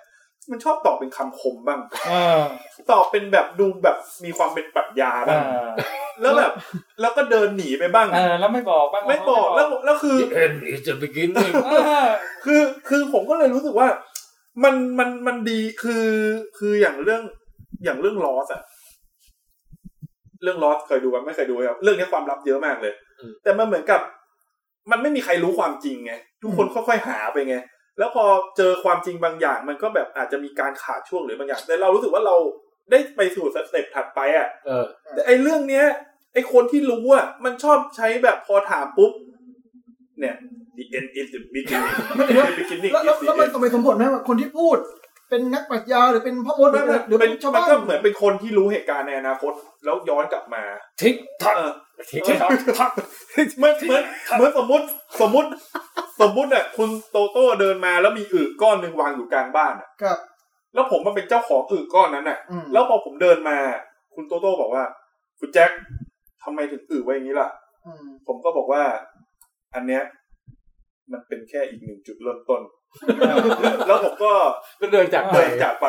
อะไร แล้วแล้วความพีคคือ ตอนที่คุณโตโต้พยายามจะเช็ดเอือ ครับ ก็เจอผมอีกทีนึงนะ อือฮึ ตอนเนี้ย ในใจคุณโตโต้อาจต้องคิดแล้วว่า มึงต้องมาบอกคำตอบกูแล้วแหละ เจอกูรอบสองแล้ว เล่น ผมก็บอกคุณโตโต้ว่า เช็ดแล้วใช่ไหมจุดเริ่มต้นอันเนี้ย มันเป็นจุดเริ่มต้นของจุดจบ แล้วผมก็เดิน ประโยคประโยคนี้บ่อยมาก แล้วผมก็เดินกลับ ใช่ ครับ แล้วในในในความความรู้สึกของผมอะคือเหมือนความรู้สึกของคุณโตโต้กับตึกก้อนนั้นนะตรงที่ว่า เอ้าสองรอบแล้วนะ อ่าครับ ไม่บอกอีกเหร อ คือคือมันเป็นอย่างเงี้ยจนจน แต่ ที่ มัน ถา ก็ ม มันก็ไอไอตรงแบบเนี้ยของมันนะมันก็บิวให้เราอยากติดตามไปได้ มัน เรื่ ก็ อย อยาก ๆ คือคือคือผมก็อยากติดตาม แต่ผมรู้สึกว่ามันเหนื่อยจนแบบ ผมรู้สึกว่า ผมดูแล้วผมง่วงอะ เออ แล้วแล้วผมรู้สึกว่าความสนุกมันมาที่ถามว่าทำไมผมรู้สึกว่ามันสนุกตอนช่วงกลางของซีซั่นสองอะคือมันเริ่มสนุกในแนวหนังย้อนเวลาแล้ว อ่ะ คือมันเริ่มจะทำลายไทม์ไลน์บางอย่างอะเหมือนตัวละครตั้งใจทำลายทำลายไทม์ไลน์ตัวเองแล้วอะ เออเออ เหมือนต้องการไปแทรกเหตุการณ์ของการเวลาบางอย่าง เออ เออตรงเนี้ย ผมเริ่มรู้สึกว่าเออเนี่ย เรื่องสนุกใช่ครับ อันเนี้ย ไอคนนี้ไปโผล่ยุคนั้น เออคนนี้โผล่ยุคนั้นแล้วแล้วแบบมันมีความลับที่ว่าคนเนี้ยต้องการจะไปเปลี่ยนแปลงอะไรบางอย่าง ผมรู้สึกว่าหนังหนังเรื่องเกี่ยวกับเวลาความสนุกคือมันไม่ใช่แค่การที่ให้เราเห็นว่า คนเนี้ยมันทำให้เกิดสิ่งนี้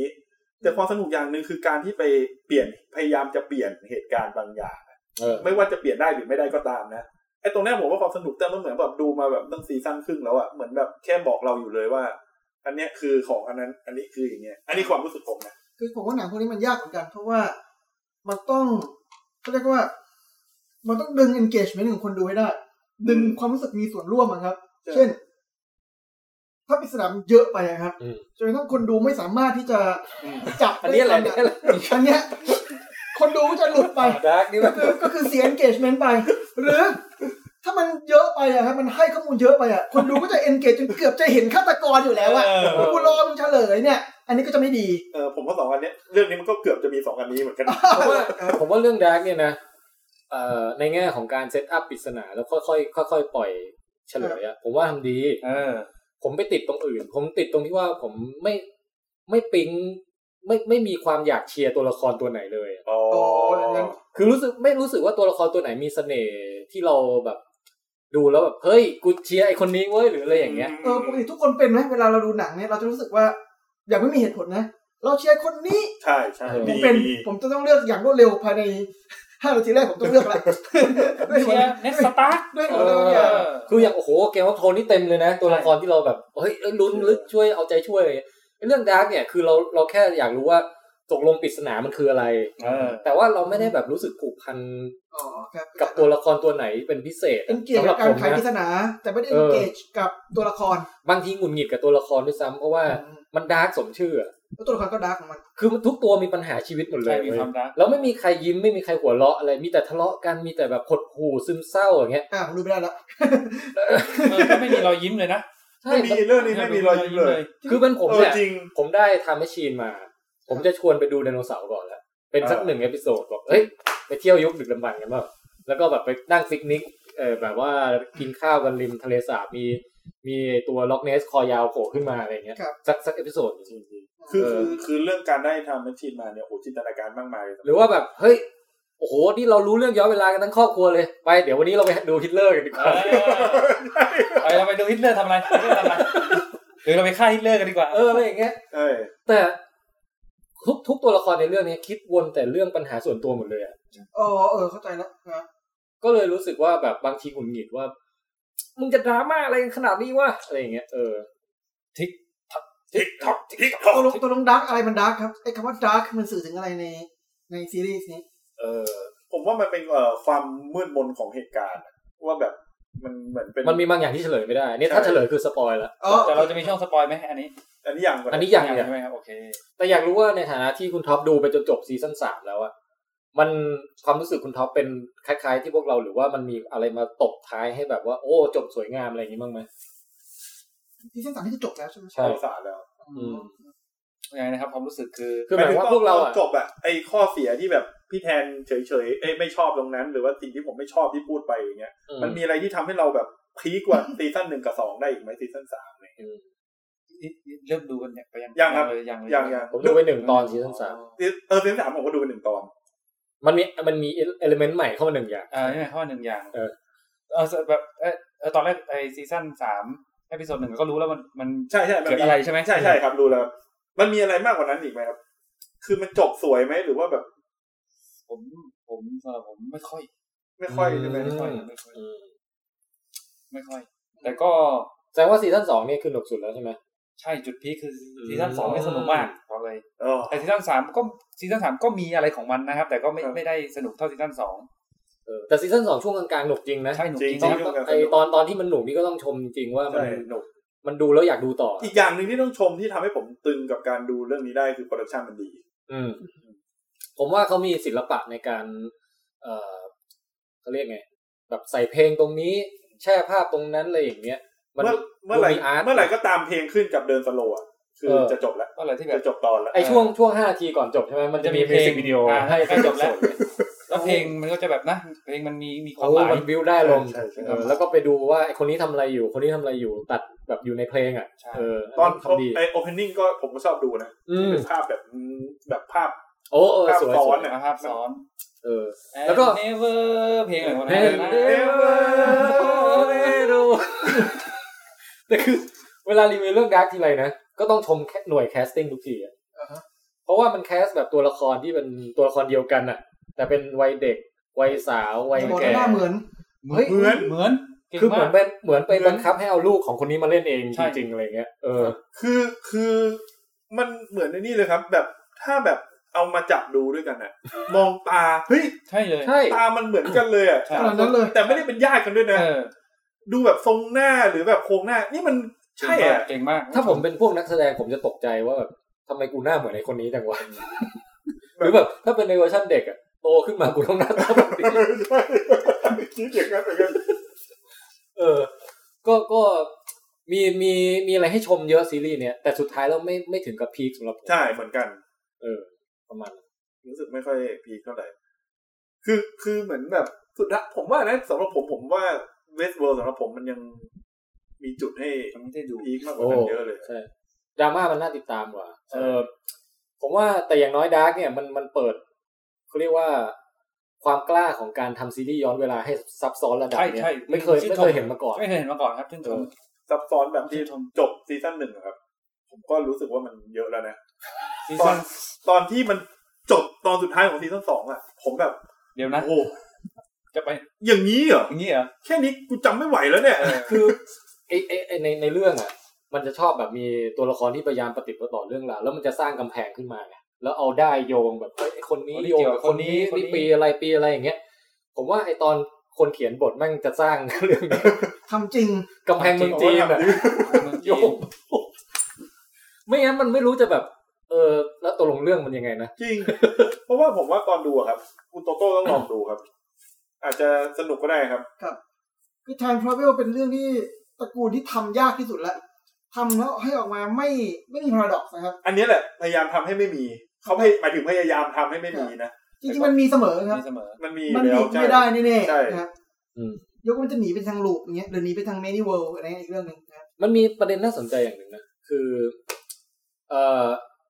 สมมุติว่า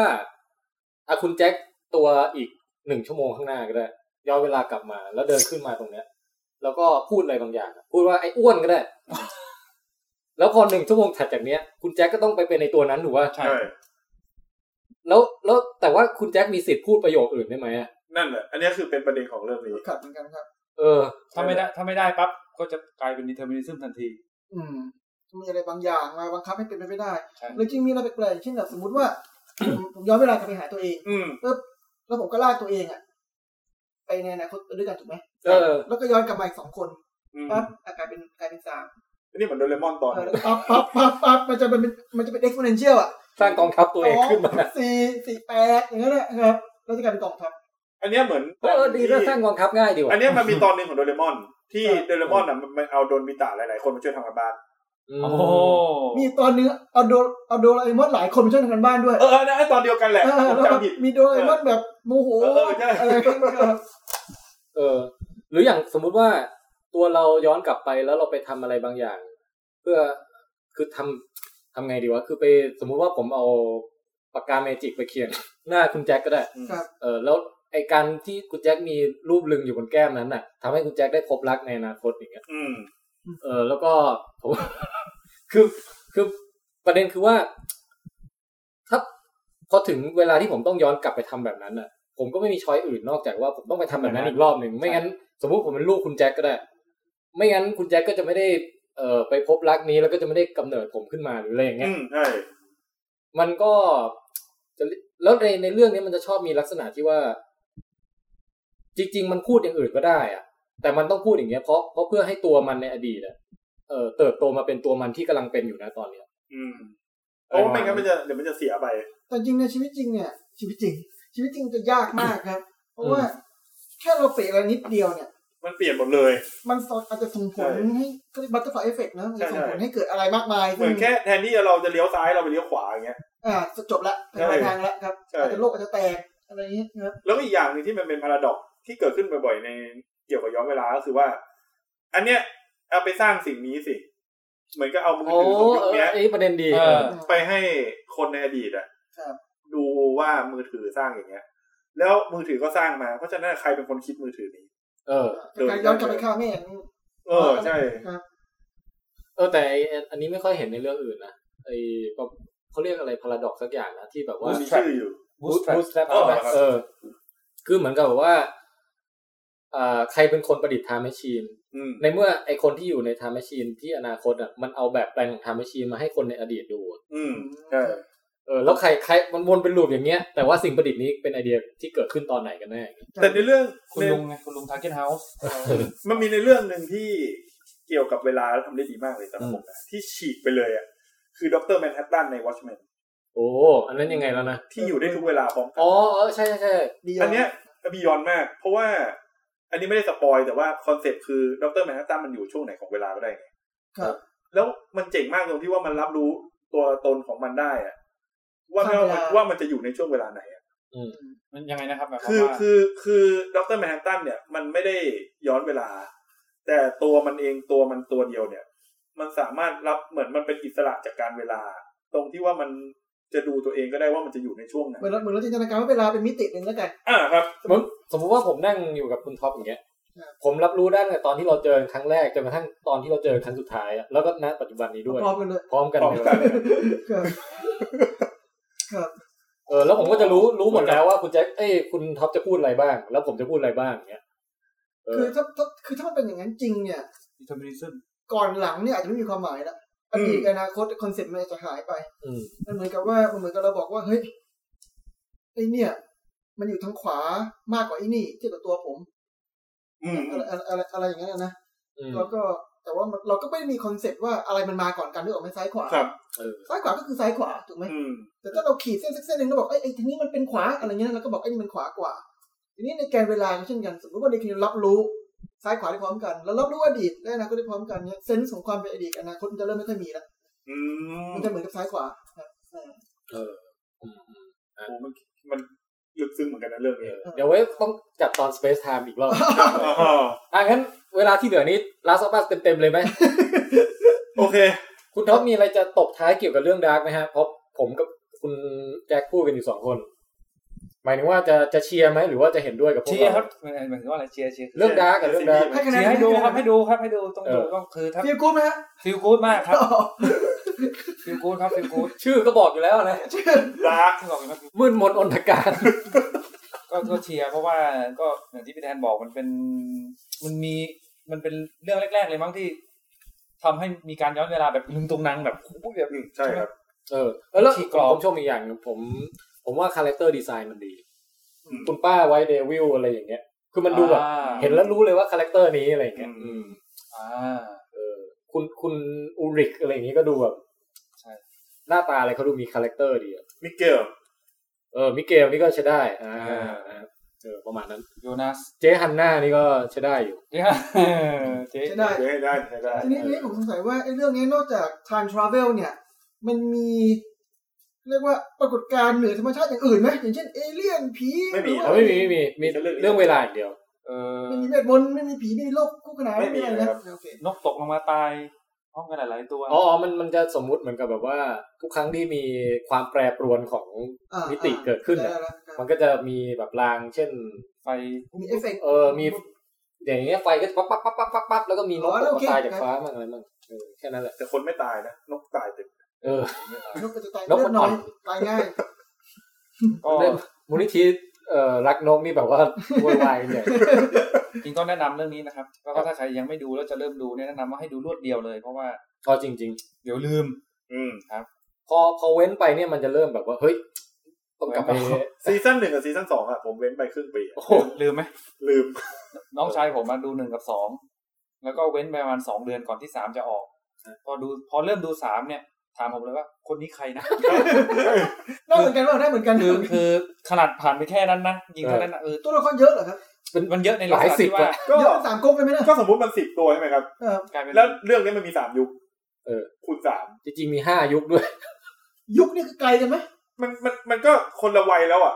เด็ก อ๋อยุคนี้ไม่ไม่ถึงกับแบบด้า คื น อ เอจ เอาไม่ไม่ไม่ ไม่ ไม่ คือคือคือมันมันมันมันมันไม่ใช่หนังแบบ อย่างที่บอกมันใช้แคสติ้งคนละคนนักแสดงเลยอะแต่หน้าเหมือนเฉยๆแต่คือมันก็คือคนละคนละคน เพราะฉะนั้นน่ะ สิ่งที่เราต้องจำคือเราต้องจำวัยเด็กหน้าหนึ่ง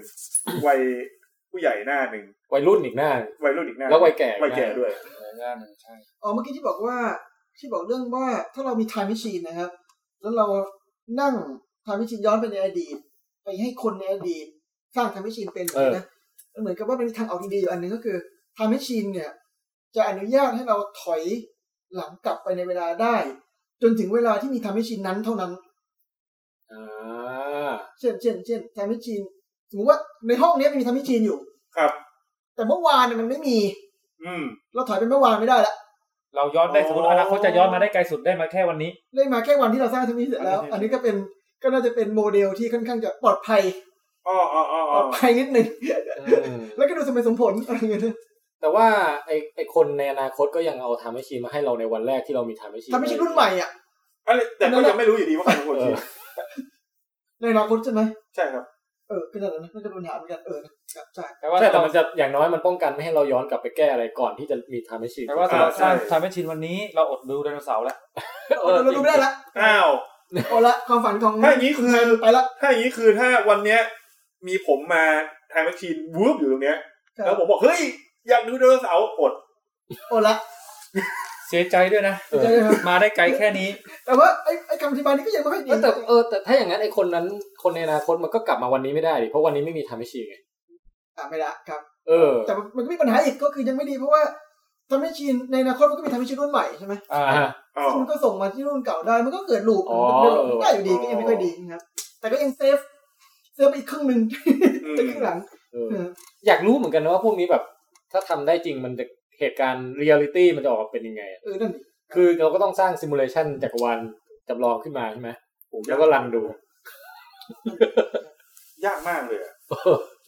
ทีนี้เอ่อเดี๋ยวถามนักฟิสิกส์หน่อยครับเอ่ อื อ ม ไอเรื่องดาร์กเนี่ยมันตอนซีซั่นหนึ่งอพิโซดหนึ่งอ่ะ มันเปิดด้วยคำพูดของไอน์สไตน์ ว่า ว่าเอ่อความแตกต่างระหว่างอดีต ปัจจุบันแล้วก็อนาคตเนี่ย เป็นเพียงภาพลวงตา แต่เป็นเป็นแต่เป็นภาพลวงตาที่ persistent อืม คิดว่าไอน์สไตน์หมายความว่าอะไร ความแตกต่างระหว่างอดีตปัจจุบันและอนาคตเป็นเป็นภาพลวงตา แต่เป็นภาพลวงตาที่ persistent persistent แต่นี่หมายถึง ก็ไม่สามารถหลุดออกมาจากภาพลวงตานั้นได้เนี่ย เออที่มันแบบมันมันใช้คำว่าอะไรดี persist มันมัน อืมอืมอืมอืม ครับ แค่คำนี้ก็ยากแล้วนะ เอ่อผมเข้าใจว่า เข้าใจว่าเวลาเราพูดถึงภาพลวงตาเนี่ย เรา เราไอ้ไอ้ไอ้อาจจะนะครับผม อาจจะ สื่อถึงแบบว่า สื่อถึงการวัดเวลาและการวัด space time ในแต่ละ ในแต่ละแต่ละคนนะครับ มันไม่เหมือนกัน อืม แล้วคนก็พยายามจะหาว่าเฮ้ยแล้วจริงๆแล้วความจริงมันคืออะไรกันแน่ อืม ในเมื่อแต่ละคนนะมันเห็นเป็นคนละอย่างครับหนึ่งวินาทีของคนนั้นมันยาวเท่านั้นนะสองเมตรของไอ้นั้นมันยาวกว่าสองเมตรของไอ้คนนี้อะไรเงี้ยนะแล้วคนก็ถามว่าเอ้ยแล้วความจริงมันคืออะไรอย่างเงี้ยนะ อืม แล้วก็ตอบว่าอ๋อความจริงก็คือก็ทุกคนนั่นแหละเห็นความจริง แต่เป็นความจริงในแบบของตนเองครับแล้วมันก็ไม่มีความจริงที่จริงแท้ครับ มันก็เป็นความ เพราะว่าเราเราเรารับรู้ทุกอย่างเราเรารู้ความจริงของจักรวาลเนี่ยผ่านการวัดและไอ้การวัดเนี่ยมัน based on space time ของคนคนนั้น อืม เพราะฉะนั้นเนี่ยเราวัดเหตุการณ์หนึ่งหนึ่งๆเนี่ย มันก็เป็นความจริงที่วัดในคนคนนั้น อืม เนาะทีนี้พอมันเป็นแบบนี้ปุ๊บเนี่ย ไอ้ความที่มันรู้สึกเหมือนจะจริงมากๆอ่ะ เออ แต่มันแต่ละคนมันจริงไม่เหมือนกันอะราวกับว่ามันไม่มีความเป็นจริงนะครับ เราอาจจะเรียกว่ามันเป็นภาพลวงตาก็ได้ อืม อย่างนั้น เอาผมว่าอย่างนั้นก็ได้แบบนั้น ถ้าเป็นไปได้แบบหนึ่งก็เป็นไปได้ครับ กับอีกแบบหนึ่งอาจจะมองว่า อดีตปัจจุบันอนาคตไอ้มิติเวลาเนี่ย เราเรารับรู้มันได้ทีละแค่แบบไต่ไปบนเส้นแห่งปัจจุบันไง อ๋อค อื รับ ม แต่จริงๆคือมันเรียงมาหมดตั้งแต่อดีตจนจนภาพเฟรมของมันอะแต่ละเฟรมอะมันเรียงไปตั้งแต่กำเนิดจักรวาลจนถึงจบจักรวาลแล้วเนี่ย แต่เรา เออ เราเห็นแค่อยู่แค่ตรงนี้ อืม ใช่ อืมเข้าใจ เออเออครับใช่ ก็เลยเป็นเขาเรียกว่าไงโอ้โหมันเลือกภาษายากมากเลยนะเว่าจะ การรับรู้เรา การรับรู้เรามันอยู่ได้แค่ในกรอบที่เรามองเห็น แต่จริง ๆ สิ่งที่เกิดขึ้นคือจริง ๆ มัน มันมารวมกันอยู่แล้ว เหมือนเหมือนอินเตอร์เซลล่าอย่างนั้นน่ะ อืม อ่า เอออย่างนี้ก็แล้วแต่อ่ะ ก็แนะนำนะครับเรื่องนี้นะ แล้วก็รอวิดแคสตอนสเปซไทม์เลยนะครับขอให้ดูทุกครั้งที่ดูก็ให้ให้พยายามใส่ใจจดจำรายละเอียดเพราะว่า ครับ อย่างที่ในหนังมันชอบพูดว่า unless it's mid I under f a b u n d e n อันนี้ภาษาเยอรมันใช่ไหม แกใช่ อันเรื่องประหุนนี่อีก อัน ไหน เรื่อง มึง ก็คือทุกสิ่งทุกอย่างเนี่ยมันสัมพันธ์กันหมด เออ ต้องดูครับแล้วจะรู้ว่ามันจะสัมพันธ์ยังไง อืม ผมว่า นี่กูชอบใส่เสื้ออะไรมานะฮะ เจอมันสตูดิโอ โอ้แปลว่าอะไร ออ ฮะ กแบบเป็นคนออกแบบแปลว่าเออเจอมันสตาร์ดี้ครับ อ่า นี่คนออกแบบ ผมได้แรงบันดาลใจจากมาเวลด้วย อย่าใช้คำว่าอะไรมันใช่ครับใช้คำว่าคัดลอก ก็ลอง คัดลอกการออกแบบใช้คำนี้เลย ดัดแปลงและทำซ้ำ เออครับ เออ นะฮะ เออโอเค งั้น ถึงช่วง Last of Us Last of Us กันแล้วนะ ตึงตึง สปอยเลยไหมเนี่ย ตึง เอา ผมว่า เกรินก่อน ผมว่า เอ่อ เข้าสปไอ รีวิว ภาคภาคหนึ่งอ่ะ ภาคหนึ่งอ่ะ สปอยเลย โอเค เออ ก็คืออย่างนี้ฮะ เอ่อ เดี๋ยวนะครับผมผมขอเปิด ได้ได้ ผมแค่จะบอกว่า เดี๋ยวเราจะรีวิวเกม The Last of Us กัน ซึ่งมันเป็นเกมที่เก่ามากแล้ว ภาคหนึ่งนี่ปีอะไรนะ อุ๊ย สองพันสิบ ภาพภาพ สองพันสิบสามป่ะสองพันสิบสี่ อืม แต่ว่าภาคสองเพิ่งออกมาปีนี้เลยใช่ไหม ใช่ครับ มันมาดๆเลย เออ มาเลยสุดยอดสุดย ส อ อ ด งเดือน เก เลย ม มั้ง ผมเนี่ย ได้รับเกิตติศัพท์ล่ำลือ หนาหูมาโดยตลอดว่าเป็นมันเป็นเกมที่สุดยอดที่สุด เกมหนึ่ง ครับ The Last of Us เนี่ยฮะตั้งแต่ตอนที่ภาคสองยังไม่ออกอะนะ อือหือ แต่ว่าไม่เคยได้เขาเรียกไงคือชีวิตแบบมัวแต่ยุ่งเรื่องนู้นเรื่องนี้แล้วก็เซฟสิ่งนี้ไว้อะ ครับ ว่าแบบเดี๋ยวพอได้จังหวะเมื่อไหร่เราจะเสพมันอย่างดื่มด เออ ำดูซิว่ามันจะสมกับที่คนเขาล่ำลือกันไหมอย่างเงี้ย แล้วการเซฟของพี่แทนคือยืมแผ่นผมไปด้วยนะ คือ ยืมไปดองอย่างเงี้ย เกมมันกี่ปีแล้วนะสรุป ถ้าถ้าตอนที่พี่แทนยืมไปคือตอนเราจัดลองเทคแรก อ่าฮะ ๆก็ประมาณสามสี่ปี แล้ว แต่ว่าสามสี่ปีนั่นนะคือเป็นเวอร์ชั่นรีมาสเตอร์ โอ้โห เออ จากของ PS3 อีกทีหนึ่ง เออ ครับ ก็เจ็ดแปดปีแล้วนะ เจ็ดปี ต้อง ใช่ รู้อะ ปีใช่ เอ เจ็ด อ แปดปีใช่ไหมประมาณนั้นใช่ไหม ใช่ นี่ก็ ใช่ แก่ขนาดนั้นเลยเนี่ย สิ่งแรกที่ผมเซอร์ไพรส์ก็คือว่า พอไปเอาเวอร์ชันรีมาสเตอร์นี้มาเล่นน่ะ มันไม่รู้สึกเหมือนเป็นเกมเก่าเลยวะ สองพันสิบสาม ก็คือเจ็ดปีนะ เจ็ดปี เจ็ด ใช่ ปี เออ ไม่รู้สึกเกมเก่า คือรู้สึกแบบ รู้สึกสดใหม่มากเลยอะ อืม ขนาดว่าช่วงที่ผ่านมาผมก็เล่นเกมอะไรต่างๆ ที่เป็นแนวเอ่อเนื้อเรื่องเยอะๆมาตลอดแบบไอเช่น อะไรแล้วนะไอ เจไดก็ได้อะ เจไดก็ได้ ใช่ หรือว่าไอ ไปเดอร์แมน สไปเดอร์แมนหรือไออีกอันหนึ่งในในทันเรกอะ อ๋ออันชาร์เต อันชาร์เตใช่ไหมหรือทูมเรเดอร์หรืออะไรพวกเนี้ย ผมว่าไอเนี้ยแมันสดใหม่กว่าไอเกมที่ออกมาหลังมันอีกอะ อ่า อือหือ แล้วคือเขาบอกกันว่าเป็นเกมแห่งทศวรรษใช่ไหม ใช่ ผมเล่นไป 20 นาทีเนี่ย ผมให้ 11 เต็ม 10 เลย คือผมว่ามันเทิร์นมันเทิร์นมันเทิร์นคลาสสิกอะมันอมตะนะครับ มันมันเรากับว่าแบบเฮ้ยนะทุกวันนี้คนยังฟังโมซาร์ทอยู่ใช่ไหม อืม คนยังเล่นโมซาร์ทอยู่ครับเดี๋ยวอีกสิบปีคนยังเล่นเราก็สิบ ใช่ นั่นดิผมว่าแค่ 20 นาทีแรกอะเอาไป 11 เต็ม 10 แล้วนะ อืม นี่คือเดี๋ยวจะเอาฉากไหนที่ให้ เอา นี่ งี้ สปอยก่อนเลย งั้นเนี่ยแหละ ฉากไหนที่ให้ เดี๋ยวจะเข้าสู่สปอยเดล a สบัสภาคหนึ่งนะฮะสำหรับใครที่เอ่อเป็นคอเกมก็ไม่ควรพลาดอย่างยิ่ง ครับ แล้วถ้าไม่อยากถูกสปอยก็ไปรีบไปเล่นก่อน โอเค แล้วค่อยกลับมาฟังเรา แต่ถ้าหลังจากนี้คือจะสปอยแล้ว เออ ครับ เฉพาะภาคหนึ่งก่อน อ่าเฉพาะภาคหนึ่งก่อน อ่าโอเค ก็คือ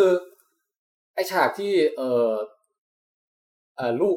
ลูกคนลูกคุณชื่ออะไรนะ ลูกคุณโจ ลูกคุณโจอ่ะ ครับ ถูกยิงแล้วลงไปตายอ่ะ คือ อืม พีคเล มั ย น ใช่ไหม มันตายไงนะฉากแรกผมจำไม่ได้ โดนทหารยิงครับ เขาถาม อ๋อโอเค เขาคิดว่าเป็นเขาคิดว่าติดเชื้อ โอเค เออ ยิงปุ้งมาแล้วแบบ ตอนแรกคืออย่างนี้ ผมเห็นหน้าปกไงหน้าปกเกมมันเป็นผู้ชายกับเด็กผู้หญิงใช่ไหม เออ ผมก็นึกว่า ไอ้น้องซาร่าที่โผล่มาตอนแรกเนี่ยที่มันให้เราบังคับอ่ะ เออ เนี่ยคือนางเอกของเรื่อง อ๋อ อ๋อ โเค เราอินแล้วเราเริ่มอินแล้ว ผมมันไม่เสียวเลยว่าน้องเขาจะตาย อืม ผมเสียวแต่ว่าไอ้คุณโจเนี่ย มันจะตายเมื่อไหร่ อ๋อ เออปรากฏมาถึง เฮ้ย ลูกตายตั้งแต่แรกเลยวะ เออ ไม่แล้วแล้วก่อนที่จะตายมันคือแบบให้เราใช้ชีวิตปกติเลยนะ ที่ ใช่ เดินไปแบบในบ้าน เออไปดู คือคือแค่เริ่มมาแล้ ฉาว ก ให้ เปิดมาเป็นไง เอ ฉาอกเปิด ฉากเปิดก็คือว่าเดินสำรวจห้องตัวเองแล้วเรา อ่า ก็จะได้เรียนรู้ว่าเรื่องสตอรี่ของบ้านเนี้ยมันเป็นยังไง เออ อ๋อนี่เห็นรูปถ่ายแบบว่าเออน้องคนนี้ชอบเล่นฟุตบอล อ่า ชอบฟังเพลงชอบคือเราได้อินไปกับชีวิตของเขาโดยโดยไม่การสตอรี่เทลลิ่งมันไม่ได้ยัดเยียดอ่ะ อืมอืม มันให้เราแบบค่อยๆค่อยๆซึมซับเอาเอง แล้วปกติอะไม่ว่าจะเป็นหนังหรือเกมนะครับ เด็กแบบเนี้ยจะต้องไม่ตาย เออ ใช่ ในหนังเนี่ยเด็กตายนี่แทบไม่มีเลยนะ จริง คือมันมามาตอนแรกโหดมากอ่ะ ไอ้แค่เด็กตายนี่ผมก็แบบ what what the มันอย่างนี้เลยเหรอ แล้วพอมันตัดจอดำอ่ะ แล้วแม่งแบบยี่สิบ20 ปีผ่านไป ไอ้เหี้ย คือแค่เนี้ยผมรู้สึกว่า เฮ้ย มึงล้ำไปกว่าเกมอื่นแบบหลายสเต็ปมากแล้วเนี่ย แค่สองสองมูฟเนี้ย ครับ ยี่สิบปีผ่านไปใช่ คือมาอีกทีคุณพระเอกแก่แล้วอะแล้วแบบ โอ้อยู่กับความทรงจำครั้งที่ลูกตัวเองตายมาตลอด 20 ปีนั้นอย่างเงี้ยเออ แล้วอยู่ในโลกที่แบบซอมบี้เต็มบ้านเต็มเมืองไปหมด กล้านชีวิตมากอะ อืม กลางมาก แล้วมันทำให้เราอยากรู้มากว่าเรื่องราวของเขาแบบที่รอดมาได้ 20 ปีนี่เกิดอะไรขึ้นบ้างเนี่ย อืม ไม่มีรู้ไหมไม่มีรู้ ๆมันไม่มันไม่ได้เน้น เออ แต่หมายถึงว่าวิธีเล่าเรื่องเขาให้เราแบบมาถึงปุ๊บอินเลยอะ อ่าอ่าเออเขาก็เราเข้าใจได้นะว่า เออ การที่เขาอยู่รอดมาได้เนี่ย อืม แล้วก็มันแสดงออก มันไม่ได้เล่าตรงๆว่ามันอยู่รอดได้ยังไง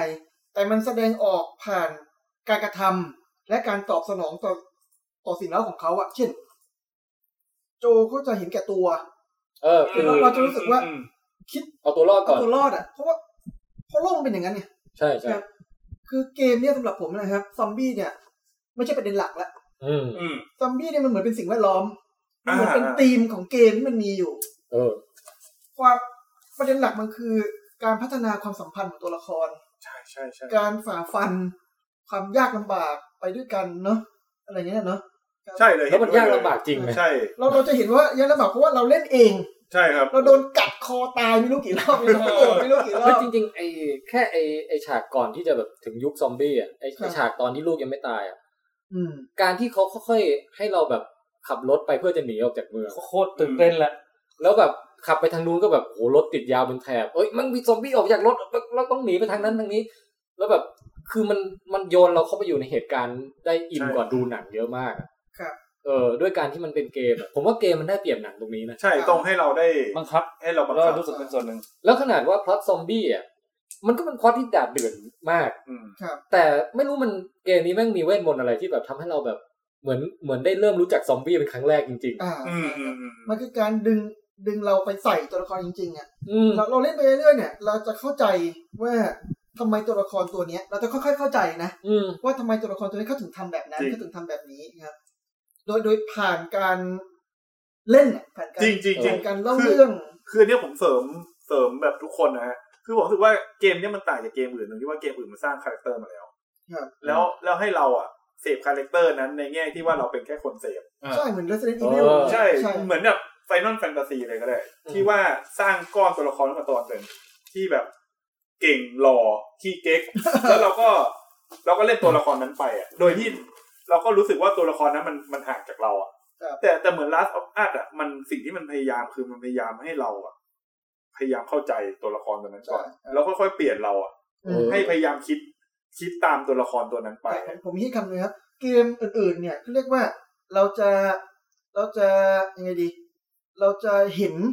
เราจะเป็นส่วนร่วมกับตัวละครอ่ะ ในการพัฒนาเนื้อเรื่อง อืม ในการพัฒนาเอ่ออาวุธทักษะความเก่ ค ง รับ ต่างๆเนอะแต่อันเนี้ยมันทำให้เรารู้สึกเราเดเวล็อปอารมณ์อะร่วม อืม อารมณ์ของตัวละค เออ ร ใช่ นั้น ใช่ ด้วย ใช่ จริง คือความเป็นคนคนนั้นอะ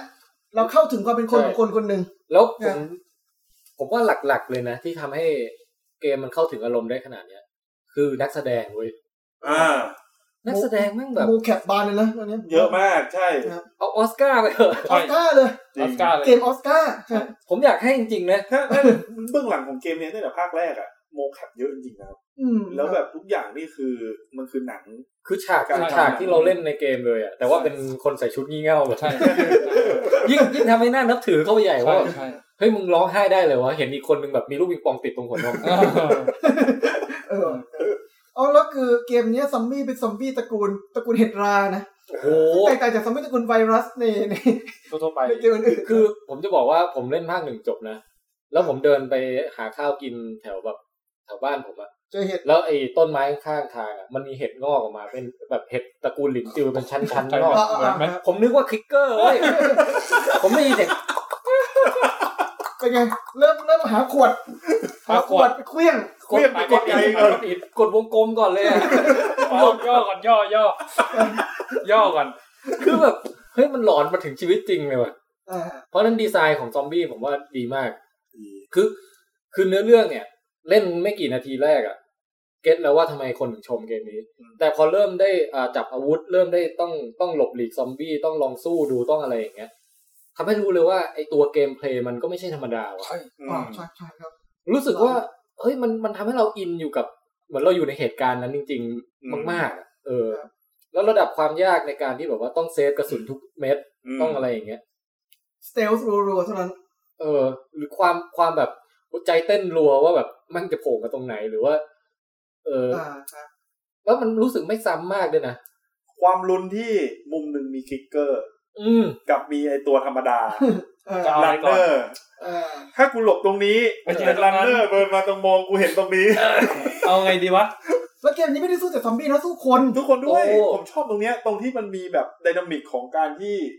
คนกับซอมบี้อ่ะ เออเออเออ แล้วคนก็จะเป็นพฤติกรรมแบบหนึ่งคนจะมีการวางแผนมีการบุกเข้ามาอย่างเงี้ยเนาะ ใช่ใช่ใช่ แต่ซอมบี้ก็จะโง่ๆหน่อยแต่ ซอม ก็ แต่การเคลื่อนไหวซอมบี้มันโคตรน่ากลัวเลยว่ะ เออ โคตรเกลียดไอ้เวลาแบบที่มันวิ่งเข้าหาเราอะ เฮ้ย แล้วแบบมันมีโยกซ้ายโยกขวายิงไม่โดนอ่ะ ซอม ยิง บี้ ไม่โดน ภาคแรกอ่ะมีตัวแอบดูปะ ไม่มีครับ ซอมบี้ภาคสองอ่ะ สตอเกอร์ ไอ้สตอเกอร์นี่แม่งแบบ ผมโคตรเกลียดมันเลยอ่ะ เก่งที่สุดเลย ใช่ เปลืองเปลือง คือ คือทรัพยากร คืออันเนี้ยแอบข้ามไปภาคสองนิดนึง คือมันจะมีซอมบี้ตัวหนึ่งเพิ่มมาคือสตอเกอร์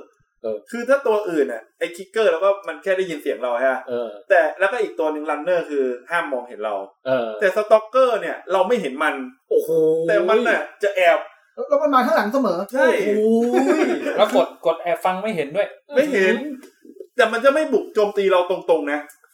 มันมีโมเมนต์ที่แบบเล่นในห้องมืดๆอ่ะ อ่า แล้วกำลังแอบคิกเกอร์อยู่อ่ะ เออ แล้วผมหันไปกำลังจะไปหาที่แอบอื่นเพื่อจะไปรัดคอมันอะ เออแล้วมันโผล่ สตอกเกอร์ไม่งแอบอยู่หลังตู้เงี้ยแล้วแบบวิ่งหนี มันมันไม่ใช่ว่าหนังผีอะมันคล้ายๆแบบห้องมืดๆอย่างเงี้ยครับ เออ ก็เราส่องไฟไปแล้วเจอตัวกำลังแอบแล้วปุ๊บหายไปอย่างเงี้ย ทำไม่ดีทำไม่ดี คือแบบ มันของหลัง การดีไซน์ฉากอะที่แบบว่าเราต้องเข้าไปในที่มืดๆอับๆอะไรพวกนั้นห้องที่มันมีมุมมุมหลบมุมเยอะๆอะ าวัตละ เฮ้ยมันทำโคตรดีเลยว่ะ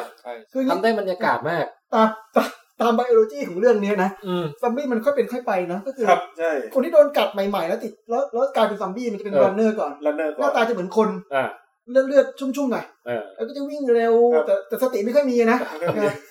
แต่ถ้าเป็นระยะอีกระยะหนึ่งอ่ะ เห็นเริ่มเบ่งบานแล้วเริ่มบาน เห็น เริ่ม เห็น แม่งมาหน้า เริ่มเริ่ม เรา เริ่ม จะกลายเป็น เริ่มบานฉ่ำแล้วก็จะกลาย นี่ไง เป็น จูเลียนโรเบิร์ต จูเลียนโรเบิร์ตจะมาแสดงแล้ว เออ ก็จะเป็นคลิกเกอร์ เออ พอมันพอเห็นมันบานฉ่ำปุ๊บเนี่ยแต่ตาจะมองไม่เห็นละ อืม อืมใช้หูอย่างเดียว อ่าพอบ้านมีระดับหนี้จะกลายเป็นโบลเตอร์ ก็คือ อ้วน แบบ บ ว่าว ม ก็คือเห็ดแม่งขึ้นเต็มร่างแล้ว แล้วไอ้ไอ้เห็ดที่ขึ้นเนี่ยเป็นเกราะให้มันไม่ด้วย ปล่อยไม่ได้ด้วย ทีนี้ภาคสองเนี่ยมันเพิ่มระยะตรงกลาง ระหว่างระหว่างคลิกเกอร์กับ โบเดอ รถ ร์ กับรันเนอร์มา เออใช่ ก็ ใช่ คือสตอเกอร์เนี่ยหน้ายังเละไม่มาก โอ้ ยังไม่ถึงขั้นบอด จริง แต่ก็เละพอสมควร เออ จริง เนี่ยเออ แอบมาอย่างเงี้ย แอบมา แล้วหันไปปุ๊บไม่หักหักหัก ไอ้คือแค่ภาคหนึ่งอะผมหัวใจจะวายหลายรอบมากแล้วนะ ช็อตไหนบ้างครับช็อตไหนบ้างครับ คือไม่ ฉาก คือ ไหนฉากไหน คือแบบไอเสียงโหยหวนของไอตัวรันเนอร์ด้วย อ๋อ คลิกเกอร์ด้วยอ่ะ เสียงเป็นไงนะรันเนอร์อะ ใช่ใช่มันจะยก ใช่ เอออะไรขึ้นมา อย่างเงี้ย ลันเนอร์แม่ง เออเหมือนคนบ้า คือมึงทำกูแบบขนลุกมากอ่ะ คือคือเกมอื่นเนี่ยอย่างไอ้ Resident Evil มัน ซอม ยังไม่ บี้ แห ซอก มบี้ ปาก มันจะเป็นแบบ ไม่โวยวายเท่านี้มั้ง อ่มาแล้ว เออ มา ไเวอร์แล้วมาแล้ว มากนะครับ อันนี้แบบเออ เออ เออ แล้ว คือผมเข้าใจโดยธรรมชาติของเสียงนะคือเหมือนเหมือนเหมือนถ้าเราพลัดความเข้มเสียงได้กับเวลานะ อืม ซอมบี้เกมอื่นมันจะเออหรือหรือหรือสบนวูบีบีอะไรเงี้ยลักษณะของลักษณะของเวฟฟังก์ชันจะเป็นอย่างนี้ เอ๊ะมันไม่ตกใจมาก แต่อันนี้มันมาเป็นเพาส์เอ๊ะแล้วหายไปเรารู้สึกว่า โอ๊ยกระแทกเซนส์กูละ เฮ้ยแล้วอีกอย่างหนึ่งนะ คือที่มันทำดีคือเวลาเราโดนกินอ่ะ โอ้ ไอฉากที่แบบขย่ำคอแล้วดึงเส้นเลือดออกมาหรือว่าแบบ เวลาไอ้โบรเตอร์มันจัดการเราแม่งเอานิ้วเอาสองนิ้วสองนิ้วควักจมูกอีกสองนิ้วควักคางอ่ะแล้วฉีกออกจากกันอย่างเงี้ย คือแบบบางทีนะไม่อยากเล่นต่อเลย อะ รู้สึกว่าเฮ้ยด่านเนี้ย เราต้องเจอทำแบบนี้กี่รอบวะ เนี่ย จริง รู้สึกชีวิตมั่งแบบว่าแบบรันทดอ่ะเออ กระสุนยิงมากก็ไม่ได้ด้วยนะ มันน้อยอ่ะ ใช่ แล้วก็คือเออรู้สึกว่ามันผ่านยากมาก แต่มันก็โคตรท้าทาย แล้วก็พอผ่านได้มันโคตรดีใจ สู้กับโรเตอร์ใช้อะไรสู้ครับพี่แทน โบรเตอร์ส่วนใหญ่จะพอมีไฟแล้วใช้ไฟ ไอ้ไอ้ขวดไฟ อ๋อ ใช่ไหม เออโมโลทอฟเออ เออ แต่ว่าผมชอบอีกอย่างหนึ่งคือว่า การดำเนินเรื่องหรือว่าความสำคัญตัวละครน่ะ อ่า นี่แหละ มันมันไปควบคู่กับแอคชั่นเลยนะ ใช่ใช่ จริงจริง คือแอคชั่นไม่ได้มาแบบมั่วๆว่าแบบอ่ะจบแล้วช่วงดำเนินเรื่องต่อไปเป็นแอคชั่นไม่ใช่คืออา แอคชั่นเป็นส่วนหนึ่งของเรื่องเสมอ ๆใช่ เออ ที่ว่าเราจะต้องไปหาอะไรเพื่อจะไปอย่างไอ้ภาคเสริมอะที่เออเอลลี่ต้องไปหาหาได้เย็บพุงมาให้ เออ อ่าอ่าอ่าครับ คือรู้สึกว่าเราอินไปกับตัวละครว่าตอนเนี้ยเราไม่ได้แค่กำลังมาเล่นเกมฆ่าซอมบี้นะแต่คือเรามีจุดประสงค์ที่อยากจะช่วย เรามีมิชชั่นของเรา เอออะไรอย่างเงี้ย อันเนี้ยผมผมชมเอ่อชมค่ายนอตตี้ด็อกที่ทำเกมเนี้ยตั้งแต่อันชาร์ดแล้วอะ อืม ผมรู้สึกว่าเสน่ห์ของค่ายเนี้ย ผมไม่รู้ค่ายอื่นมันเป็นมาก่อนหรือเปล่า แต่ผมรู้สึกว่าผมรับรู้ได้แนวเนี้ยจากค่ายเนี้ย ตั้งแต่อันชาร์ดคือเวลาเราเล่นมันจะมีตัวละครคู่เราอะ อืม แล้วระหว่างเล่นมันจะคุยกับเราตลอดเวลาเลย เออ เหมือนแบบมันเจออะไรมันก็อุทาน หรือแบบเล่นอยู่มันจะมันจะเหมือนมีปฏิสัมพันธ์กับเราอยู่ตลอดเวลา แล้วรู้สึกว่า ระหว่างที่เล่นน่ะ มันคือเนื้อเรื่องตลอดเวลาเลยอะ เออ ใช่ครับอย่างเช่นเวลาเดินไปในป่าเนี่ยนะ อืม คุยกันผมแบบระดับเมียงอนเลยนะหมายความว่า ผมไม่สนใจเมียครับ คือไม่ได้สู้อยู่ด้วยนะ เออ ปกติเวลาเมียมาคุยแล้วเรากำลังสู้อยู่เนี่ยเมียจะเข้าใจได้ เออ เวลากำลังใช้สมาธิแต่อันนี้ไม่ได้สู้คือกำลังเดินในป่า อืม ข้ามสะพานแล้วจังหวะที่เขาคุยกันเนี่ย เออ เราตั้งใจ ผมจะทำอย่างอื่นไม่ได้ละผมต้องเข้าใจว่า คุยกันเออ ว่า จริง มันกำลังอีโวความสัมพันธ์ไปทางไหน อืม แล้วมันเกิดอะไรขึ้นอะไรเงี้ยครับ ใช่เพราะว่าอย่างคุณโจเนี่ย ตอนแรกเขาก็จะพยายามไม่สนิทกับเอลลี่เลย ใช่ อื อื ม มครับ ไปส่งให้จบจบ เออ คือจะไม่ผูกพันเลยเลย เพราะว่ากูเสียลูกไปแล้วคนห ตอน นึ่ง ภาคแรกนี่มันตอนแรกมันทำไมถึงเจอเอลลี่นะ มันมีไอ้แก๊งไฟร์ ไฟ ไฟ ไฟ ร์บอก เอาให้ ว่า ไปส่งเนี่ย เด็กคนเนี้ยเป็นแต่มันไม่บอกโดยตรง แต่ว่า อ๋อโอเค มันรู้เองทีหลังว่า ๆ เด็กเนี้ยอิมมูน เออ เออให้พาไปส่งที่ โรงพ ส ยบล ถานที่แห่งนี้เพราะจะเอาตัวไปแบบว่าช่วยคนต่ออะไรอย่างเงี้ย อ่า เออเอ้ยแต่แก๊งไฟร์ไฟร์นี่ผมไม่ค่อยเก็ตอุดมการณ์เขาอะว่าทำไมเขาถึงต้องออกมาตั้งกองกำลังอะไรอยู่ข้างนอกรั้วนะจำได้ไหม เจ็ดปีแล้วนะครับไฟฟลายคือสุดท้ายคือพอพอโลกมันล่มสลายนะมันก็แบ่งเป็นก๊กเป็นเหล่า อืม นะ อืม เออ ผมว่าเป็นอย่างนั้นมากกว่า แล้วก็มีก๊กหนึ่งเนี่ยแหละก็คือก๊กของไฟฟลายซึ่งเป็นมีกำลังทหาร อืม แล้วก็มีกำลังทางการแพทย์มีผู้มีความรู้พยายามจะกอบกู้โลกอะครับ ใช่ อืม หนึ่งในมิชชั่นของไฟฟลายก็คือ การค้นหาอิมมูน เออ นะครับ ผมว่าในในภาคสองมันจะเข้าใจโลกของลัสอันมากขึ้นนิดหน่อยอันนี่ไม่สปอย อ่า เพราะว่าในภาคสองมันจะมีก๊กเยอะอะ ครับ อ๋อ เหมือนให้เห็นว่าจริง ๆ แล้วอ่ะพอโลกล่มสลายไปแล้วอ่ะคนมันแบ่งเป็นกลุ่มก้อนอะ อืม กันเอง เหมือนเป็นแคลนอ่ะ เอ เรื่อ อง ใช่ รีซอสการ ใช่ แข่งขันการแย่งพื้น เป็ ที่ นอย่างนั้นมากกว่า เออเออ ซึ่งเกมนี้มันสื่อมันแสดงให้เห็นถึงความเป็นมนุษย์เนอะ จริง ทั้งทั้ง จริง แง่แง่บวกแง่ลบเลยนะครับมีความมีกระตัว ซึ่งเราเชื่อว่าถ้าโลกนี้ล่มสลายจริงๆเนี่ยมันอาจจะไปอย่างนั้น จริง ๆ มันก็ย้อนกลับไปในอดีตเนาะสมัยที่โลกมันยังไม่ฮาร์โมไนซ์ข เอ นาด อ เนี้ย ก็ก็เป็นก็เป็น แล้วก็เป็นแคลน ตอนนี้ก็เป็นนะตอนนี้ก็เป็น จริง ตอนนี้ก็แบ่งอีก ใน แบ เฟ บ ซบุ๊กก็มี คือคืออันนี้รวมไปแบบตั้งแต่ภาคแรกยันภาคสองจบเลยนะ ผมรู้สึกว่าโลกที่เป็นหลังโลกล่มสลายถ้ามีซอมบี้หรืออะไรจริงๆอะผมว่าลาซอฟอัตทำให้ภาพชัดเจนที่สุดอ่ะเราไม่ อืม ไม่ค่อยแฟนไม่ค่อยแฟนตาซีอ่ะ ครับ รู้สึกว่ามันดูจริงจังกว่าที่ที่เรื่องอื่นไป มันมีหลายมิติความเป็นคนอยู่นะ แล้วผม ใช่ครับ ผมชอบอีกอย่างหนึ่งนะเออของภาคหนึ่งเนี่ยคือว่าเวลามันจะเล่าเรื่องคือจะให้เราเข้าใจความความสัมพันธ์ในภายในโลกอันซับซ้อนเนี่ย มันไม่ค่อยมาพูดอะไรยาวๆเลคเชอร์เรานะ อืม เออใช่ คือถ้าเราเล่นเกมอย่าง Metal Gear หรืออะไรเงี้ย เออ มันไดอะล็อกมันเป็นหน้าแบบอธิบายแบบ ใช่ใช่ใช่ใช่ คือมันมันจะเล่าละเอียดมาก แต่อันนี้มันเหมือนให้เราค่อยๆซึมซับเอาเองขนาดซอมบี้มีกี่ประเภทมันยังไม่อธิบายเลย อ่าใช่ ให้เราไปเจอเอาเองอะไรเงี้ย รู้เอง อ่ะอันนี้ผมรู้จากการไปทำอ่าน เออ อ๋ออ๋อ เดินไปเจอ หนังสือพิมพ์ตกอยู่ เออเออเออ อ่านไปเรื่อย อืม ต้องไปเก็บรายละเอียดแบบ อ่า นั้น น เอา โน้ต เอง อ่านโน้ต อ่านโน้ตอ่านโน้ต เราจะเห็น แต่ อะไร บางบางโน้ตบางโน้ตก็อ่านไม่ไหวอะเพราะมัน หรือบางทีก็ขี้เกียจ มันไม่ได้เกี่ยวอะ อืมใช่ อืม ภาคสองโน้นไม่ก็เกี่ยวก็เยอะนะ ไม่เกี่ยวเลย ส่วนใหญ่จะเป็นแบบคนในในตึกอะ คนในนั้นอะเขียนถึงใครทำอะไรจดบันทึก ขนาดไอ้แค่การเดินไปแล้วแบบ เอ้ย ตรงนี้ไปต่อไม่ได้วะต้องช่วยกันแบบให้บูสต์อะ อ่าอ่า หรือว่าเออไปเอลลี่ไปหาบันไดมาหน่อยอะไร อื เงี้ ม ย มันก็ยังเป็นการเสริมสร้างความสัมพันธ์นะ อ่า ใช่ใช่ อันนี้อันนี้ข้ามไปภาคสองนิดนึงในส่วน เออ ที่ผมชอบที่สุดเลยนะ ที่ที่มันทำให้สะท้อนเห็นแบบว่าทั้งเกมภาคหนึ่งภาคสองมันเจ๋งอะคือวิธีการเขียนบทของเขาอะผมว่าเขาใช้มืออาชีพมาก โอ้ คือคือถ้าเป็นเกมอื่นน่ะ วิธีการที่แบบเจอเหตุการณ์อะไรมันมันเหมือนกับแบบ มันไม่ได้ลึกจนถึงขนาดที่จะแบบ เราฟังแล้วเรารู้สึกว่ามันเจ๋งอะแต่อันเนี้ยมันมีฉากหนึ่งที่เป็นฉากธรรมดาแต่ผมชอบมาก คือเป็นฉากที่มันเจอเบลเดอร์ อืม แล้วมันก็ให้เราสู้เบลเดอร์อะแล้วอยู่ดีเอลลี่มันก็ตะโกนขึ้นมาว่าแบบทำไมไม่เจอไอ้ตัวนี้เนี่ยซีแอตเทิลวะหรืออะไรเงี้ยเหมือนเหมือนการเขียนบทตรงเนี้ย คนเขียนบทอ่ะ มันไม่ได้เขียนแค่แบบเหตุการณ์ตรงนั้นนะ อืม แต่มันบทเนี้ยมันใส่มาเพื่อที่แบบทำให้เรานึกถึงย้อนไปในเหตุการณ์ที่ก่อนมา อ๋อ แค่ประโยคนี้ประโยคเดียวเลยนะ เออ ผมรู้สึกว่าเนี่ย คุณภาพของเกมเนี้ยมันสะท้อนได้จากประโยคแค่ แดร์หลอกตรงนี้ที่ใส่มาว่าแบบ เฮ้ย เออว่ะ สิ่งที่พูดมาเฮ้ยเราไม่ได้เจอเบลเดอร์ในตอนนั้นดีกว่า บอล ใน นี่คือตัวอะไรนะ ไอตัวแบบอ้วนๆอ่ะ โบรเตอร์โบรเตอร์ เออเออโบลเดอร์เออตัวโบลเดอร์คือเหมือนตัวอ้วนๆเอ้ยเออเราไม่ได้เจอ เออ ไอที่เอลลี่มันมันบ่นขึ้นมาแบบมัน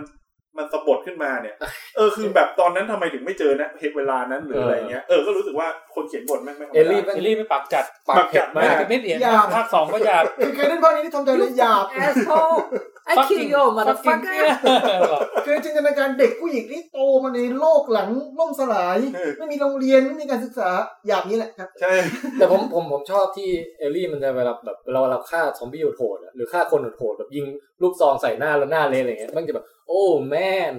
โอ้แมน อะไรเงี้ยเดินมาแบบ แล้วความฮาคือจินตนาการนะฮะ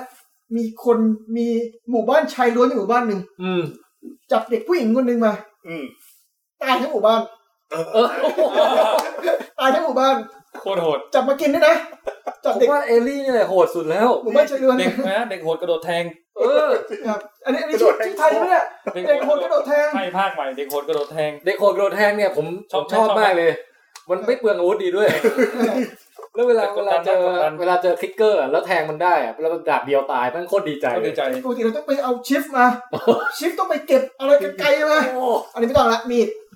เออ เด็กโหดกระโดดแทง แต่มันดีนะ ผมว่าไอ้เกมเดี๋ยวเนี้ยเกมหลังๆที่มันมีตัวละครคู่กันเนี่ยไม่เหงาดีนะ ใช่ คื ใช่ อเล่นแล้วรู้สึกว่าเรานั่งเล่นเกมคนเดียวบางทีมันก็เหงาอ่ะ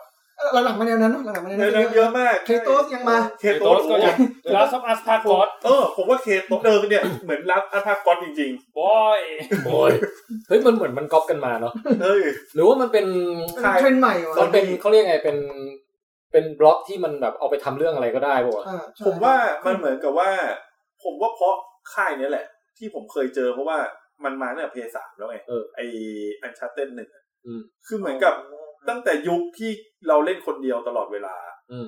มันเหมือนพอมันมีตัวละครเพิ่มมา ตั้งแต่ตรงนั้นอ่ะผมรู้สึกว่าตั้งแต่จุดนั้นอ่ะ เกมเยอะมากเลยที่เวลาเล่นจะต้องมีตัวละครอยู่กับเราด้วยอะ Resident Evil ห้านะ ห้าก็มีหก หกนี่คือมาเต็มมาฟูมาแบบ เออ ฟูออปชั่นแต่ว่า โอ้ปะ ห้านี่คือมาไกล ภาคหกนี่แบบ ๆผมชอบมากเลยนะภาคหก แบบแอคชั่นมากเล แอย คชั่นมาก หกนี่เป็นเซตติ้งที่ไหนนะ นี่แต่แลคคูน ไม่ไม่เค กับ ย แล เล่ คน คูนปะ ๆเออ แต่ที่รู้ว่าคือ มันมีหลายที่ครับ มีประเทศสมมุติที่หนึ่งชื่ออินโดเนีย อืม เออ มีอเมริกามีอะไรครับ อันหนึ่งที่ผมเอ่อคิดขึ้นมาตอนเล่นนะนะก็คือว่า ผมนึกว่าไอเกมเนี้ยใครๆก็บอกเป็นสายเนื้อเรื่องไง อืม ผมไม่นึกว่ามันจะน่ากลัวขนาดนี้ อ๋อเพราะตอนผมกับคุณส้มบอกก็บอกว่ามันเนื้อเรื่อง เพ ดี ราะว่า มากแค่ย ใช่เพราะว่าอย่าง Resident Evil บางภาคผมไม่อยากเล่น เพราะผมกลัวตกใจมั่งกลัวแบบเดี๋ยวหลอนมั่งอะไรมั่งอย่างเงี้ยคือบางเกมที่มันกดดันเกินไปอ่ะไอพวกที่แบบต้องส่องไปฉายแล้วเห็นแคบแค่เนี้ย อืม ไอพวกนี้ผมจะแบบไม่กล้าเล่นไง อ่าอ่า แล้วนึกว่าเกมเนี้ยจะไม่โดนแบบนั้นเลย เป็นเนื้อเรื่อง แม่ง ตกใจช็อตไหนสุดครับตกตกใจช็อตไหนสุดครับฉากไหนฉากไหนที่แบบว่าโอ้ย จริง ประทับใจ จ จริ ริ ง ง ๆ ๆโดยรวม ๆ มัน เจอ มันนึกเป็นฉากไม่ออก มั แต่ นออก ว่า มาเรื่อยๆอ่ะ เออมันมันคือแบบเวลาเราเวลาซอมบี้มันมากัดโดยที่เราแบบไม่รู้ว่ามันมาข้างหลังเนี้ย อืม ไอ้ไอ้พวกนี้มันว้ายอะไรอย่างเงี้ย เออ แล้วก็ อย่างไอตอนที่เป็นภาคเสริมอะที่อยู่ในแผ่นเดียวกันที่เป็นตอน อ๋อโอเค เล่าเล่าย้อนอะ เออ มันมันให้เราเก็บกระสุนทีละนิดทีละเก็บธนูทีละดอก แต่มันไม่ยอมให้มีศัตรูโผล่มาสักทีเว้ย อ๋อ แล้วมันทำให้เราอะเกรงมากว่าหมาอย่างวะ อืม ไม้อะวะ ครับ แล้วจังหวะแม่งดีมากอะในการที่แบบบิวให้เราตกใจหรืออะไรอย่างเงี้ย เออ สรุปแล้วก็คือว่า ต้องเจออะไรแบบนี้อยู่ดีอะต่อให้ไม่ได้เล่น Resident Evil อะ เดี๋ยวเราเราอาจจะต้องอาจจะต้องแบบบอกคนดูนิดหนึ่งว่าเนื้อเรื่องคร่าวๆสักนิดหนึ่งว่าเนื้อเรื่องก็คือเป็นซอมบี้ระบาด อืม แล้วก็โลกเรื่องล่มสลาย ใช่ ครับ ตัวละครเอกก็จะเป็นคุณลุงคนหนึ่ง ลุง เออนี่พูดถึงเนื้อเรื่องกันเลย เรื่อง ก็ได้ โอเค นะ ครับ ซึ่งจะพาเด็กผู้หญิงคนหนึ่ง น้องเอลลี่ น้องเอลลี่ครับ เออ พาไปยังสถานโรงพยาบาลโรงพยาบาลหนึ่ง นั่นแหละ เออ กว่าจะได้โจทย์นี้ก็ไปไปทางตันอยู่หลายที่นะ อ่าครับใช่ จะเอาไปส่งตรงนี้อ่ะไอคนนี้ตายหมดแล้ว ต้องไป อ่า ทางที่ ใช่ อื่น ค ต่ รั อบ อะไรอย่าง โอ้ เงี้ย เราเราเดินทางข้ามเมืองได้แบบ ขี่ม้า ขี่ม้าบ้างขับรถบ้างอะไรบ้างฝ่าทั้งซอมบี้ฝ่าทั้งคน หลายฤดูด้วยนะ มีฤดูฤดูอะไรนะ โอ้ ขี่ม้าตก อ่า มันจะมีแบบตัดเป็นอ่าเอ่อตัดฉากมาอีกทีเป็น Summer fall เออ fall winter เออ spring อะไรอย่างเงี้ย อันนี้อันนี้คุณคิงป๊อก แล้ว กี้ ก็ บอกว่าไอ้ไฟไฟอยากสร้างเป็นตี้เดียวที่อยากสร้างวัคซีน อ่าครับ อ๋อโอเค ตีอื่นก็ยึดสู้กันยึด ยึดกัน ตี้นี่คืออะไรฮะ ป ปาร์ตี้ ครับ เขาเรียกกันอย่างนี้เหรอ มันมัน สับเก กึ่ง มนะค ดั รับบ เกม สับเกมเหรอเอ้ยเพิ่งเคยรู้อ่ะเอ เอ อ ออันนั้นแหละฮะสุดท้ายเขาก็ไปจนถึงอะนะ อืม อ่ะอันนี้สปอยได้ใช่ไหม ได้ได้ ได้ครับ นี่คือภาคหนึ่งนะ ภาคหนึ่ง ครับก็ไปจนถึงครับ แต่เนื้อเรื่องจริงๆเนื้อเรื่องมันสั้นเนาะอันนี้คือพล็อตหลัก เพราะหลังมัน ใช่เพราะหลัง มันมีแค่นี้จริง คือ ใช่ ไอ้ระหว่างทางมันจะเหมือนแบบเหมือนถ้าเป็นหนังสือก็เป็นบทเป็น chapter chapter chapter ไปอะ chapter ที่ไปเจอเพื่อนเก่าของนายพระเอกที่เป็นคุณลุงเกย์ที่แบบว่า อ่าบิวบิวบิว ที่เอลลี่มันเอาหนังสือโป้มากางดูในรถอ่ะ เออ เอ อ่า แล้วก็คุณลุงนี่ก็แบบว่า ปากจัดคอกับเอลลี่อ่ะ เออ ครับ มันด่ากันมาก เลย อืม แล้วก็ แต่คุณลุงนี่ตายใช่ไหม ไม่ไม่ไม่ตาย อ่า วิก็ววิวไม่ตาย ก็ เออเนี่ยจำไม่ได้ อยู่ใน แต่ เมืองไป แต่เอาเป็นว่าไอ้ตรงเนี้ยมันก็เป็นเรื่องของการแบบ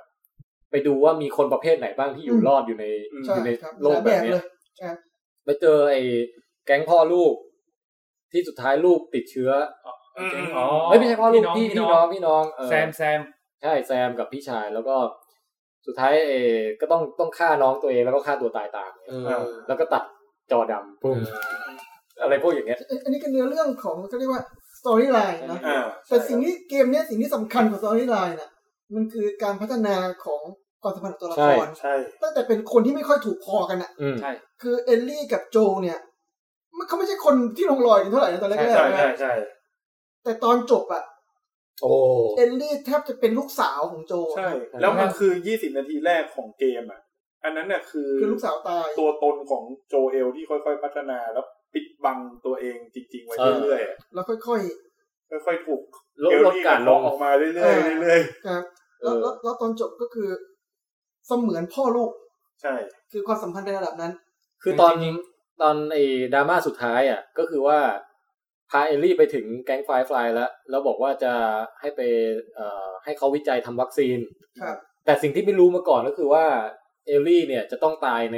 คือต้องสละชีพ ต้องโดนผ่าสมองต้องต้องตาย ใช่ เออ ซึ่งก็คุณโจก็ไม่ยอม ทำใจรับมันไม่ได้ คือยอมช่วยเอลลี่มากกว่าช่วยมนุษย์สยชาติโดยรวมอะไรเงี้ย จริยศาสตร์มาแล้ว เออมาแล้วฮะ ประเด็นปรัชญาในเกม จริงๆในแง่หนึ่งเนี่ยเราก็เห็นใจโจเหมือนกันเนาะสมมติเราเป็นโจ ใจ นะ โคตร อืม ลูกสาวอย่างนี้เลย อืม เด็กผู้หญิงที่มีความสัมพันธ์กับลู ไม่ กสา แต่ ว ถ้าคิดดีๆ ไม่ใช่ลูกสาวนะ ทางไบโอโลจิคอลอ่ะ ไม่ใช่ อ่ะไม่ใช่ครับ แต่ว่าในแง่ของ ความผูก บาง พัน ทีมัน อะ อาจจะมากกว่าลูกสาวก็ได้ เพราะลูกสาว เออ ธรรมดาก็ไม่ได้ฝ่าซอมบี้มาด้วยกัน หรือฝ่าฝูงโจรมาด้วยกัน ใช่ แต่มันผูกพันกันมากกว่าลูกสาว เพราะลูกสาวจริงๆเนี่ยตายไปแล้ว แต่ แต่อันเนี้ยมันเหมือนเป็นการต่อจากลูกสาวไปอีกอะ เขาผูกพันกันเพราะอะไรบ้างเอลลี่ก็มาช่วยชีวิตโจ อ่า นะ เออใช่ ต่างคน ชีวิต ต่า เอง ลลี่ ช่วยลำบากด้วยกันมีความสุขด้วยกันอะไรอย่างเงี้ยนะ อืม แล้วตอนจบเนี่ยโจต้องเลือกว่าจะสละชีพเอลลี่หรือเปล่า อืม ทีนี้อันเนี้ยผมมองว่าได้เป็นสองมุมมองเลย ก็คือมุมมองหนึ่งก็คือ ก็คือเราไม่รู้นะจริงๆแล้วเราไม่รู้ว่าวัคซีนจะสำเร็จหรือไม่ อืม อืมใช่ โจก็เลือกที่จะโจมีทางเลือกสองทางก็คือ ถ้ายอมให้เอลลี่ตายอ่ะก็จะมีความน่าจะเป็นที่จะสำเร็จหรือไม่สำเร็จ อืม แต่ถ้าเอลลี่ไม่ตายก็คือไม่สำเร็จแน่ อืม ๆเอ๊ะอย่างหลังนี่มันดูเหมือนจะร้อยเปอร์เซ็นต์แล้วไม่ต้องสุ่มเสี่ยง อืม โจก็คิดอีกอย่างหนึงนะเป็นทางนั้น ตอนจบก็เลยฆ่าล้าง บางช็อตนั้นโหดไหมครับสนุกไหมครับ โหดมาก อาวุธมาฆ่า คือผมก็ ล้าง แบบดูเอ้ยถ้ากูไม่กดอะไรนี่ได้ป่วะสุดท้ายก็ไม่ได้ ต้องยิงยิงหมออ่ะเออบ างยิงหมอไหม ยิง ยิงทุกคนเลยอะ ยิงหมดอะ โอ้ยโคตรโหดพี่นายก็โหด เอาแล้วมันมันไม่ยิงได้เหรอ มันยิงมันน ไม่ได้ก็ต้องยิง เฮ้ยได้นะบางคน วิ่งหนีใช่ไหม เราก็คือเรายิงแค่คนเดียวอะแล้วเราก็อีกคนอีกสองคนที่กำลังกลัวอยู่ไม่ต้องยิงก็ได้ ก็ได้ อ๋อเหรอผมยิงหมดเลย เอ้าผมทำไม่ได้อยู่แล้วนี่ผมผมมันเป็นฉากสุดท้ายแล้วไงของเหลือ เออ ผมลองวิธีฆ่าหมออีกคนหนึ่งอ่ะ อืม ให้ตายช้าที่สุด เอามีดจิ้มเหรอ่ะ เอายิงธนูยิงข้าว เอาปืนที่เอาปืนที่เบาที่สุด ยิง แล้วก็ ขา ยิง อันนี้ไอ้แบบเนี้ยทำได้ถ้าเกิดว่าเล่นไปแล้วรอบหนึ่งแล้วรู้สึกอยากจะกลับมาเก็บรายละเอียด อ่าอ่าอ่า แต่ว่า อันนี้อาจจะผูกพันกับเอลลี่มาก มึงฆ่าลูกกูอย่างนี้แล้วแล้วที่ฮาคือพอเราเล่นหลาย ๆ รอบเนาะคือด้วยการที่ผมกลัวว่ากระสุนจะไม่พออ่ะ อืม ผมก็เล่นประหยัดมาก อืม ๆตอนนี้ตอนจบนี่คือเก็บกระสุนไม่ได้เหลือเหลือตามพื้น เหตุการณ์เนี้ยเกิดผมตอนดาร์ดอสอง เออใช่ครับ คือผมอ่ะกลัวกระสุนมันหมดมากเลยอะ เออ ผมเลยเก็บไปเรื่อยๆเลยอะ เราไม่ใช้ จนจนมันเก็บมีไม่ได้อะ มันมีบอสใหญ่บอสหนึ่งอ่ะ ออ ที่เราเข้าใจกันอะ อ่าๆๆครับเข้าใจได้ครับ ผมงัดทุกอันที่มีมาใช้อ่ะ จนรู้สึกว่าเออสบายดีเหมือนกันนะ เออสบายดีครับแล้วคือฉากสุดท้ายของภาคแล้วก็ภาคหนึ่งนะครับ ผมทดลองเล่นอย่างหนึ่งก็คือ มันจะมีกองกำลังติดอาวุธของมันอ่ะ อืม ที่ผมลองเล่นด้วยคือผมฆ่าทุกคนโดยไม่ใช้ปืน โอ้โห จิ้ม มือ จิ้มอย่างเดียวเหรอ่ะ มือเปล่าอย่างเดียวคือหักคอบ้าง หักคออย่างอะไรเดียวบ้าง โอ้โห นะครับ จอห์นวิก จนวิกจนวิกก็ดินสอทิ่มไม่ใช่อะไรเงี้ยแล้ว เฮ้ย ตอนนั้นใช้ปืนก็ยากชิบหายแล้วนะ แล้วมันค่อยๆไม่ใช้ปืนเลย โอ้ ย่องย่องย่อง เออแล้วผมก็ลองมาคิดดู อันนี้เป็นในมุมมองของเราใช่ไหมที่เราฆ่าค่อยๆเก็บไปเรื่อยๆศัตรูก็ทยอยมาทีละหกเจ็ดคนเงี้ยนะในมุมมองของไอ้ศัตรูเราอะเนาะสมมติว่ามันเป็นมันเป็นเวฟที่เจ็ดไอ้ยมันเป็นเวฟที่ห้าใช่ไหมแล้วมันก็มาถึง แล้วก็พบว่าเพื่อนมันทุกคน ตายหมดเลย ยี่สิบห้าคนเนี่ย ไม่มี ทุกคนมีอาวุธมีปืนกลติดตัว แต่ตายด้วยการถูกหักคอทั้งหมดกูกลับบ้าน เสียกำลังใจแน่นอนอ่ะ กูกลับบ้านเลย เออ อันนี้ไม่น่าสู้ได้แล้ว น่าสู้ได้ โม นะ หนึ่งเรียกโมสองเปลี่ยนถอยก่อนถอยก่ ถ อ อน ยก่อนถอยก่อนอยู่ ไม่ได้แล้ว แต่ทุกคนเป็นไงครับ ยังคง มา ไปตามหามัน เขาเทมาดีนะ มันอยู่ที่ไหน แล้วทุกคนก็โดนหักคอตายหมด เออตอนนี้ห้ากองร้อยแรกนี่ตายหมดเลย และทุกคนไม่มีแผล ไม่มีแผล กระสุนปืนเลยแม้แต่ ไม่ นิด เลื เดี อ ยว ดเลือดก็ไม่ออกเลย อันนี้ดูแล้วไม่น่าใช่ซอมบี้แน่นอน อ่า ไม่ใช่สัมพีกระสุนปืนทุกคนอยู่ครบ เพราะว่ามันเก็บไม่ได้กระเป๋ามันเต็ม อืม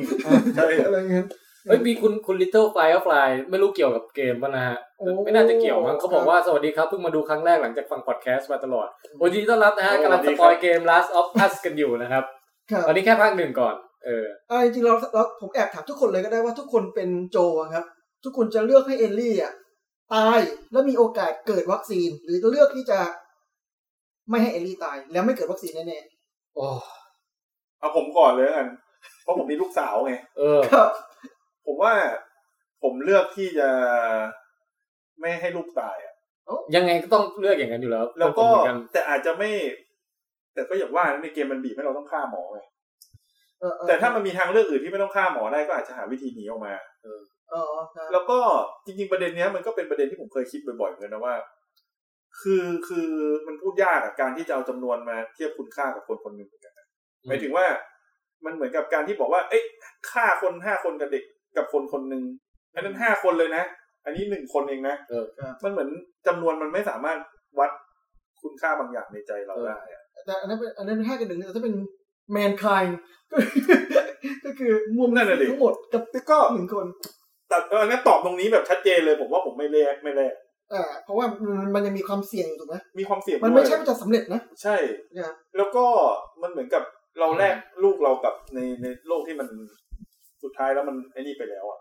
มันถึงจุดที่มันไม่ได้จะกลับมาสวยงามแบบแบบเดิมขนาดนั้นนะ อืมครับ โอ้ ก็ ผมว่ามันโหดไปที่จะปล่อยที่แบบว่า ปล่อยให้เอลลี่ตายอะไรเงี้ย ยังไงก็ต้องช่วยอะเออ มันไม่มันไม่ไม่ใช่การกระทำที่อนุญาตให้ทำได้ อืม เออ ครับ แต่ก็ผมคิดอย่างหนึ่งก็คือว่ามันเหมือนสมัยยุคที่เขาเราฆ่ากันเพื่อจะเอาเกลือ อืม อืม คือรออีกแค่แบบสักแปดสิบปีหรืออะไรอย่างเงี้ย อืม เกลือมันมีเต็มเซเว่นเลยอะ อ๋ออันนี้มุมมองนี่ดี ก็เลยรู้สึกว่า เฮ้ย มันจะจะต้องรีบตัดสินใจตั้งแต่ตอนนี้เลยเหรอ คือหมายถึงว่า ครับ ไม่แน่เดี๋ยวอีกสองอาทิตย์แม่งมีหมอคนหนึงคิดวิธีเอาเซลล์ออกมาได้โดยไม่ต้อง เออไม่ต้องฆ่าอะไรอย่างเงี้ยนึกออกปะ ครับ ถ้าเกิดเผลอฆ่าไปแล้วปุ๊บแล้วมารู้ทีหลังว่าจริงๆผ่านไปสามเดือนแม่งมีวิธีอื่นอย่างเงี้ยแม่ง เออ อันนั้นน่ะคือเซ็ง อัน ที่ นั้น สุ ผ ด มผมตามเก็บหมดโรงพยาบาลเลยนะ เก็บแบบหักหักคอเองทุกคนเลยนะ ไม่ใช่ปืนด้วย ใช้เศษเศษขวดมั่งนะหักคอมั่งอะไรมั่ง ออก ทั้ มาง คืน กระสุนครบ ฆ่ามนุษย ชาติได้หมด โรงพยาบาลต้องไปให้หมด อย่างนั้น เออ เอ้ยแต่ก็ พูดถึงช่องโหว่ของในเกมอะไร เอ้ยเดี๋ยว ห ต้อง รือ คุณท็อปก่อนว่าจะเลือกไง ใช่แต่หมายถึงว่าหนังแนวนี้ทุกทุกทุกเรื่องอะจอห์นวิกหรืออะไรก็ตามอะพระเอกมันฆ่าคนเยอะมาก เออเยอะแบบ ใช่ใช่ เยอะมากครับ คือคืออันนี้เดี๋ยวให้คุณท็อปตอบก่อน เออ ค่อยพูดตอบประเด็นนี้ว่าเลือก แต่จริงๆอ่ะมันมันเป็นความปรารถนาของเอลลี่เองเนาะที่จะให้ตัวเองไป ใช่ เอล แต่นี่ ลี่ก็ เขาไม่ได้บอกโดยตรงนะในในถึงในเรื่องอะเหมือนถูกหลอกถูกลมยาหรืออะไรอย่างเงี้ย ไม่เป็นก่อนหน้านี้แต่เอลลี่บอกให้รู้รู้รู้ใช่ไหมว่าให้เขาให้พาตัวเองไปไหนแล้ว แต่เอลลี่ไม่รู้ว่าต้องตาย ใช่ไม่รู้ว่าต้องตาย เออเอลลี่ไม่รู้ว่าต้องตาย อืม แต่ แล้ว จ ก็ นจนต่อมาสักพักหนึ่งถึงจะรู้ว่า ถ้าเป็นเอลลี่อ่ะเอลลี่จะเลือกที่จะตาย อืม แต่ว่าตอนนั้นน่ะในภาคหนึ่งอะมัน อืม เขาไม่รู้เขาหลับครับ ใช่เขาหลับ เขาหลับอยู่ เขาโดนดมยาสลบไป เออ แล้วโอเคคุณท็อปจะตอบอะไรเพิ่มเติมไหม แล้วก็เขาไม่ให้คุยไม่ให้เจอ ไม่ให้คุยด้วยใช่ ไม่ให้คุยด้วย เหมือนบีบการตัดสินใจทั้งหมดไปอยู่ที่โจเอลหมดเลย แล้วก็เขาให้เอาเขาให้ทหารเอาปืนออกไปด้วยเนาะพาใช่ไหมบังคับให้เราออกไปด้วยให้เรากลับเลย เอออะไรเงี้ย ต่ นะ อ ใช่ใช่ ห้องหนึ่ง ใช่ประมาณนั้น ถ้าทำอย่างนี้แล้วก็ต้องฆ่าล้างบ าง เอ้ยพวกเรานี่คือแบบพวกเรานี่เป็นคนดีหรือเปล่าเฮ้ย เกิดถ้าเกิดมันทำลาซาว่าสามมา แล้วมันทำแฟลชแบ็กไปเป็นเนื้อเรื่องของไอ้คนที่เราฆ่า ว่าแม่งแบบมีลูกมีครอบครัว โอ้ โอ้โนโนเราไม่พูดกัน ไม่ต้องรอถึงภาคสาม เฮ้ยเฮ้ยเฮ้ยเฮ้ย เอาไว้นี้ก่อนเอาไว้นี้ เอ ก่อ อนโอเคโอเคโอเค ดี๋ยวก่อน เอางี้ก่อน เฮ้ยมันศึกมีจริงเหรอเนี่ย เอางี้ก่อนครับ เอาอย่างนี้ครับเอาผมกลับมาพูดเดี๋ยวเดี๋ยวผมจะเปิดให้สปอยภาคสองแล้วแต่ว่า ผมขอพูดเก็บรายละเอียดพวกเนื้อเรื่องต่างๆในภาคหนึ่งหน่อย อ่าครับ คุณคุณคุณท็อปเพิ่งเล่นมาปะ อะไรนะครับ ภาคหนึ่งหมายถึงว่าเพิ่งเพิ่งกลับย้อนกลับไปเล่นอีกรอบ ใช่พอ หนึ่งปะ ซื้อภาคสองมาปั๊บก็เล่นภาคหนึ่งจบก่อนแล้วก็เล่นภาคสองต่อ อ่าแสดงว่ายังยังสดใสอยู่ ทั้งที่ไม่ต้องทำไม่ต้องทำก็ได้แต่ว่าแบบอยากจะแบบ อยากจะจะ เอ เอ้ย อคุณแจ็คอะคุณแจ็คเล่นภาคหนึ่งนานแค่ไหนแล้ว ก็ตั้งแต่พี่แอนยืมเกมไปอะ สี่ปีที่แล้ว โอ้ก็อาจจะอาจ แต่ จะ ไม่แต่แต่ก็ เกินลางใช่ไหม แต่มันก็เป็นหนึ่งในความประทับใจที่ไม่ลืมนะ อืม คือเหมือนกับเรื่องสิ่งที่มันยังจำได้อยู่แม่นเลยคือ 20 นาทีแรก เออ แล้วก็ความผูกพันของแอลลี่กับโจเอลอ่ะ เออ แล้วตอนจบที่เป็นเรื่องแบบทางศีลธรรมจริยธรรมแบ เอบ อ ขั้นสุดยอดขนาดนั้นอ่ะ คือไอ้ ไม่ลืมอยู่แล้วอ่ะ ไอ้ไอ้ไอ้ช่วงช่วงประมาณสักหกสิบเจ็ดสิบเปอร์เซ็นของเนื้อเรื่องอะหมายถึงว่ามาถึงไอ้ช่วงก่อนจะก่อนจะถึง อืม แอคสุดท้ายอะ เออ ที่ว่าเป็นช่วงฤดูหนาวแล้วก็ไอ้เอ่อ มียีราฟป่ะ โจแบบโจไอ้นี่ก่อนนะโจเจ็บ โด พุ น ง อ่า โดนแทง จำได้ ตก ใช่ ตกลงมาแล้วโดน เออ เด็กเสียง แล้วเอลลี่ก็ต้องแบบว่า ออก ไป ไปหายาปฏิชีวนะ ไปล่ากวางไปอะไร เออเวลากว่า แล้วไปเจอไอ้แก๊ง กินคน แก๊งกินคนอ่ะ อืม อ่าไอ้ตัวนั้นก็เล่นดีนะ ไอ้ลุงนั้นใช่ไหม ครับ คุณคุณเดวิดอ่ะ ออกแบบหน้าดีแล้วหน้ามันดูแบบ หน้าดูแล้วก็ดูเป็นคนดี ตอนแรกๆอ่ะตอนที่เขาช่วยกับเราอ่ะหน้าดูเป็นผู้ชายเก่าๆคนหนึ่ง เออ อืม แต่พอมันประกาศตัวว่าเป็นมันจะกินเราอ่ะ เออ หน้าดูเลวร้าย หน้าดูเป็นคนชั่วถ้าอย่างนั้น คือตอนนั้นน่ะ เออมันได้อารมณ์เหมือนว่าเอ้ยเอลลี่แม่งแคร์โจจริงวะ อืม อุตส่าห์แบบมาหาแบบลำบากต่อสู้หลายอย่างเพื่อจะให้โจรอดอะ อืม แล้วพอมันพอเอลลี่โดนจับไปแล้วมันตัดสลับกลับมาว่าโจฟื้นขึ้นมาแล้วเอลลี่หายไปอย่างเงี้ย แล้วโจมันก็เดินแบบโอ้กูก็ต้องออกไปตามหาทั้งที่แบบเจ็บปวดอย่างเงี้ย ไอ้ตรงนั้นน่ะมันมันทำให้เราอินกับความผูกพันของสองตัวละครนี้มาก เออ ใช่ใช่ แล้วก็ เอ่อ เพราะฉะนั้นพอพอผ่านในตรงจุดนี้มาได้อะแล้วแม่งแบบขี่ม้าหรืออะไรสักอย่างแบบบรรสู่โลกที่สวยงามที่แบบเป็นฉากถัดมา อืมอืม ที่มียีราฟเดินอะ มียีราฟเดิน ทุกคนต้องโจทย์ดูยีราฟแน่นอน ใช่ แล้วเรารู้สึกว่าเด็กคนนี้มันกำลังแบบกำลังแบบมีโมเมนต์ของการเป็นเด็กอยู่อะ อื อื ม ม ที่มันตื่นเต้นกับการได้เห็นสัตว์ใหญ่เลยที่ไม่เคยเห็นมาก่อนในชีวิต ทีนี้ก่อนหนานั้นมันสะบดฆ่าคนมาตลอดนะ ใช่ ใช่ แล้วแม้กระทั่งโมเมนต์ก่อนหน้าที่จะเห็นยีราฟก็แบบซึมซึมๆเศร้าๆอยู่ว่าเดี๋ยวจะต้องแยกจากโจแล้วหรือ เอ เปล่า อ อะไร ใช่ เงี้ย ใช่ใช่นี่มีอารมณ์นี้มีอารมณ์นี้ เออ มันจะชอบงอนบ่อยนะ มันนิ่ เองลๆลี่งอนบ่อยนะ อืม เออ อะไรพวกเนี้ยแบบมันโมเมนต์โมเมนต์แบบอารมณ์ตัวละครเหล่าเนี้ย ผมว่ามันทำดีมาก เออ อืม แล้วก็เอ่อไอตอนสุดท้ายสุดเลยเนี่ย ผมอะดันพลาดไปนิดนึง คือผมเล่นในฉากที่แหกแหกจากโรงพยาบาลออกมาใช่ไหม ครับ แล้วพอพอแหกออกมาได้อ่ะ ผมแบบคืนนี้กูนอนก่อนแล้ว เพราะมันเล่นเป็นมันร้อยรอบร้อยกว่ารอบกว่าจะชนะได้ ไอกองกำลังที่มันมาไล่ยิงเราอ่ะมันเก่งมากอะ อืม แล้วแบบแค่ difficulty normal ผมก็แบบเล่นเป็นร้อยรอบเพราะเพราะชนะตรงนั้นได้อะผมวางจอยก่อน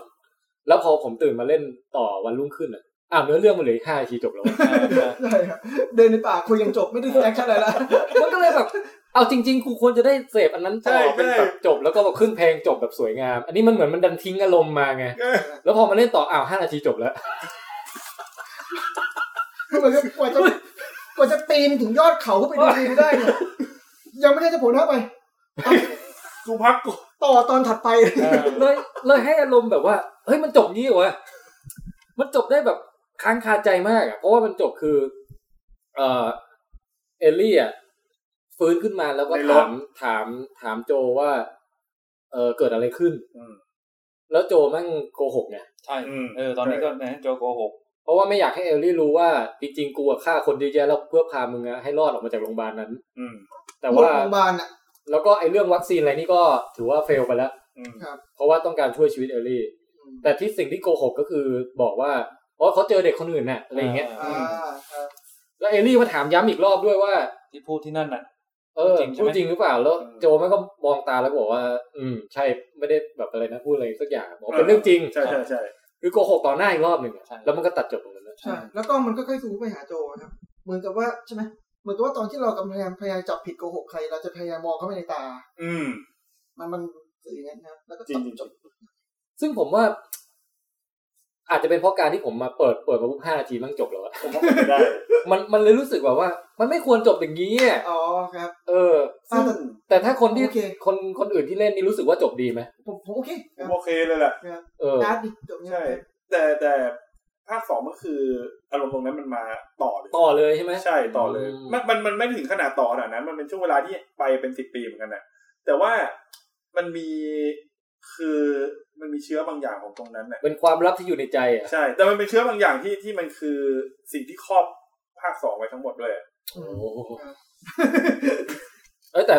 แต่โชคดีอะไรรู้ป่ะ โชคดีมันมีอีกโหมดหนึ่งให้เล่นในเนื้อเรื่องแฟลชแบ็กอ่ะ อืม ที่ย้อนกลับไปดูเพื่อนเอลลี่ตอนสมัยยังไม่เจอโจเลยอ่ะ อ่า อ่า เออ มันชื่ออะไรแล้วนะเลฟเลฟบีไฮหรืออะไรสักอย่าง อ่า เรื่องปีห้า เฮ้ย อันนั้นก็ทำดีมากเลย ทำดีอันนี้ก็ทำดี ทั้งทั้งการตัดสลับทั้งการแบบ ให้เห็นความสัมพันธ์ระหว่างเด็กสองคนน่ะ แล้วเด็กสองคนแม่งเสือกแบบปิ๊งกันแบบเป็นมากกว่าเพื่อนด้วยไง อืม ซึ่งรู้สึกว่าเป็นพล็อดที่เออมันทำมันใส่มาแล้วแบบ มันไม่ไม่เขาเรียกไงไม่ไม่ดาดดืดดีอะ ไอ้ที่เขาไปเที่ยวห้างกันใช่ไหม ใช่ใช่ใช่ เที่ยวห้างฟังดูเหมือนไปช้อปปิ้ง มันก็มีความกล้าในการใส่พล็อดนี้เข้ามา อืม เออชอบชอบ แล้วก็เล่นยิงปืนฉีดน้ำเล่นอะไรกันนะ อ่าครับ เออ ขนาดเล่นปืนฉีดน้ำยังใช้วิชาหูเทียบเลยนะ ใช่ใช่ คือคือเกมเนี้ยครับ เราเราต้องบอกผู้ฟังผู้ฟังนิดนึงว่า ตัวละครหลักจะมีวิชาหูเทพ ใช่ ก็คือเวลาเราเงี่ยหูฟังเนี่ย มันจะเห็นเป็นเงาขึ้นมา เราจะเราจะสามารถจะเหมือนเหมือนมีเหมือนมี ตาทิพย์ อุลตราซาวด์หรือการแบบรับรู้เสียงเป็นภาพลางๆได้อย่างเงี้ยครับซึ่งเป็นทักษะสำคัญที่เราเอาตัวรอดได้นะครับ ผมถามหน่อยคือเวลามันให้อัปเกรดความสามารถอะผมไม่เคยอัปเกรดความสามารถนี้เลย ผมไปอัปเกรดไอ้พลังชีวิตตลอดเลย เหมือนกันเหมือนกัน เฮ้ย เคยเซฟ ชี เค วิตผมยเซฟ ที่หลังว่ะ เหรอ ผมว่าพลังชีวิตก่อนเลย ผมที่หลังเลย ผมรู้สึกผมรอด มันมันควรจะอัปเกรดไอ้โหมดหูเทพไหม ผมมาเอาก่อนเลยอ่ะ อืม คือถ้าเป็นไปได้ผมเอาหูเทียบก่อน อื อื ม มอืมอืมครับโอเค แต่มันแล้วแต่มันแล้วแต่แนวทางนะครับของคนเนอะ ก่อนจะรีวิวภาคสองเดี๋ยวคอมเมนต์หน่อยไหม ได้ อ่าครับ อันนี้ โอ้โหอ๋อโอเค คุณปานีนี่คือคุณส้มนะฮะเขาบอกว่าเป็นเกมแรกที่รู้สึกได้เหมือนดูหนังไปด้วย เล่นไปด้วยอินไปด้วยมาก ครับ ทำทุกอย่างจริง ๆ ให้อยู่รอดย่องหนีค้าของเปลี่ยนปืนวุ่นวายสุดอืมส่วนอันนี้เขาบอกว่า RE 6เนี่ย Resident Evil 6 Action ไม่ต้องคิดอะไรมากประทับใจเครื่องบินชนรถไฟมากงงเลยนี่เกม อะไร เออ มันคนละฟีลใช่ไหมไอ้พวก RE กับกับเกมเนี้ยคนละอย่างคนละอย่าง ตัว ค อ รับ ย่างเออ RE มันจะเน้นเท่ ใช่ แต่จริง RE หกเนี่ยมันมีสามเนื้อเรื่องนะ แล้วสามเนื้อเรื่องเนี่ยคนละทางกันเลย อืม เนื้อเรื่องของคริสจะเป็นแนวแบบทหารแอคชั่นไม่คิดอะไรมากจริง เออ ลีออนจะเป็นแนว survival หนีนิด ตื่ นิ น ด เต้นนิดหน่อย ตื่นเต้น ใช่ ผมอยากรู้ว่ามันเคยมีเกมอะไรที่ เล่าเรื่องได้ได้แบบทัดเทียมกับ Last of Us บ้างไหมที่แบบจัดได้อยู่บนหิ้งเดียวกันได้อะไรอย่างเงี้ย โอ้ กอร์ดวอได้ไหม ก็รอได้นะผมว่า อืม ก็รอได้อยู่ ครับ อืม เพียงแต่ว่ามันคือพอมนเป็นแฟนตาซีมันไม่ได้แบบ อ่าเข้าใจได้ สมจริง แต่ ข ภา นา ค ด แต่ภาคนี้ก็อินกับลูกเนาะก็มั ดี ก็ อิน มันก็ อิ มี นอินอินอิน มี โ มิติมีมิติพ่อลูกเหมือนกัน เป็นอะไรที่แบบ มีความสัมพันธ์ หลยอย่ง พัฒนา ใช่ เออเออ ผมว่าคือถ้าพูดถึงก้อนวอลผมว่ามันคนทำฉลาดมากเลยนะ ที่พลิกให้พวกก๊อตเป็นตัวร้ายอ่ะ ใช่ แล้วพลิกตัวร้ายของโลกก๊อตมาเป็น ตัวตัวดี เอออะไรอย่างเงี้ยอันนี้คุณเอ่อปราณีบอกว่าตี้ลองเทคน่าจะไม่รอดในลาสออฟอัด พวกเราเนี่ยเหรอ ผมว่าตาย ใช่เลย ผมว่าผมว่าตายก่อนครับ ตายก่อนแน่นอน ผมว่าได้ไป หมาย เจ ถึ อง แก๊งแก๊งลองเทคเนี่ยถ้าอยู่ในลาสออฟอัดเนี่ยน่าจะตายก่อน เอ อ๋อ อเจอแอลกอฮอล์ปุ๊บกินก่อน ไม่เอา เฮ้ยเอาไปทำยาไปทำยาเป็นแผล โอ้อันนี้ อันนี้คุณสมพงศ์บอกว่าคนทั้งโลกบางทีก็ไม่ได้มีค่าต่อใจเราเท่ากับคนที่เราผูกพันแค่คนเดียวนะ อืมใช่ครับ เจดคนทั้งโลกของโจ โอ้ เหลือแค่เอลลี่ แต่มันมันมีความต่างเยอะนะระหว่าง เลือกที่จะช่วยเอลลี่เฉยๆแล้ววิ่งหนีมากับต้องฆ่าคนเพื่อช่วยเอลลี่ด้วย อ่าใช่จริงๆก็ใช่ ประมาณนี้รีวิวภาคสอง อ๋อแล้วนิดหนึ่งครับตัวเกมเนี่ย เล่นไปเนี่ย เราจะรู้สึกเหมือน The Last of Us จริง อืม ๆ ก็เรารู้สึกเหมือนว่าในโลกเนี้ยมันมีแค่เรา มี ส กั อน ง สอง คน คน อืม และไอ้คนที่เหลือเนี่ย ก็คือมัน ไม่พใช่เรา ร้อมจะกินเรา มันพร้อมจะฆ่าเราทุกเมื่อแล้วก็ ไม่ ซอม กิน บี้ ก็ฆ่าเราเออ ครับ ไม่เคยมีใครเจอกันแบบเป็นเพื่อนกันดีๆนะ เออไม่ค่อยมีอ่ะครับ ไม่มีเลย ก็มีแต่น้องชายอย่างเงี้ยก็เป็นไปได้ครับ คือถ้ามันแบบศัตรูน้อยมันก็เกมมันก็จะไม่สนุกอะนะ คือตลอดเวลาเราจะรู้สึกตลอดเวลาอ๋อ มันคือเดลาทับอาจริงๆเหมือนมันมันตอกย้ำ อ่ะ ทุกขณะจิตที่เราจ้องหน้าจออยู่ครับ อืม มันเหมือนมีคำว่าเดือดร้อนสักว่าเขียนไว้ใต้สกรีนตลอดเวลา แล้วก็จะมีเสียงกีตาร์ตรึง ตรึง โอ้ในในแง่ของอันเนี้ยเนาะคือเชื่อไหมว่าผมชอบอย่างหนึ่งก็คือ มันจะมีบางฉากที่มันผมว่ามันอาร์ตมากๆเลยก็คือแบบว่า มันไม่ต้องสื่ออะไรมากครับ แต่ว่าอย่างเช่นแบบมีฉากหน้าต่างแสงฉายลงมา อ๋อใช่ใช่การ มีกีตาร์ จัดองค์ประกอบศิลป์เนี่ย เอาประกอบศิลป์แล้วก็มีเราไม่ต้องทำอะไรมากเลยดีดไมเนอร์คอร์ดครั้งเดียวตรึง อืม รู้สึกเลยว่าโอ้โลกมันว่างเปล่า อืม มันเหงา แล้วก็นอกหน้าต่างก็เป็นฉากแบบเมืองที่ไม่มีมนุษย์ละ อืม ต้นไม้เริ่มคืบคลานเข้ามา เอ อื อ ม อะไรเงี้ยนะครับรู้สึกว่าโอ้มันมันอาร์ตมากๆ แล้วมันน้อย มัน โอ้ น้อยแต่มันเยอะอะ ไอตอนได้ขี่ม้าชมสวนนะผมชอบมากเลย เออเออผมแทบจะลืมว่าอ๋อนี่มันเกมซอมบี้ เฮ้ยรู้สึกแบบ โอ้เราขี่ม้าเล่นดีกว่า ขี่ม้าสมสมอ๋อขี่ม้าไปตามเอลลี่ใช่ไหมตอนที่เอลลี่หนีออกไป คือตอนนั้นไม่รู้เป็นฉากตื่นเต้นเปล่าแต่มีอาจจะอาจจะมีช่วงที่ยังไม่ทันเกิดเหตุการณ์อะไรแค่ขี่ม้าเข้าเมืองเฉยๆอะ อ๋อ แล้วแบบมันธรรมชาติมันสวยงามมีลำธารข้างๆอะไรอย่างเงี้ย ภาคสองเยอะมาก เออเยอะมากเยอะมาก เยอะจนแบบ แล้วแล้วภาพมันผมว่าภาพมันไอเวอร์ชันรีมาสเตอร์เนี่ย มันก็ยังร่วมสมัยอยู่นะมันยังไม่ได้นานมากขนาดนั้นใช่ ก็ ไหม ไม่นานมากนะผม มาร่วมสมัย ได้อยู่ ครับ ใช่ ภาพดีเลย เออสีหน้าตัวละครอะไรก็ไม่ได้ดูแบบ ใช่ ดู ไม่ คือ ไม่ ทำให้เราอินกับดราม่าได้อะเออ แล้วภาคภาคสองนี่ภาพดีกว่าเดิมอีกวะ ดีกว่าเดิมมาก เยอะเลยครับ โอ้บอย ยังกระดู โอ้ ก แมน คือแบบ สุดๆอ่ะ เดี๋ยวเอาแผ่นไปเลยครับ ใช่ครับ เอาแล้วก็ในแง่เกมเพลย์ครับเราต้องสู้กับซอมบี้ ครับ ซอมบี้แต่ละตัวก็มีความสามารถมีจุดอ่อนจุดแข็งไม่เหมือนกัน อืม สู้กับคนคนก็จะมีพฤติกรรมอีกแบบหนึ่งแล้วที่ผมชอบมากๆคือมันมีฉากที่มันมีคนออกมาพร้อมซอมบี้ อ่ะไอ้นั้นผมก็ชอบ ทั้งภาคหนึ่งภาคสองผมชอบ โอ้ มากเล ใช่ ย ใช่ แล้วอะไรที่เราทำได้คืออย่างเช่นไอ้ซอมบี้อยู่นั่นคนอยู่นี่เรามีขวดแก้วขวด เฮ้ย เดียว ปลาไม่งไปโดนคนนี่แหละ อืม ปาขวดแก้วให้ซอมบี้กับคนมันไปกัดกัน ตอนผมค้นพบวิธีนั้นนี่แบบแม่งโคตรฟินอะ ใช่ครับ แล้วกูก็ย่องแอบแบบแบบแบบไป ถ้าใครใครเหลือก็ เออ ก็นั่นแหละครับแต่ระหว่างนั้นเนี่ยผมอาจจะมีการบริหารเขาเรียกว่า resource หน่อยๆเช่น ถ้าตอนจบอ่ะคนมันเหลือเยอะอะคนมันก็ลุมเรา อืม เพราะฉะนั้นผมต้องดูไดนามิกเฮ้ยตอนนี้ซอมบี้มันตายไปกี่ตัวแล้ว คนตายไปกี่ตัวแล้วถ้าคนมันเหลือเหลือเยอะกว่าซอมบี้เยอะกูเก็บคนบ้าง โอ้ ถ้าซอมบี้เยอะกว่าคนก็เก็บซอมบี้บ้างสุดท้ายมันก็จะเหลือ อืม มันมัน พอๆกัน เหมือนผมไม่ได้พูดเลยให้คนกับซอมบี้มันตีกันให้มันชิบหายที่สุดอะ อืมอื แล้ว ม ตอนจบก็เข้าไปเก็บผลประโยชน์นะครับ มันฟินมากเลยนะ มันดีมากเลย ตอนที่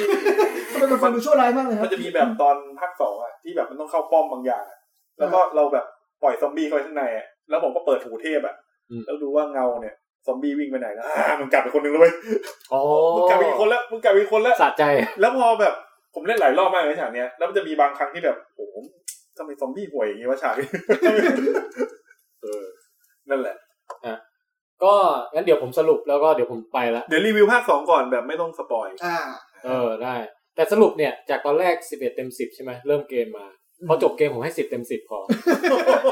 เพราะว่าคุณไม่คุณไม่ดูต่อห้านาทีไงคะแนนดรอปเลยไหม ผมนันเสพผิดวิธีไปหน่อย แต่แต่คือรู้สึกคาใจว่ามันไม่ควรจบแบบนี้ มันควรจะจบให้มัน เหมือนกับว่าถ้าเราวกับว่าถ้าไม่ได้สร้างภาคต่ออะก็คือให้เป็นจบได้เลยอะไรอย่างเงี้ย ผมผมว่าต่อให้ไม่สร้างภาคต่อสำหรับผมผมว่ามันเพอร์เฟกแล้ว คือผมรู้สึกว่ามันตั้งใจให้คนเล่นเนี่ยตั้งคำถามกับตัวเอง อยู่ตลอดเวลาแบบ อืม แล้วไม่ต่อ ว่า เลย ไม่ตอบไม่ตอบให้เราว่า เราระหว่างช่วยเอลลี่กับมนุษยชาติเนี่ย มันเหมือนเราถามตัวเองอยู่ตลอดเวลาว่าตกลงควรจะช่วยเอลลี่จริงหรือเปล่าหรือจะช่วยมนุษยชาติจริงหรือเปล่า แล้วก็อีกอย่างหนึ่งที่ผมอาจจะสองจิตสองใจก็คือการได้แบ่งเป็น chapter chapter อะเหมือนเหมือนเป็นเนื้อเรื่องช่วงไปเจอแก๊งนี้แล้วก็จบไป อืม แล้วก็ไปเจออีกแก๊งหนึ่งแล้วก็จบไปอย่างเงี้ย อ่า ไม่แน่ใจว่าถ้ามันเป็นอะไรที่มันโยโยงต่อเนื่องกันเป็นเป็นเส้นได้เส้นเดียวกันมากกว่า มันมันจะฟินกว่าหรือเปล่า เพราะว่าใน นี่ไม่ แง่ แน่ใจ ในแง่การบริหารจัดการเกมนะครับจะเซฟตรงไหนจะโหลดตรงไหนจะให้มันอาจจะต้องแบ่ง อืมใช่ เออ เป็น อันนี้ไม่แน่ใจเหมือนกันครับ เออ แต่แต่ว่าเรื่องนี้นะ มันไม่เหมือน Resident Evil นะ Resident Evil ในตอนจบคือ ซอมบี้ถูกกำจัดหมดแล้ว หรือ อืม บอสใหญ่ ตัวช่วยร้ายสุดตายแล้วอะไรอย่างเงี้ยนะอันนี้ไม่มีนะ ไม่มีไม่ ก็ มี คือจบแบบโลกดี ใช่ ขึ้นไหมไม่ แล้วก็จริงนะแล้วครับจริงครับ แล้วก็ไม่ได้มีบอสใหญ่ ไม่มีบอสใหญ่ค ไม่ รับ มีอะไรไม่ได้แบบ ครับ เปิดเกมมาโลกชิบหายยังไง ตอนจบเกม ก็ชิบหายอย่างนั้น อืม ครับ อ่ะโอเค อ่า อ่างั้นก่อนก่อนจะเข้าสปอยภาคสองผมยังอยู่ได้ใช่ไหม อยู่ได้อยู่ ได้ ได้ ได้ อยู่ได้อได้ยู่ได้ ครับ เชิญนะเชิญเชิญเชิญ เอาสำหรับผมเลยนะครับ เป็นเ อย่าลืมเปลี่ยนตัวเลขด้วยในในจอ ให้อ๋อโอเคเออเดี๋ยวลบไปก่อนยังไม่สปอยนะ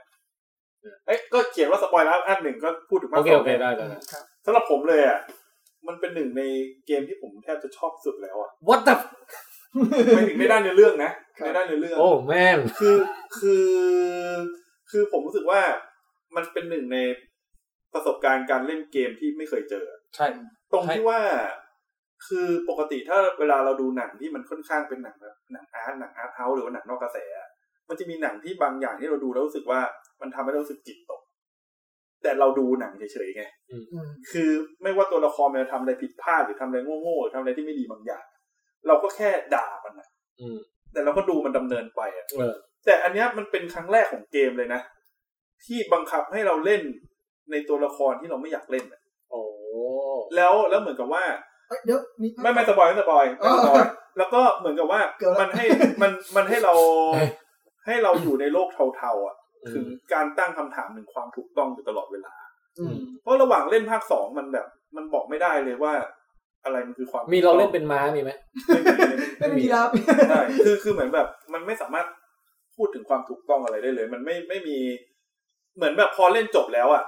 มันเออเนี่ยมนุษย์ ใช่ รู้สึกอย่างนั้นเลยรู้สึกว่าเล่นจบแล้วเนี่ยคือ เฉลย คือ แท้ มนุษย์ เราต้องเล่นคลิกเกอร์ครับ แล้วแล้ว แล้วเรา เล่นอย่าง กดวงกลมไปกัด แล้วก็กดสี่เหลี่ยมไปกัดไอรี่เออ นั่นคือคือถ้าเล่นเป็นคิกเกอร์นี่คือไม่เห็นอะไรเลยนะ เป็นมืดๆยกเว้นใครทำเสียงขึ้นมาจะมีแสงแวบขึ้นมาทีนึง เออน่าสนใจนะ เอ เอ อ อเนาะ เออแล้วแล้วก็คือที่ผมชอบคืออย่างทีมลาสต์อาร์ของภาคที่แล้วเหมือนเราอยู่แค่สองคนเนี่ยนะ อืม แต่ผมว่าด้วยภาคเนี้ยด้วยความแบบความเป็นมนุษย์อะด้านมืดของมนุษย์ที่แบบมันมีความทั้งเห็นแก่ตัวและความอะไรบางอย่างตลอดเวลา มันรู้สึกมันมีความเหงาอะเหงาของมนุษย์ที่แบบสุดท้าย ใช่ มันก็เหลือ ใช่ แค่เนี้ย ใช่ แล้วสิ่งที่มนุษย์ทำมันไม่ได้ทำให้ โลกนี้ดีขึ้นเลย โลกนี้ดีขึ้นเลยแล้วก็ไม่ได้รักษาเผ่าพันธุ์อะไรเลย มันเหมือนกับมีรู้สึกว่าถ้าสิ่งเนี้ยมันไปอยู่ในเผ่าพันธุ์อื่นอะที่ไม่ใช่มนุษย์อะผมว่ามันยังอยู่ได้นะ อืม คือถ้าเป็นแก๊งเสือ อืม มันก็ถ้ามันเอ่อสองสองแก๊งมันมาเจอกันมันไม่ถูกกันมันก็อาจจะกัดกันแล้วมันก็หนีไปก็ต่างคนต่างอยู่ แต่พอด้วยความเป็นมนุษย์อะมันบางทีด้านมืดมันทำให้ทำลายกันมากกว่าที่จะ เจะ อยู่ด้วยกัน โดยธรรมชาติของสัตว์นะครับ ครับ ถ้าไม่ได้ฆ่ากันเอากินกันนะครับ อืม มันไม่กัดกันถึงตายนะครับ มันก็แค่อาณาเขตมันอะ เออ แต่มันกลายว่าพอพอเป็นมนุษย์อะเรื่องเนี้ยเหมือนมันดันด้านมืดของมนุษย์ขึ้นมา อืม พอเล่นแล้วรู้สึกว่าความเหงาของมันคือเออ เนี่ยนี่ขนาดลาสออฟอัดแล้วอะมนุษย์ เออ กลุ่มสุดท้ายแล้วอะไม่งหมดแล้วอะ คือคือยังเกิดเหตุการณ์เหล่าเนี้ย จริง ๆ อยู่หรืออะไรอย่างนี้ เออ นั่นแหละคือรู้สึกว่าชอบ เดี๋ยวเราเราอัสเนี่ยนะคำว่าอัสในภาคหนึ่งกับภาคสองเนี่ย คนละความหมายกัน ครับ อ่า อัสในภาคหนึ่งเนี่ย เป็นแค่เอลลี่กับโจจริง จริงครับ ๆ แต่ในภาคสองเนี่ยอันนี้แล้วแต่การจะตีความละ ใช่ อันนี้อันนี้ค่อนข้างจะโอเพนไมเด็ดเลย โอ้โห ว่าว่าคุณจะตีความว่าอัสเนี่ยว่ายังไงครับ เอนัส เอลลี่ว่ายังไงครับ โอเค อันนี้ก็คือสำหรับผมเนื้อเรื่องผมชอบมาก ผมวิเคราะห์ในในแง่ของอารมณ์แล้วกันเพราะผม เออ เลือกอารมณ์มาตลอดนะครับ เดี๋ยวเราสักว่าหนึ่งเนี่ย เราอินไปกับ development ของอารมณ์มาก อืม ๆ ก็จริง แต่ development ของอารมณ์ในภาคหนึ่งยังเป็นลีเนียอยู่ ครับ อ๋อ หมายหมายความว่าเรายังวิ่งไปตามลายอารมณ์ของคนสองคนนี้อยู่ อ่าครับเข้าใจ ถึงแม้มันจะมีอะไรอย่างนี้บ้างแต่มันเป็นลีเนียครับ แต่พอภาคสองปุ๊บเออฉากมาสักสามชั่วโมงแรก คุณจะรู้สึกพีคถึงขีดสุดก่อน จริง แล้วคุณจะรู้สึกพีค นี่คือสิ่งที่รอผมอยู่ใช่ไหม คือ ใช่ สิ่งที่รอคุณอยู่ครับ เตรียมใจ มัน ไว้ค จะ รับ พีคจนกระทั่งถึงจุดพีคนั้นเนี่ย ผมต้องวางจอย โอ้ แล้วนั่งทำใจแป๊บหนึ่ง จริงครับ เสร็จแล้ว แล้วก็จะ develop อารมณ์ของเราในหลายมิติไปเรื่องหนึ่งกลางกลางๆเรื่องเนี่ย มันจะ twist เราไปอีกทางหนึ่ง ใช่ นะครับแล้วมัน ในพีค แล้วความรู้สึกของเราเนี่ย เล่นภาคหนึ่งมันจะเป็นอย่างนี้ โอ้ว้าวความรู้สึกของคน ดีจังเลวร้ายบ้างที่ขึ้นลงลงแต่อันนี่มันเฮ้ยเฮ้ยเฮ้ยเฮ้ยเฮ้ยเฮ้ยแบบแบบว่าแบบไม่ไหวแล้วแบบว่าขอพักอะไรอย่างเงี้ย คือคือผมอ่ะมันมีจุดที่เราเจอจุดที่เราระวังจอยเพราะไม่อยากแบบพักก่อนใช่ไห เอ ม อพักกับมัน ไอ ก่อน เกมภาคสองอ่ะมันมีอีกจุดหนึ่งนะ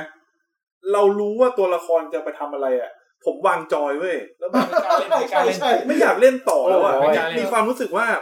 เราไม่อยากมีส่วนร่วมในเหตุการณ์ ใช่ ที่กำลังจะเกิดขึ้นอ่ะ ไม่กล้าเล่นแล้ว เพราะกูรู้ว่าอีกแป๊บหนึ่งหรืออีกชั่วโมงหนึ่งมันกำลังจะเกิดอะไรอยู่อ่ะ เออ เออ ไม่เล่นได้ไหมอ่ะแบบขอ ใช่ ขอให้เล่นไปเลยได้ไหมเดี๋ยวเรานั่งดูแล้วเพราะว่าไม่อยากจะรู้สึก ไม่ชอบไม่อยากมีความ เอ รัอบผิดชอบ ก็ก็สำหรับผมนี่ตอนดูหนังเรื่อง Happy Birthday ครับสำหรับผมจบแค่นี้ อ่า หลังจากนี้ผมผมมองไม่เห็นอะไร แขกเทิร์น เออเอาแบบผมจบแล้วครับผมผมจบแล้ว ผมไม่ได้แล้ว เฮ้ยเดี๋ยวถามหน่อยคิดว่า ถ้าเล่นธรรมดายังอินขนาดเนี้ยถ้าเล่นเป็น VR มันจะยิ่งอินปะ โอ้ โอ้โห ผมว่าหลอนมากเลย หล อะ อนอ่ะ เจอสตอเกอร์ตัวนี้แบบชีแตก ไม่ไหว อะ อ่ะ มันจะไปต่อไม่ไหวใช่ไหม สต็อกเกอร์ไม่ไหวจริงๆอ่ะ เออ ชี คือแอบคิกเกอร์อยู่แบบเป็น VR แล้วแบบเอ้ากูไปข้างหลังแล้วมันพูดแล้วหลบมา หลบหลัง เออ หรืออย่างไอ้พวกฉากที่ทำร้ายจิตใจอะไรอย่างเงี้ยยิ่งเป็น VR นี่ก็ยิ่งแบบ โอ้ย ว้าว ทำร้ายจิตใจใช่ไหม อย่าเลย เออ เออผมว่าอันเนี้ยเป็นเก VR ม ไม่ค่อยเท่าไหร่เนอะ เป็นเกมที่ไม่ควรทำ VR เพราะสะเทือนใจไป อืม เนี่ยประมาณ ทำได้ครับทำ แบ ได้ บไม่สปอย คุณท็อปภาคนี้เป็นไงครับชอบไหมครับ โอ้ตอนแรกตอนแรกผมคิดว่าไม่น่าจะมีเกมอะไรมาชนะ God of War ได้แล้วครับครับ แต่ว่าพอเล่นอันนี้ไปก็ถือว่าให้เป็นเกมที่สองในดวงใจเลย โอ้ย ก็ระวอยังเป็นที่หนึ่งอยู่อะ เมื่อที่หนึ่งอยู่ โอ้โห ไอ้วอลภาคใหม่นี่เหรอครับ ภาคใหม่ครับ อ๋อ ภาคใหม่ โอเค อาจจะเป็นเพราะเล่นมันนานกว่าเอ้ยแต่เราไม่ควรใช้ความนานกว่ามาตัดสินคือ ถ้าพูดในเรื่องของความเป็นจริงเนี่ยโลกความเป็นจริงเนี่ยก็อาตมันก็ขึ้นที่หนึ่งนั่นแหละ ใช่ แต่ก็คือถ้า ทั้งหมดรวม ถ้าหมดรวมๆนี่ก็ คือเรามีที่หนึ่งสองที่ไม่ได้ไง ๆอ๋อ โอ้โห เออ มาละอ่ะ อืมอืมอืม เรือจะมีก็ได้แต่ว่านั่นแหละอารมณ์นั้นนะครับ คือมันเป็นเกมที่น่าจะเล่นซ้ำได้อีกหลัง อืม นา จริง นอะ แต่ล a สอันนี่ไม่ค่อยอยากเล่นซ้ำเหมือนกันนะ เหมือนแบบ โอ้ พอแล้วอะขี้เกียจ ผมเล่นรอบสองจบไปแล้วก็ความอารมณ์ยังรู้สึกเหมือนเดิมอะ รอบสองของภาคสองเนี่ยเหรอ ใช่ครับขนาดขนาดเล่นรอบสองแล้วยังอารมณ์ยังยังไปไปเหมือนเดิม อยากเล่นแล้วใช่ไหมล่ะ คือนี่กลับไปเล่นเลย แต่ผม เนี่ เนี่ย ย แต่ แต่ แต่แบบเล่นอ่ะผมถามเลย ครับ การเล่นภาคสองล็อตแรกอ่ะควรจะเล่นกี่ชั่วโมง ผมจะเล่น ยี่สิบ อย่างคืนนี้มันดึกแล้วไง ตอนรอบแรกเหรอ อ๋ออ๋อพักสักสองสามชั่วโมงก็ได้ครับ ถ้าถึงจุดสำคัญนั้นก็ต้องสามเนอะ ประมาณสามถึงสี่ โอเค แล้วแต่แนวทาง แล้วเดี๋ยววันไหนผมว่างตั้งแต่สามทุ่มเดี๋ยวผมจะเริ่ม อ่าอ่าผมว่า เอางี้ครับแทนเลื่อนไปเรื่อยครับแทนจะรู้ว่าจุดนั้นคือจุดไหน อ่าโอเค แล้วก็ ประมาณสามถึงสี่ชั่วโมง จับใจ แล้วมีเป็นไปได้สองทาง ฮะ หนึ่งก็คือวางใจแล้วนอนกูนอนดีกว่า หรือ ไม่ได้นะ อะไรอย่างนี้แล้วแต่ เดือด คน เดือด อันนี้ เดือด แล้วแต่คนอันนี้แล้วแต่คนแล้วแต่ ใช่ ครับ อืม อ่า โอเคครับ งั้นเดี๋ยวผมจะ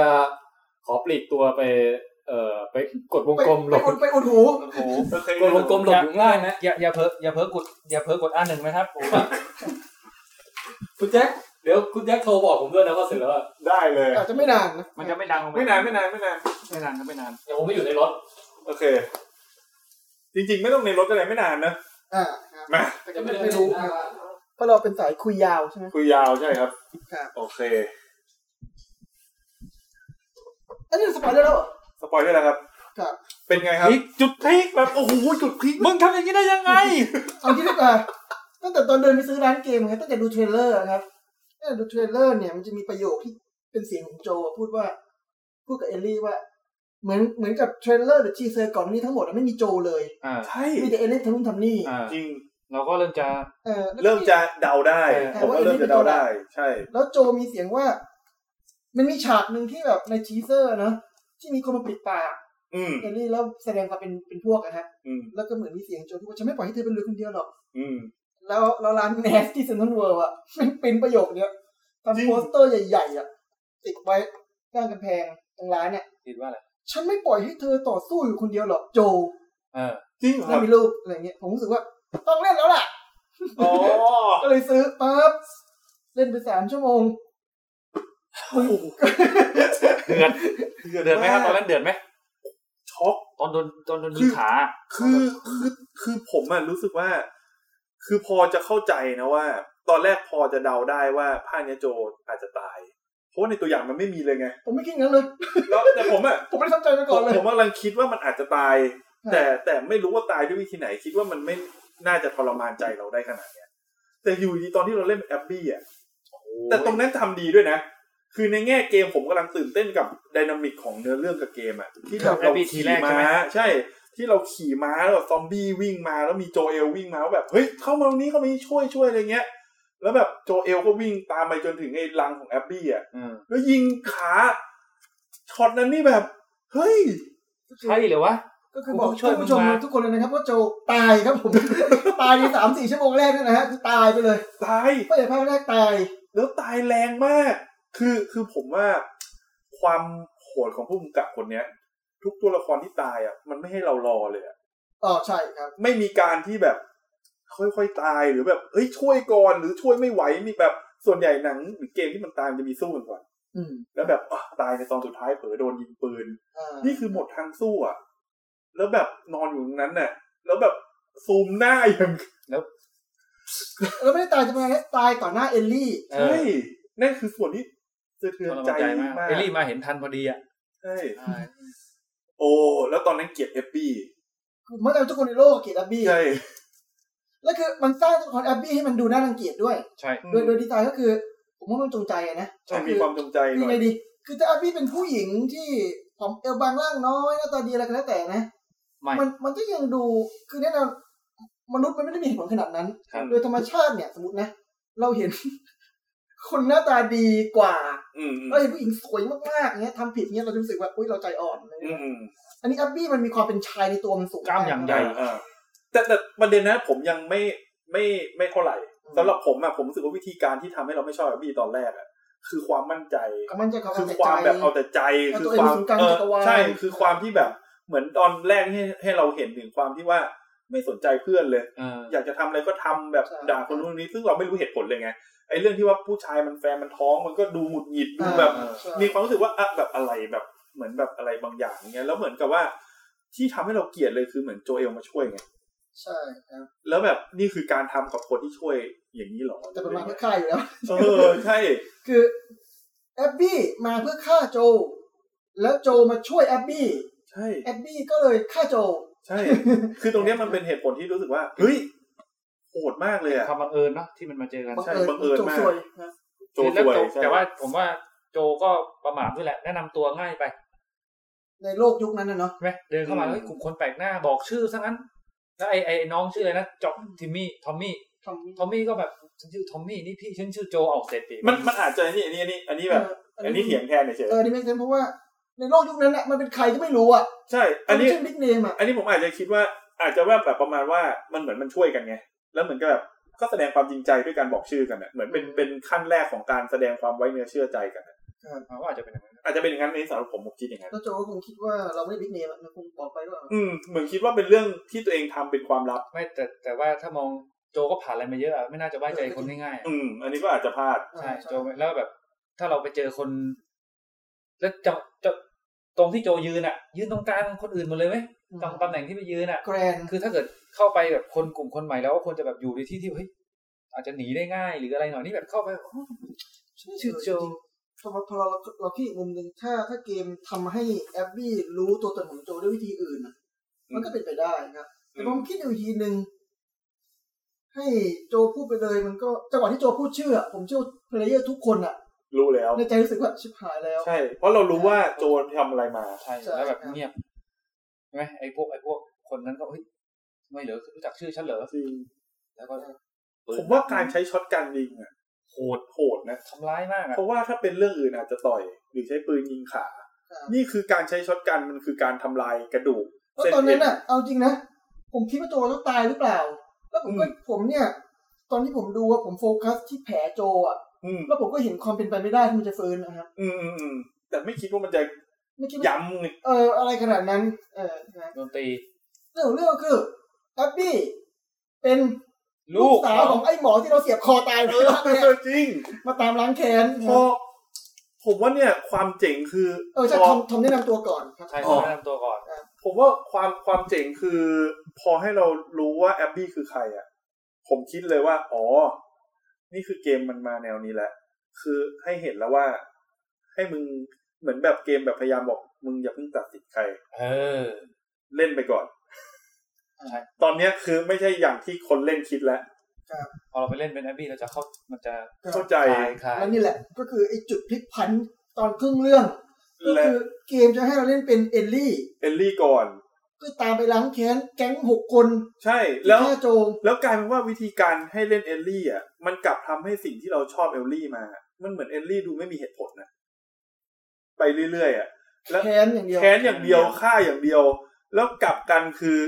แอบบี้ที่เราเกลียดแต่แรกอะ่ะ เหมือนเราเข้าใจและเห็นใจไปเรื่อยๆเฉยเลยอะ่ะ ครับเราต้องบอกคนดูก่อนว่าพอเล่นไปครึ่งเรื่องนะครับ ครับ หลังจากที่เราเล่นเนื้อเรื่องของเอลลี่จบแล้วเนี่ย เกมจะบังคับให้เราเล่นเป็นแอบบี้ ใช่ ก็คือให้เล่นเป็นศัตรูเรา ครับ แล้วช็อตที่ให้เราก่อนจะเล่นแอบบี้คือช็อตที่ให้เห็นว่าแอลลี่กับแอบบี้เจอกัน และกำลังจะฟาดฟัน ตอ กัน น นั้นจะดวลกัน แล้วก็ตัดภาพฟึ๊บ แล้วเริ่มเอฟเอฟบี้เลย เออแล้ว ตอนนั้นผมวางจอยแล้ว วางจอยเลยครับ คือรอบแรกที่วางจอยคือโจตายแล้ววางจอยไม่ได้โมโหเลยนะทำใจไม่ได้ครับรอบสองคือแล้วนี่กูต้องเล่นแอปปี้เหรอเนี่ย เออ คือทั้งเรื่องคือเอาจริงผมผมแค้นมากๆ ผมแค้นแค่ที่ว่า ไอ้หกคนนั้นนะครับ คนแรกที่เราฆ่าสำเร็จอะเป็นผู้ชายหน้าตาจีนๆคนหนึ่งเอเชียนคนหนึ่งนะครับ ที่มันที่มันจับเราใช่ไหม เออที่จับเราไปแล้วเรา แล้วก็ ก็ เอาเศษแก้ว มันกำลังจับเพื่อนเราอยู่ แล้วก็เอาเศษแก้วไปแทงคอมันอะไรเงี้ยครับ ผมก็เอาเศษแก้วแทงคอตามเนื้อเรื่องอะเนาะ อืม ตามเนื้อเรื่องตามคัดซีนที่เราต้องเล่นครับ เสร็จแล้วมันก็ให้เราพัวพันไปเจออ่าแก๊งวูฟ อืม นะ วูฟ แก๊งแอบบี้อะแก๊ง DOF สหายของแก๊งสหายแอบบี้เนี่ยนะครับ จำนวนมากที่พยายามจะมาฆ่าเรา อืม ผมก็เก็บมันเรียบไปละ อืม แต่แล้วผมย้อนกลับมาหาชาวจีนที่ฆ่าโจอีกรอบหนึ่งเพื่อเอาช็อตการยิงหัวให้เละ ทั้งแขน นี่คือแค้นมาก คือผมแค้นข นาดนั้น ผมแค้นขนาดย้อนกลับมา อืม ผมเซฟกระสุนมาตลอด เพื่อไปเอามันให้เละ แล้วผมสอยิงนัดเนี้ย คือผมรู้สึกมันตายง่ายไปศพมันสวยไป ยิงหัวให้เละ แต่เกมมันทำได้ผลนะในการทำให้เราแค้นขนาดนั้นนะ จังคือเกมนี้อีกอย่างหนึงก็คือศพที่ตายแล้วอะครับ เรายังอินเทอร์แอคกับศพได้ อืม ยิงแขนให้ขาดแขนขาดได้สอง อ๋ท่ออน เหรออันนี้ผมไม่รู้ เออขาขาดได้สองท่อนอะไรเงี้ยครับหัวกระจายได้ นี่คือความแค้น ผมตามแค้นฝังหุ่น แล้วคิดดูคนที่แค้นขนาดนั้น ต้องไปเล่นเป็นเอฟบี ต้องไปเล่นแอบบี้ทำใจไม่ได้ เล่นไม่น้อยด้วยนะครับ ไม่น้อย ครึ่งหนึ่งก็คืออีกครึ่งหนึ่งของเรื่อง มันแบ่ครึ่งๆครับ ใช่ ครึ่งหนึงนั่นเป็นเอลลี่ครับ เพื่อให้เห็นการความแค้นของเอล เอ ลี่ อ อีกครึ่งหนึงเนี่ยเอาระหว่างที่ได้เป็นเอลลี่เรามันจะบิวให้เราเกลียดแอบบี้มาก ใช่ตลอดเวลาเอฟบีนี่ด่า ๆเออจนกระทั่งครึ่งเรื่องเราจะเล่นแอบบี้ แล้ว อะไรเงี้ย พอเล่นเป็นแอบบี้อ่ะ อืม มันกลายว่าเฮ้ยจากที่แบบแมนแมนๆอ่ะ ครับ เฮ้ยเราเห็นมุมมองความเป็นด้านผู้ ผู้ ห ห ญิ ญิ ง ง เรื่อยๆเรื่อยๆเรื่อยๆถึงแบบด้านอ่อนโยนแบบตลอดเวลา ครับ แล้วสิ่งที่ทำให้ผมวางจอยอ่ะ อืม คือตอนเล่นไปถึงที่รู้ว่าเจอแอลลี่อ่ะแล้ว จะจบแล้วนะ ใช่ เออ ใช่ใช่ เกมแมันแสบมากอ่ะ ที่ให้เราเล่นเป็นแอบบี้ที่จะไปฆ่า เอล เอลี่ลลี่ ครับ แล้วแบบ เฮ้ย เอาจริงดิใช่ไหมผมก็ไม่กล้าเล่นเลย ผมคิด ผม ว่าเราต้องไปฆ่าต้องไปยิงต้องไป ใช่ เพราะมันค้างอยู่ เอ ช็ อ อต ผมก็ไม่กล้าเล่น จริง ต้องเล่น ใช่ มีช็อตหนึ่งผมรู้สึกมันตอนดูแฮปปี้เบิร์ดเดย์อีกแล้ว ก็คือช็อตที่ผมจะไปต่อยเอลลี่ เออ เอลลี่เอาบล็อกไปช็อตกัน ยิงท้องแล้วยิงหน้าเราเละ ผมรู้สึกว่า โอ้ นี่เกมจบแล้วนี่ สำหรับผมนี่คือเอาแอลลี่ตายเอาดีแล้ว แล้ว ถ้าไม่แต่ตอนนั้นอะผม ก็ใจก็เห็นใจทั้งสองฝั่งแล้วไง เออเออ คือเหมือนกับผมอะมันสำหรับผมคือรู้สึกว่าทั้งสองฝั่งผมไม่รู้จะโทษใครแล้วอะ ครับ มันมันทำกันเอง ครับ ทำกันอย่างส่งผลต่อกันน่ะ คือตลอดเวลาที่เล่นเป็นแอบบี้เนี่ย เราจะค่อยๆคลี่คลายว่า อ๋อทำไมตัวละครถึง ทำ รีแอคแบบนั้น เข้าใจเขาเออแต่เข้าใจ อะไรเป็นเหตุปัจจัยที่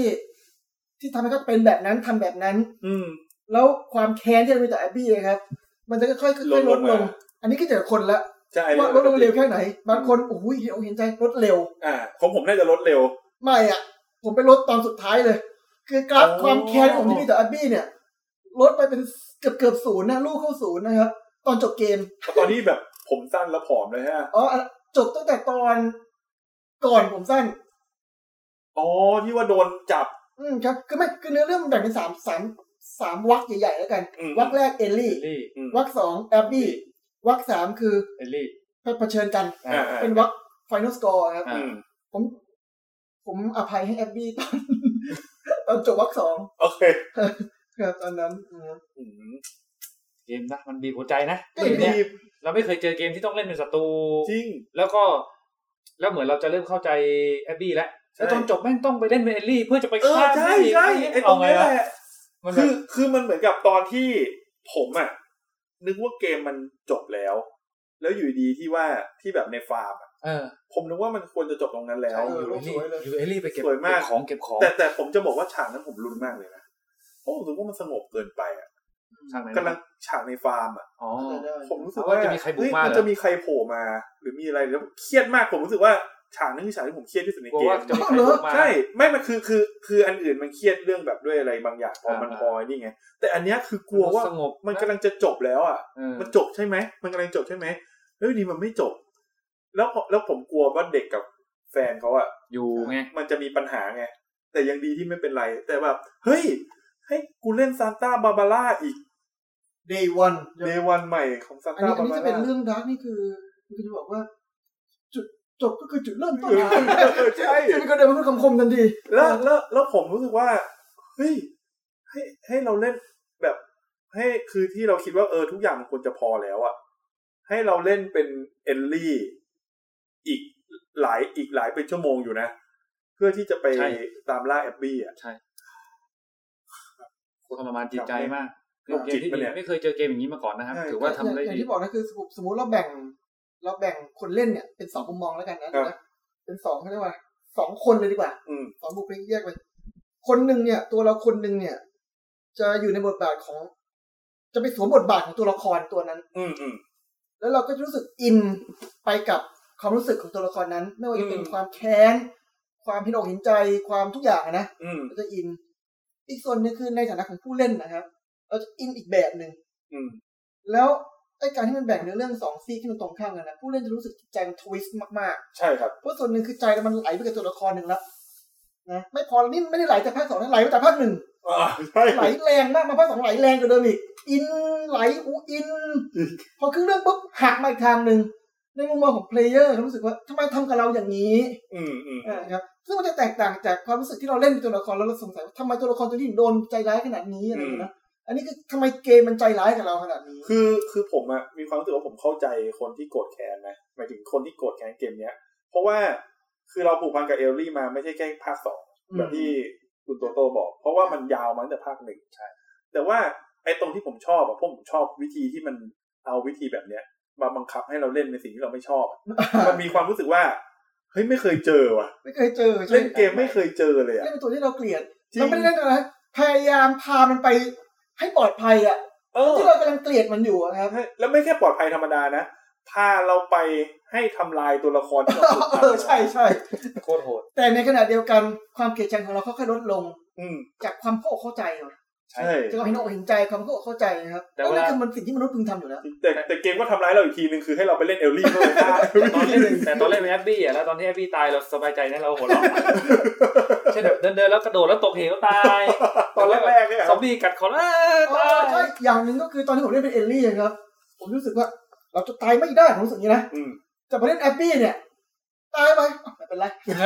ก็เป็นแค่เดี๋ยวก็เกิดใหม่เดี๋ยวก็โดนใหม่อะไรอย่างเงี้ยนะแต่เอลลี่นี่คืออินแบบว่า เราจะตายไม่ได้ แต่เล่นเป็นเอลลี่ก็ไอยเล่นเป็นแอบบี้ก็สนุกดีนะบึกบึนเป็นคนบึก เอ บึน อเป็นอีกคือ เป็นทหารนะ สไตล์เก ฟิล ม ทหาร ใช่ใช่คือคือมีความรู้สึกว่าตอนเล่นเป็นเอลลี่มันกดดัน เพราะว่ามันเป็นแนวเลนส์เยอะ แต่พอเป็นแอปบี้ด้วยความบึกแล้วความลุยอ่ะ ตอนแรก แล้วยิ่งแบบโหตัวไอตัวอัปเกรดอะมีแต่แบบ ถึกๆเลยนะถึงถึงทั้งนั้นเลยรู้สึกว่าเออครึ่งหลังของเกมอ่ะรู้สึกมันผ่อนคลาย โอ้โห ความเครียดไปหน่อย อ่ะมันจะอ่าอ่า ใช่ แล้วก็ไอ้ไอ้พาร์ทของผมชอบพาร์ทของไอ้นี่เหมือนกันนะไอ้พวกสกา ก็น่าสนใจดีนะ มันเหมือนมันเป็นแนวคิดของอีกคนกลุ่มหนึ่งที่ คือ ศาสนาแรงๆไปแล้ว ใน เลย ภาคสองเนี่ยครับบอกท่านผู้ชมก่อนนะในภาคสองเนี่ย มันไม่ใช่ us แบบว่าเราสองคนละ อืม us ในภาคสองมันอาจจะตีความเป็น us คือ humanity ก็ได้ อืมอืม หรืออะไรก็แล้วอะไรก็แล้วแต่ครับมันจะมีแก๊งสองแก๊งที่ตีกันครับ อืม แก๊งหนึ่งเนี่ยเบสออนกำลังทหารแบบโมเดิร์น อ่า ยิง ก็คื ปื อน โอ้โห เป็นรูฟ เรียกว่าวูฟนะครับซึ่งเป็นตัวย่อ ครับ อีกแก๊งนึงคือแก๊งสกา อืม ซึ่งเป็นแก๊งแนวลัทธิความเชื่อ ใช่ แล้วต้องแบบกรีดปาก มีศาส ทุก นา คนต้องก มี รีดอะไรใช่ ปา ไหม ก อะไร เป็น อย่ ศาง ส เงี้ย นา ครับ เหมือนเป็นคนจีนป่ะครับ เออมันมีหลายมัน มีอ๋อมีหลายคนแต่ว่าแต่ตัวตัวเล็บมันเป็นคนจีน อ่าครับแล้วแล้วตัวละครก็จะมีจุดเด่นของมันเนาะอย่างเช่นแบบว่า สกาจะเน้นอาวุธธนูอาวุธแบบโบราณเป็นหลักครั ครับ บ แล้วทีนี้จะขับกันด้วยความเชื่อ อืม อย่างเช่นมันมีสิ่งที่เราทำได้ในภาคสองก็คือ ถ้าเรายิงขามันนะครับ ตัวศัตรูตัวสุดท้ายอ่ะ ในฉากอ่ะ ถ้าเรายิงขาแล้วไม่ให้ตายอ่ะ มันจะร้องขอชีวิต เอาจริงเหรอครับ นะครับ ครับผมฆ่าทุกคนเลย แต่ผมผมผมก็ลองเล่นบนไปบนมาครับแล้วก็ยิงนิ้วโป้งเท้าบ้างอะไรอย่างเงี้ยนะยิงให้มันไม่ตายอ่ะครับ แล้วมันถ้าเป็นถ้าเป็นแก๊งวูฟเนี่ยที่เป็นกำลังทหารโมเดิร์นเนี่ยเขาจะชวนเขาจะบอกว่าอย่าทำชั้นอย่าทำชั้น โอ้ อย่าทำชั้นอะไรเงี้ยนะ ทำรายละเอียดดีมาก อ่าแต่ถ้าเป็นแต่ถ้าเป็นแก๊งสกาเนี่ย มันจะไม่ได้ร้องขอชีวิตแบบนั้น มันจะพูดความเชื่อมันอย่าฆ่าฉันสิแล้วปล่อยฉันไปสู่ อ๋อ ถ้าเป็นแก๊งแดงมันจะพูดจาแนวแบบลัทธินะครับแต่เราต้องฆ่านะครับ อืม เพราะผมเคยได้เป็นคนดีแล้วร้องขอชีวิตอยู่ อย่าทำชั้นอย่าทำชั้นอะไรเงี้ยเอ๋อเออไม่ต้องฆ่าก็ได้ สักพักหนึ่งมันยิงเรา หลังจากนั้น ผมก็เรียนรู้ เ เออ ทุกครั้งที่มันรักก่อชีวิต ผมก็จะเดินไปแล้วเอาธแล้วเอาธนูอ่ะยิงจ่อๆฟับเข้าหัว แล้วก็ดึงธนู แล้วก็ เก็บ ดึงธนูมาใช้ต่อ ประหยัด เดินไปแล้วเอาธนูระเบิดยิงจ่อจอ ตายด้วยเลยดิ ๆธนูระเบิดดีเนาะดีเนาะเวลาเวลาพวกทริกเกอร์อยู่ใกล้ๆกันอะยิงทีเดียวปุ้งตายหมด ก็คือภาพนี้มีธนูระเบิดนะครับ เราสามารถที่จะโยนขวดให้คลิกคลิกเกอร์สามตัว เอ๊ะมารวมตัวกันยิงธนูระเบิด อีกทีหนึ่ง ตายสามตัว อืม เราเสีย แล้ว แค่ ผม ข ไม่ วด เคยใช้เทคนิคนั้นเลยนะเนี่ย ดีธนูระเบิดเป็นของดีครับ ผมเออภาคเนี้ยที่เกลียดนอกจากสตอกเกอร์อะผมเกลียดหมา โอ้ โอ้โอ้หมาผมเกลียดกว่าสโตเกอร์นะ ใช่ไหมเพราะว่าหมามันแบบ มันรู้ว่าเราอยู่ไหนอะ มันแล้วทำให้เราลำบากมากเลยในการเล่นน่ะ ทำไมผมรู้สึกว่าภาคสองมันยากกว่าภาคหนึ่ง ยากกว่ายากกว่ายากกว่าย ากกว่า คนก็ ยากกว่า เก่งกว่าด้วยนะคนที่แอบดู ใช่ นะคนมี strategy มากขึ้นครับ ใช่แล้วก็ผมชอบการออกแบบฉาก มันเหมือนเป็นการเล่นซ่อนแอบในพื้นที่ใหญ่มากเลย โอ้ใช่ใช่ใช่ใช่ใช่ คือวิ่งไปตรงไหนก็ได้อะแล้วมันมีมันมีฉากหนึ่งผมแบบเครียดแล้วอะเหนื่อยแล้วอะวิ่งยาวเลยวิ่งเจอเจอคัสซีนยังได้เลยอะแต่มันถึงต้องหลบกระสุนให้ดีนะครับ ครับ วิ่งจนเจอคัสซีนได้เลยอะคือฉากมันออกแบบมาให้เป็นอย่างนั้นน่ะ อ๋อไม่ไม่ไม่ฆ่าเลย ไม่ฆ่าเลยวิ่งไปเลย แต่ว่าเกมสุดท้ายแล้วมันจะบีบ ฉากหมู่บ้านด้วย แต่ฉากส่วนใหญ่อะมันจะบีบให้เปิดประตูไงที่แบบเปิดยากๆ อ่อ่อ่ใช่ แต่มันจะมีอยู่ฉากหนึ่งที่ วิ่งได้ วิ่งไปแล้วเจอคัสซีนได้เลย หมู่บ้านวะ น่าจะหมู่บ้านที่วิ่งลงไปแล้วแบบกระโดดลงไปแล้วมีคัสซีน ผมมีกติข้อหนึ่งว่าผมต้องฆ่าทุกคน ผมต้องฆ่าทุกอย่าง ผมว่าฆ่าทุกอย่างที่ขวางหน้า อย่างเช่นมันอยู่ฉากหนึ่งที่เราต้องไปเอาเรือครับ ครับ พอยก็คือเราฆ่าแค่สองสามคนน่ะ แล้วก็เอาเล เรา ย ก็ ได้ เลยเอาเรือขับหนีไป อันนี้คือรอค่าให้หมดเลย ไม่มี ย้อนกลับมา เจ็ด ฆ่าหมด คนผมจะได้มั่นใจว่าผมขับเรืออย่างปลอดภัย ไม่มีใครตามมา จริงๆ ถ้ามีคุณโตโต้เป็นแอลลี่หรือโจเอลอะผมว่าใช้เวลาห้าเดือน ทั้งหมดนั้นจะเป็นเอ่อแจ็คสันหมดเลย เป็น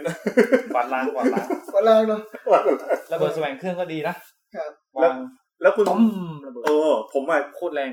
ผมฆ่าหมาด้วยวิธีนั้นแหละ อืม วางไว้ คือเราต้องบอกท่านผู้ชมนิดนึงครับว่าหมาเนี่ย เก่งมาก เก่งจริง หนึ่งคือถ้าเราซุ่มงานเนี่ยหมาดมกลิ่นเราจนเจอสองคือคนที่จูงหมาอยู่อ่ะ เราลอบไปข้างหลังไม่ได้ครับ อืม จริ ทิ้ง ง ทิ้งกลิ่นได้ด้วย ไม่ได้ ทิ้งกลิ่นใช่ไหมเราเดินมันจะเป็นรอยกลิ่น เป็นรอยกลิ่น เป็นรอยกลิ่น แล้วต้องเดินหนีตลอดเวลา หมาไวด้วยครับ ไว งั้นผมฆ่าหมาก่อนเลยเดี๋ยวผม ใช่ ฆ่าหมาก่อนเลย แต่พอฆ่าหมาปั๊บก็จะแตกตื่น แต่ตื่น คนก็จะแตกตื่น ใช่ครับ เกมมันโหดเหมือนกันนะ เกมดีครับเกม แถม ดี ให้ฆ่าหมาอีกต่างหาก เอออันนั้นฆ่าหมาเนี่ยทำใจลำบากกว่าฆ่าคนอีกนะ จริง สำหรับผม คือจริงๆไม่ค่อยอยากฆ่าหมาเลย ไม่ แต่ รู้ ว่า ว่าโนมิเนียนะ แต่ไม่ฆ่าไม่ได้ด้วยนะ เพราะว่าทำให้เราเล่นผ่านไปยากมากเลย ผมชอบไอฉากที่ผมว่าที่ที่ตอนสุดท้ายซัปดาบาบาร่ามั้ง ที่ ที่ มั มัน น บาบาร่าฉากสุดท้ายครับ ที่มันเอ้ยไม่ใช่สิไม่ไม่ไม่ใช่ไม่ใช่มั้งที่มันมีแบบผูกซอมบี้ไว้อะ สารบาบาร่า แล้วก็เอามาล่าครับ ปล่อย ผมเอาไปปล่อย ปล่อยสามตัวเลย เออใช่ แล้วก็รอมันแบบจัดการกันเอง ครับ ดีเป็นเกมดีนะ เป็นสายฟาร์มกันไหมครับ เป็นครับ นะ เก็บ สาธิต เก็บทุกอย่างครับ พูดง่ายๆคือระยะเวลาในการเล่นครึ่งหนึ่งของเกมอ่ะ เก็บข เก็บ อง ของ คือเดินเข้าไปในบ้านที่ไม่จำเป็นต้องไปนะครับ แล้วก็แบบไปเก็บของ มีอะไรขึ้นก็ สาม กดเหลี่ยม รัวรัวรัว เปิดทุกเซฟไหมครับเปิดทุก เปิ เซ ด ฟ ทุกเซฟครับ เออมาหมดเซฟเหมือนกัน บางเซฟมันต้องใช้มันต้องคิดนิดนึงนะว่าจะรหัสอะไรอ่ะ บางอาหารก็อยู่บนปฏิทิน เออ ใช่ บางรหัสก็ต้องคิดนิดนึง บางบางหันอยู่บนประตู เออ แต่มีบางอันผมหาไม่ได้จริงๆ ผมเปิดดูเลยมันเปิดอะไรเนี่ย อ๋อ คือคือขี้เกียจแล้วไงเพราะว่ามันนานแล้วมันยังไม่จบสักทีแต่มัน อ่า นะแล้วก็ไอ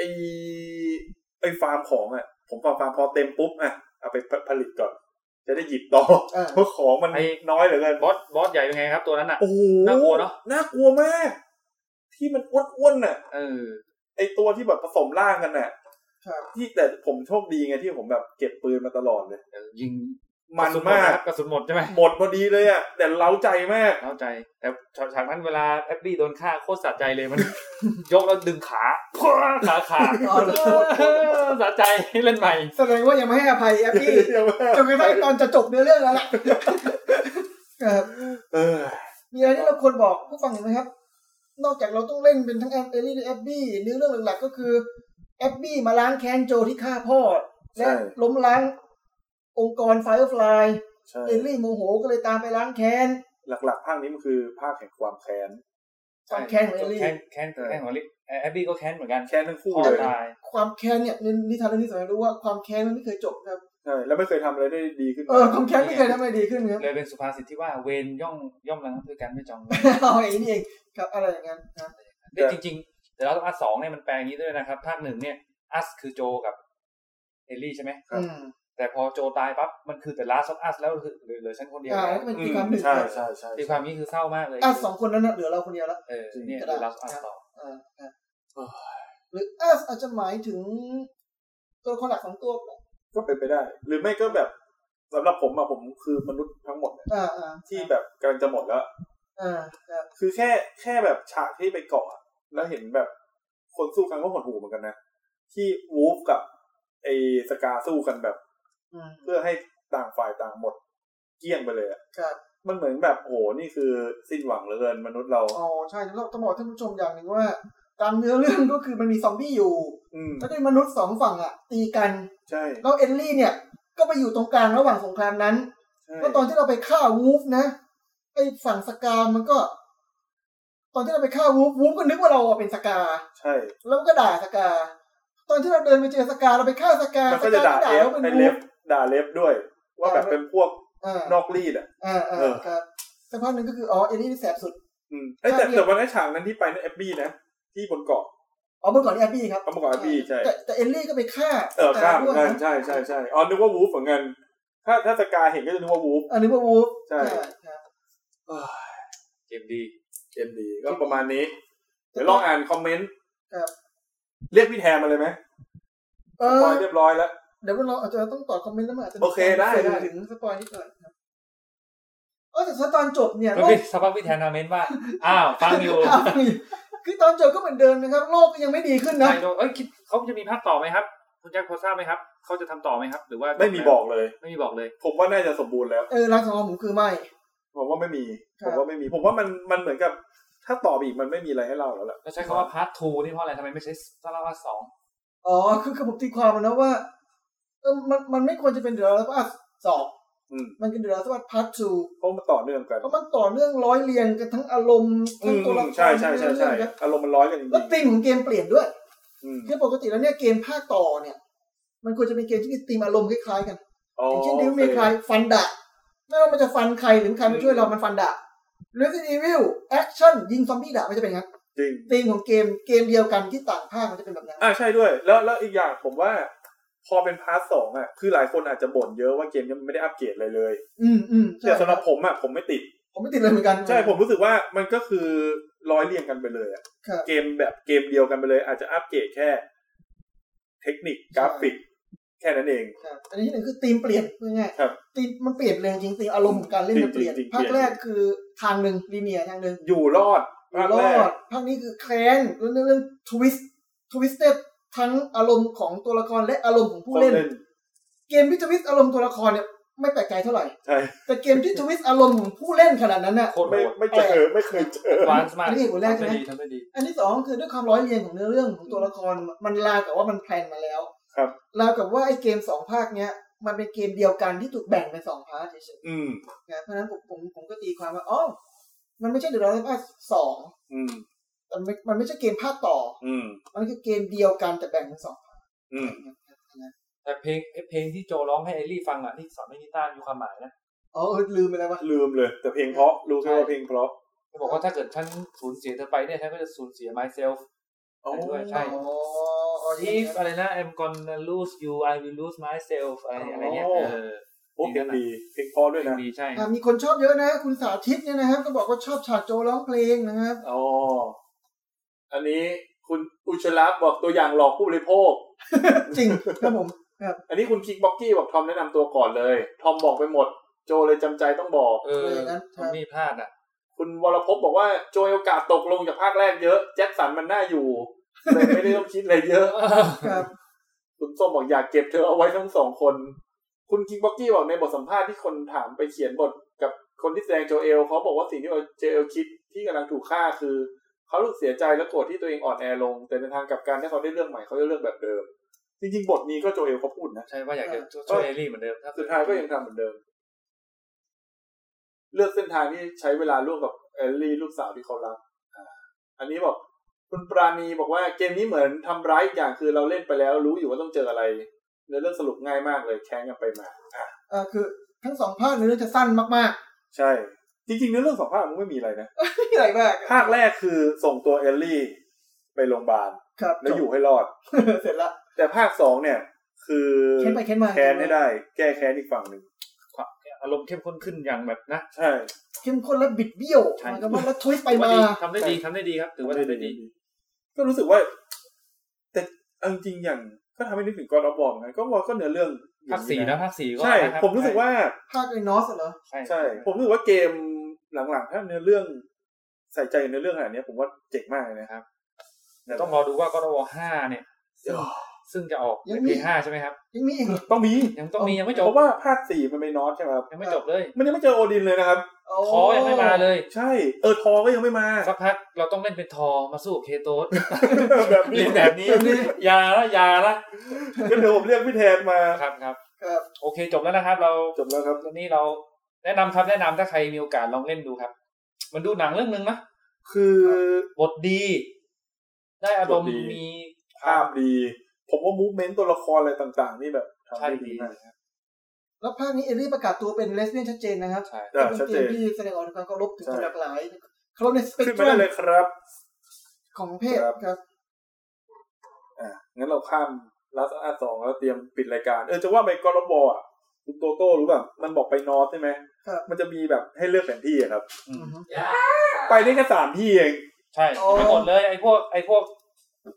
เรียมต่างๆอะ แล้ว อันนี้เป็นเสียงรันเนอร์เสียงรันเนอร์เอา แล้วความตลกของกอร์บอ่ะคือทุกคนเนี่ยจะงง เพราะว่าคือในเกมมันจะมีแผนที่ที่แบบเรา โทษนะผมสามารถดูคอมเมนต์ได้ปะ ไม่ได้ ไม่ได้ผมผม คือคือมันมีแบบ งั้นเอาออกอย่าไปจอบจากจอบ มิ เล นิ ย ไม้มินิไม้ตัวนี้ก็ได้ครับ คือคือมันเหมือนกับว่า แต่ไม่ก็เลื่อนขึ้นบนเออ มันเหมือนกับว่า ไปละ ไปแล้วครับ คืนนี้ข้ามไปเรื่องอื่นแล้ว โอเค ก็บอมันมันแบบมีให้เลือกไปดินแดนต่าง ซึ่งไปได้ ๆ แล้ว ค่ แล้วมันมีแผนที่ตรงกลางใหญ่ๆอะแล้วคือแบบมันก็เหมือนกับแบบเป็นฟาสต์ทราเวล ครับ แล้วมันเหมือนกับเราไปได้สามสี่ที่ฮะ นั่นห ทั้ มาง ย ที่ ความ ทั้ง ว่า ที่ทั้งที่ในนั้นอะมันมีเจ็ดที่ นั่นหมายความว่า แต่เกมอะมันให้ไปได้แค่สี่ ยังเหลือ ยังเหลือ และที่ที่ใหญ่ ๆ คือที่ที่ทอยอยู่ Asgard ยังไม่ไปเลย แอสการ์ดก็ยังไม่ไป แต่ความตลกของเกมเนี้ยคือ ทุกคนที่เล่นจบจะสงสัยอ้าวไอ้สี่ที่เหลือไปยังไงเนี่ยในเกม ยังไปไม่ได้ จะปลดล็อกยังไง ไม่ได้ใช่ไหม คือไม่ได้เพราะว่า ก็เราพักต่อครับ แต่มันตลกตรงที่มันก็ตลกเหมือนกันนะเพราะผมก็คิดเหมือนกันว่า เอ้าแผนที่ทำมาแล้วอ่ะมันเหมือนคือส่วนหนึ่งของเกมไปแล้วอ่ะ ครับ ทำไมเรากดเลือกไม่ได้มันเหมือนมันสามารถใส่สล็อตลงไปได้อ่ะ มันได้เป็นไตรโลจีอย่างเงี้ยไหม ใช่น่าจะ มัน เป็น สามภาคแรกเป็นไตรโลจีไหม ใช่ เป็นเป็นเป็นเป็นกรีก เป็นกรีก ใช่ ตัว อันนี้ก็ ที่ อันนี้เหมือนกันน่าจะสามเหมือนกันคิดว่าพระเออ ผมจะรอวันที่มันไปเทพชินโตอ่ะ มีนะ อาจจะเป็นไตรโล มี จี โอ ไตร กาสนะ โลจี มัน ที่ มี สาม มันจะมีไปเจอ ใช่ใช่ไปเจอ มันจะไปเจอเรื่องราว ประตูหักๆ หนึ่ง อยู่อะ ใช่ เป็นประตูหักๆที่แบบอยู่ตรงแบบในการเล่นนะครับ ครับ มันบอกว่ามันมีกรีก มีน น อ อ ส ส มีญี่ปุ่น ชิ จะเป็นรูป อ่า พายุ และอีก ตายไปในตระกูลอ่ะ อ๋อครับ แล้วก็มีอีกอันหนึ่งคือ ฝั่ง น่าจะฝั่งเอออี ยิปต์ อียิปต์ อะไรเงี้ย ใช่ กรีกกับอียิปต์จริงๆก็ใกล้กันมากๆเลย เนี่ยไอตาลูกพายุเหมือนข้างหลังเนี่ยครับ อ๋อ ลองให้คุณแจ็คดูสิว่าเหมือน ไหม นะครับ ตาตาสัญลักษณ์นี้ เอออย่างเงี้ย มันเป็นมันเป็นแนวคิดของชินโตครับ เรื่องของสวรรค์มนุษย์แล้วก็อะไรทุกอย่าง นี่คือลามมากอร์วอกันแล้วเหรอ ใช่ครับ โอเคงั้นก็เดี๋ยวปิดรายการแล้ว ได้ฮะผม ก็สุดยอด อืมผมไปยืนมองพระจันทร์อยู่ตะกี้นี่ อ๋อ พี่ไทยไม่ได้ไปดูไลฟ์นะครับเมื่อกี้มีคนมาเม้นว่าพี่ไทยไปดูไลฟ์อยู่หรือเปล่า คือถ้าเห็นคอมเมนต์นี่สปอยเลยใช่ไหมเดี๋ยวต้องระมัดระวังหน่อยอืมอืม โอเค แล้วคุยกันมันไหมสปอย มันมัน โอเค คนได้ปลดปล่อย เดี๋ยวพี่ไทยเล่นจบแล้วต้องคุยอีกรอบไหม ได้ได้ก็เดี๋ยว เดี๋ยวไว้คงไว้คุยกับคุณแจ็คอีกรอบหนึ่ง อาทิตย์หน้าจบนะ เฮ้ยอาทิตย์เดียวเลยเหรอ ผมว่าถ้าพี่แทนเล่นไปสามชั่วโมงจริงอะมันต้องจบแล้วล่ะ มันปวดไม่ไหวหรอก ไปไปต่อ โอ้โห อะไรต่อเนี่ยเออไปต่อ สามชั่วโมงแล้วคืนแผ่น เออ งั้นคุณท็อปก็เอาแผ่นมาให้ผมยืมก่อนแล้วกันนะ ได้ครับพี่ไทย อืมโอเคนะวันนี้ก็ลองเทคนี่น่าจะเอาใจคอสายเกมโดยตรงเลยนะ ใช่ วันนี้ ครั ฮะ บ ต้องขอบคุณที่มีคุณท็อปกับเอ่อ โอ้ คุณโตโต้ ขอบคุณ มาช่วย มาก เสริม สนุกมาก ครับ เพราะปกติคนเล่นเกมมีไม่เยอะไงในแก๊งเรานะ ใช่ เออ ก็ โอเค เดี๋ยวว่าถ้าแบบมีสะดวกมาก็มาได้อีก หรือว่าถ้าเล่นเกมแล้วอยากจะคุยแบบเนี้ย ผมว่าได้เพราะว่าถ้าเกมใหญ่ๆอะนะผมเล่นหมดอะ มีมีเกมอะไรที่แบบถัดจากนี้ที่รอคอย ผม อะ ว่า Ghost Ghost of Tsushima ก็น่าสนใจ อันนี้เป็นเกมฟาร์มยักษ์เนาะ ฮะ ฟาร์มยักษ์แบบรอหลายปีอ่ะ ใช่รอหลายปี ไอ้นี่น่าเล่นไหมไอ้ไซเบอร์พังอ่ะ โอ้ อันนี้ก็เป็น น่าเล่น ความยากเหมือนกันมากอันนั้นยิ่งกว่ายักษ์อลังการมากอันนั้น คินูเหรอคินู ใช่ อืม อันนั้นอลังการ มัน มา มี ก เกมมันมีเกมซอมบี้ที่ให้เราเล่นเป็นซอมบี้ไหมครับ มีอยู่เคยได้ยินนะ มี แต่มันเป็นเกมมัน อะช่ไรว เนี้ ย ยแพนแพนเวียลซอมบี้ หวยไหมหก แพลนเวอร์ซัสซอมบี้อ่ะ ใช่ อันนั้นเล่นเป็นแพลนน่ะ มีเล่นเป็นซอมบี้ด้วย จริงเหรอ เพราะมันมีภาคในคอมที่เล่นต้นไม้กับเล่นซอมบี้ เออเออไอ้ยซอมบี้ได้ยังไง มันคือมันเป็นภาค 3D เลย ฝ่า ค ย รับ ยูนิตอ๋ออ๋อ คือมันเป็นภาคที่ทำเป็น 3D แล้วให้เล่นแบบสองฝั่งสู้กัน ครับโอเคงั้นวันนี้ก็ถือว่าคุยยาวได้มาตรฐานแล้วนะครับ ประมาณ 3 ชั่วโมง ใช่ อ่ะโอเคงั้นก็พวกเราคงต้องลาไปก่อนนะครับ ผมแทนไทยคุยยาวครับ ครับผมท็อปลองเทคครับ ครับ ผมโตโต้คุยยาว ครับ ผมแจ็คคุยยาวครับ ขอกล่าวคำว่า สวัสดีครับ บ